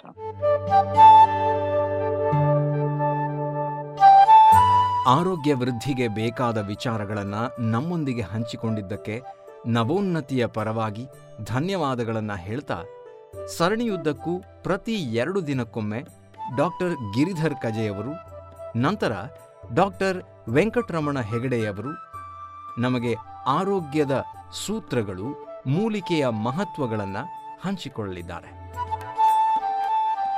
ಇದೀಗ ಈ ನವರಾತ್ರಿಯ ಶುಭಾವಸರದಲ್ಲಿ ನವಶಕ್ತಿಯರು ಅನ್ನೋ ಈ ವಿಶೇಷ ವಿಭಾಗದಲ್ಲಿ ಸಮಾಜದ ವಿವಿಧ ಕ್ಷೇತ್ರಗಳಲ್ಲಿ ಸಾಧನೆ ಮಾಡಿದ ಸಾಧಕಿಯರನ್ನ ಪರಿಚಯಿಸೋ ಪ್ರಯತ್ನ ನಾವು ಮಾಡ್ತಾ ಇದ್ದೀವಿ. ನವರಾತ್ರಿಯ ಮೊದಲನೇ ದಿನವಾದ ಇಂದು ಬುಡಕಟ್ಟು ಕ್ಷೇತ್ರದಲ್ಲಿ ಸಾಧನೆ ಮಾಡಿದ ಗೀತಾ ಸಿದ್ಧಿಯವರನ್ನ ಡಾಕ್ಟರ್ ಗೀತಾ ಸಿದ್ಧಿಯವರನ್ನ ಪರಿಚಯಿಸಲಿದ್ದೀವಿ. ಸಲಗ ಚಲನಚಿತ್ರದ ಟಿಣಿಂಗ ಮಿಣಿಂಗ ಟಿಶ್ಯ ಅನ್ನೋ ಹಾಡನ್ನ ನಾವೆಲ್ಲರೂ ಕೇಳಿದೀವಿ ಈ ಹಾಡನ್ನ ಹಾಡಿರೋ ಗಾಯಕಿಯ ಹೆಸರನ್ನ ನೀವೆಲ್ಲರೂ ಕೇಳಿರಬಹುದು ಅವರೇ ಈ ರಂಗಕರ್ಮಿ ಡಾಕ್ಟರ್ ಗೀತಾ ಸಿದ್ಧಿ. ಇವರ ಸಾಧನೆ ಅಪಾರ. ಸಿದ್ಧಿ ಜನಾಂಗ ಅಂದಾಕ್ಷಣ ನಮಗೆ ಹಲವಾರು ಪ್ರಶ್ನೆಗಳು ಮೂಡ್ತವೆ. ಇಂತಹ ಜನಾಂಗದಲ್ಲಿ ಹುಟ್ಟಿ ಏನು ಸವಲತ್ತಿಲ್ಲದೆ ದಟ್ಟ ಕಾಡಿನಲ್ಲಿ ಜೀವನ ನಡೆಸ್ತಾ ಇದ್ದ ಇವರು ಡಾಕ್ಟರೇಟ್ ಪದವಿ ಪಡ್ಕೊಂಡಿರೋದು ಅಚ್ಚರಿನೇ. ಇವರ ಈ ಸಾಧನೆ ಮೆಚ್ಚುವಂಥದ್ದೇ ಹಾಗೂ ಸ್ತುತ್ಯರ್ಹವೇ. ಮೂಲತಃ ಉತ್ತರ ಕನ್ನಡ ಜಿಲ್ಲೆಯ ಯಲ್ಲಾಪುರ ತಾಲೂಕಿನ ಮಂಚಿಕೆರೆಯ ಗೀತಾ ಸಿದ್ಧಿಯವರು ನೀನಾಸಂ ಪದವೀಧರೆ ಬೆಂಗಳೂರಿನ ಸುರಾನಾ ಕಾಲೇಜಿನಲ್ಲಿ ಪದವಿ ವ್ಯಾಸಂಗ, ರಂಗಭೂಮಿಯಲ್ಲಿ ಎಂಎ ಪೂರೈಸಿದ ಇವರು ಬೆಂಗಳೂರು ವಿವಿಯಲ್ಲಿನ ಪಿಎಚ್ಡಿ ಪದವೀಧರೆ ಆಧುನಿಕ ಕನ್ನಡ ಹವ್ಯಾಸಿ ರಂಗಭೂಮಿಯಲ್ಲಿ ಸ್ತ್ರೀಲೋಕ ಅನ್ನೋ ವಿಷಯದಲ್ಲಿ ಪಿ ಎಚ್ ಡಿಯನ್ನು ಮಾಡಿ ಸಿದ್ಧಿ ಜನಾಂಗದಲ್ಲಿ ಮೊದಲ ಡಾಕ್ಟರೇಟ್ ಪದವಿಯನ್ನ ಪಡೆದ ಮಹಿಳೆ ಅನ್ನೋ ಹೆಗ್ಗಳಿಕೆ ಕೂಡ ಇವರದಾಗಿದೆ. ಕಷ್ಟಪಟ್ಟು ಅಪ್ಪ, ಅಮ್ಮ, ಅಕ್ಕನ ಸಪೋರ್ಟ್ನಿಂದಾಗಿ ವಿದ್ಯಾಭ್ಯಾಸವನ್ನು ಮಾಡಿದ ಇವರು ಹಾಡು, ಯಕ್ಷಗಾನ ಕುಣಿತ ಭಗವದ್ಗೀತೆ ನಾಟಕಗಳನ್ನು ತಮ್ಮಲ್ಲಿ ಮೈಗೂಡಿಸ್ಕೊಂಡಿದ್ದಾರೆ. ಇಷ್ಟು ಪ್ರತಿಭೆಗಳನ್ನು ಹೊಂದಿರೋ ಇವರು ಹತ್ತನೇ ತರಗತಿಯಲ್ಲಿ ಅನುತ್ತೀರ್ಣರಾದವರು. ಆದರೆ ಕಲಿಬೇಕು ಅನ್ನೋ ಛಲ ಮಾತ್ರ ಅವರಿಗೆ ಬರ್ತಿರಲಿಲ್ಲ. ಎಲ್ಲ ರೀತಿಯ ವಿದ್ಯಾರ್ಥಿಗಳೊಂದಿಗೆ ಶಿಕ್ಷಣ ನಡೆಸಬೇಕಾಗಿದ್ದರಿಂದ ಅವರಿಗೆ ಶಿಕ್ಷಣ ಸವಾಲಿನ ವಿಷಯವಾಗಿತ್ತು. ಆ ಸವಾಲುಗಳನ್ನು ಮೆಟ್ಟಿ ನಿಂತ ಅವರಿಗೆ ನೀನಾಸಂ ಮಾರ್ಗದರ್ಶಕವಾಗಿ ರಂಗಕರ್ಮಿಯಾಗಿಸಲು ಸಾಧ್ಯವಾಗಿಸ್ತು. ಛಲ ಬಿಡದೆ ಡಿಗ್ರಿ ಮುಗಿಸಿ ನಾಟಕದಲ್ಲಿ ಎಂಎ ಪಡೆದು ಅವರು ಅದೇ ವಿಭಾಗದಲ್ಲಿ ಪಿ ಎಚ್ ಡಿಯನ್ನು ಪಡೆದು ಡಾಕ್ಟರ್ ಆಗಿದ್ದಾರೆ ಇವಾಗ. ಇವರದು ನಮಗೆಲ್ಲರಿಗೂ ಕೂಡ ಒಂದು ಸ್ಫೂರ್ತಿ ನೀಡುವಂತಹ ವ್ಯಕ್ತಿತ್ವ. ಹೀಗೆ ಇಂತಹ ಅನೇಕ ಸಾಧನೆಗಳನ್ನು ಅವರು ಮಾಡಲಿ ಅಂತ ಅವರಿಗೆ ನಾವು ನಮ್ಮ ತುಂಬು ಹೃದಯದ ಆಶಯಗಳನ್ನು ತಿಳಿಸ್ತಾ ನಮ್ಮ ಈ ನವೋನ್ನತಿ ಫೌಂಡೇಶನ್ ವತಿಯಿಂದ ಅವರಿಗೆ ನಾವು ಈ ನುಡಿ ಗೌರವವನ್ನು ನೀಡ್ತಾ ಇದ್ದೇವೆ.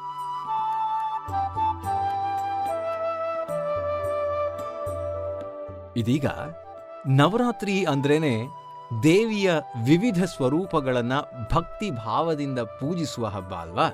ಸಂಗೀತ ಪ್ರಿಯಳಾದ ದೇವಿಯನ್ನ ಭಕ್ತಿ ಗೀತೆಯೊಂದಿಗೆ ಹಾಡಿ ಕೊಂಡಾಡಲಿದ್ದಾರೆ.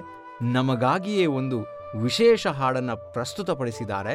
ಎದೆ ತುಂಬಿ ಹಾಡುವೆನು ಹಾಗೂ ಹಿಂದಿ ಸರೆಗಮಪ ಖ್ಯಾತಿಯ ಗಾಯಕಿ ಹಾಗೆಯೇ ಸೈಮಾ ಅವಾರ್ಡ್ ವಿನ್ನರ್ ಆಗಿರುವಂತಹ ಸಿಂಚನ್ ದೀಕ್ಷಿತ್ ಅವರು.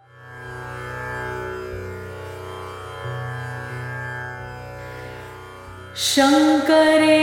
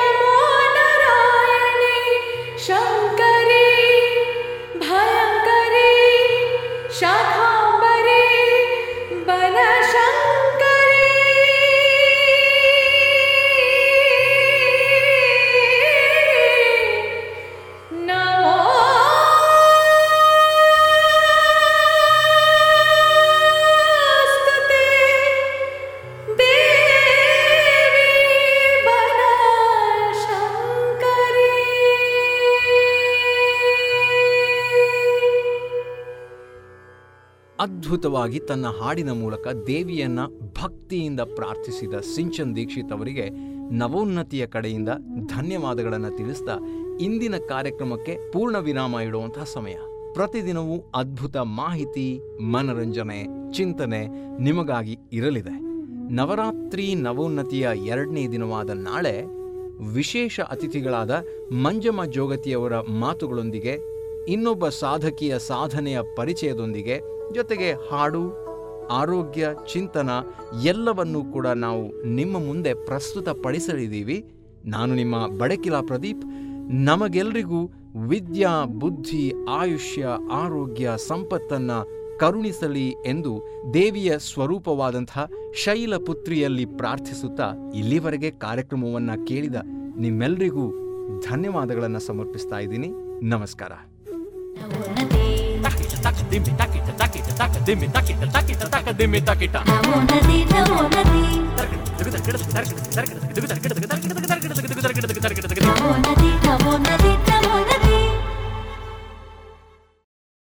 ಇದುವರೆಗೆ ಬಡಕಿಲ ಪ್ರದೀಪ್ ಅವರ ಪರಿಕಲ್ಪನೆ ಮತ್ತು ಪ್ರಸ್ತುತಿಯ ವಿಶೇಷ ಕಾರ್ಯಕ್ರಮ ನವರಾತ್ರಿ ನವೋನ್ನತಿ ಈ ಕಾರ್ಯಕ್ರಮವನ್ನ ಕೇಳಿದಿರಿ ಇನ್ನು ನಾಳೆ ಸಂಚಿಕೆಯಲ್ಲಿ ಹೊಸ ಸಾಧನೆಯ ಸಾಧಕರ ಮಾರ್ಗದರ್ಶನದ ನವೋನ್ನತಿಯ ದೀವಿಗೆಯ ಕಾರ್ಯಕ್ರಮದೊಂದಿಗೆ ಮತ್ತೆ ಭೇಟಿಯಾಗೋಣ.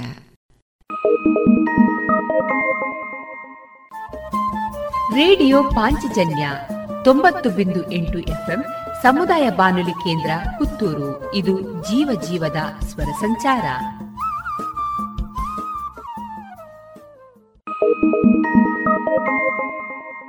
ಇನ್ನು ಮುಂದೆ ಮಧುರ ಗಾನ ಪ್ರಸಾರಗೊಳ್ಳಲಿದೆ.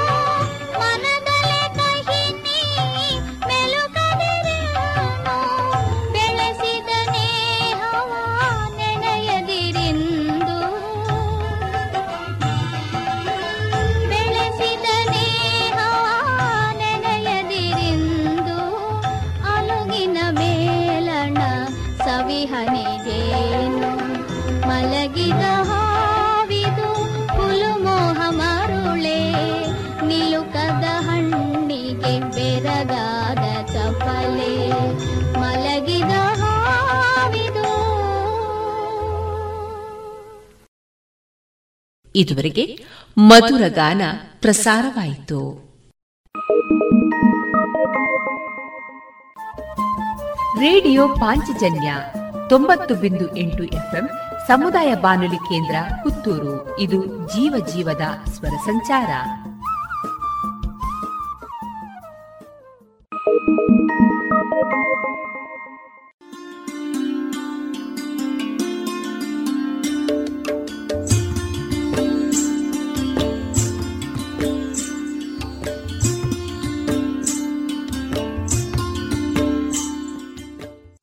ರೇಡಿಯೋ ಪಾಂಚಜನ್ಯ ಸಮುದಾಯ ಬಾನುಲಿ ಕೇಂದ್ರದಿಂದ ನಿಮ್ಮ ಕಾರ್ಯಕ್ರಮಗಳು ಪ್ರಸಾರವಾಗಬೇಕೆ?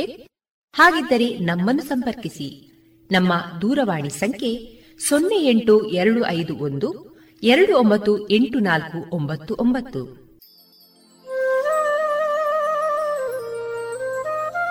ಗಮನಿಸಿ ಕೇಳುವರೆ ನಮ್ಮ ಕಾರ್ಯಕ್ರಮಗಳನ್ನು ವೆಬ್ಸೈಟ್ ಮೂಲಕ ಕೂಡ ಆಲಿಸಬಹುದು. ನಮ್ಮ ವೆಬ್ಸೈಟ್ ವಿಳಾಸ W W W radio Panchajanya dot com. ಇಲ್ಲಿ ಆರ್ಕೈವ್ಸ್ನ ಭಾಗಕ್ಕೆ ಹೋಗಿ ಕ್ಲಿಕ್ ಮಾಡಿದರೆ ಹಳೆ ಕಾರ್ಯಕ್ರಮಗಳನ್ನು ಕೂಡ ಆಲಿಸಬಹುದು. ಜೊತೆಗೆ ನಮ್ಮ ಪ್ರಸಾರವನ್ನು ಆಪ್ ಮೂಲಕವೂ ಕೇಳಬಹುದು. ಪ್ಲೇಸ್ಟೋರ್ನಲ್ಲಿ ಪಾಂಚಜನ್ಯ ಸರ್ಚ್ ಮಾಡಿ, ಡೌನ್ಲೋಡ್ ಮಾಡಿಕೊಂಡು ತಮ್ಮ ಮೊಬೈಲ್ಗಳಿಗೆ ಇನ್ಸ್ಟಾಲ್ ಮಾಡಿದರೆ ರೇಡಿಯೋ ಪ್ರಸಾರದ ಕಾರ್ಯಕ್ರಮವನ್ನು ನೀವು ಆಲಿಸಬಹುದು. ನಮ್ಮ ಪ್ರಸಾರದ ಬಗೆಗೆ ನಿಮ್ಮ ಅಭಿಪ್ರಾಯಗಳನ್ನು ಹಂಚಿಕೊಳ್ಳಲು ನಮ್ಮ ವಿಳಾಸ ರೇಡಿಯೋ ಪಾಂಚಜನ್ಯ ತೊಂಬತ್ತು ಬಿಂದು ಎಂಟು ಎಫ್ಎಂ ಸಮುದಾಯ ಬಾನುಲಿ ಕೇಂದ್ರ, ನೆಹರು ನಗರ, ಪುತ್ತೂರು. ನಮ್ಮ ದೂರವಾಣಿ ಸಂಖ್ಯೆ ಸೊನ್ನೆ ಎಂಟು ಎರಡು ಐದು ಒಂದು, ಎರಡು ಒಂಬತ್ತು ಎಂಟು ನಾಲ್ಕು ಒಂಬತ್ತು ಒಂಬತ್ತು. ಇಮೇಲ್ ವಿಳಾಸ radio Panchajanya at Gmail dot com ನಮ್ಮ ವಿಳಾಸ ಮತ್ತೊಮ್ಮೆ ರೇಡಿಯೋ ಪಾಂಚಜನ್ಯ ತೊಂಬತ್ತು ಬಿಂದು ಎಂಟು ಎಫ್ಎಂ ಸಮುದಾಯ ಬಾನುಲಿ ಕೇಂದ್ರ, ನೆಹರು ನಗರ, ಪುತ್ತೂರು. ನಮ್ಮ ದೂರವಾಣಿ ಸಂಖ್ಯೆ ಸೊನ್ನೆ ಎಂಟು ಎರಡು ಐದು ಒಂದು, ಎರಡು ಒಂಬತ್ತು ಎಂಟು ನಾಲ್ಕು ಒಂಬತ್ತು ಒಂಬತ್ತು. ಇಲ್ಲಿಗೆ ಈ ಹೊತ್ತಿನ ಪ್ರಸಾರ ಕಾರ್ಯಕ್ರಮವನ್ನ ಮುಕ್ತಾಯಗೊಳಿಸುತ್ತಿದ್ದೇವೆ. ಆತ್ಮೀಯ ಕೇಳುಗರಿಗೆಲ್ಲ ರೇಡಿಯೋ ಪಾಂಚಜನ್ಯದ ಬಳಗದ ಪರವಾಗಿ ನಾನು ತೇಜಸ್ವಿ ರಾಜೇಶ್ ಮಾಡುವ ಅನಂತ ವಂದನೆಗಳು.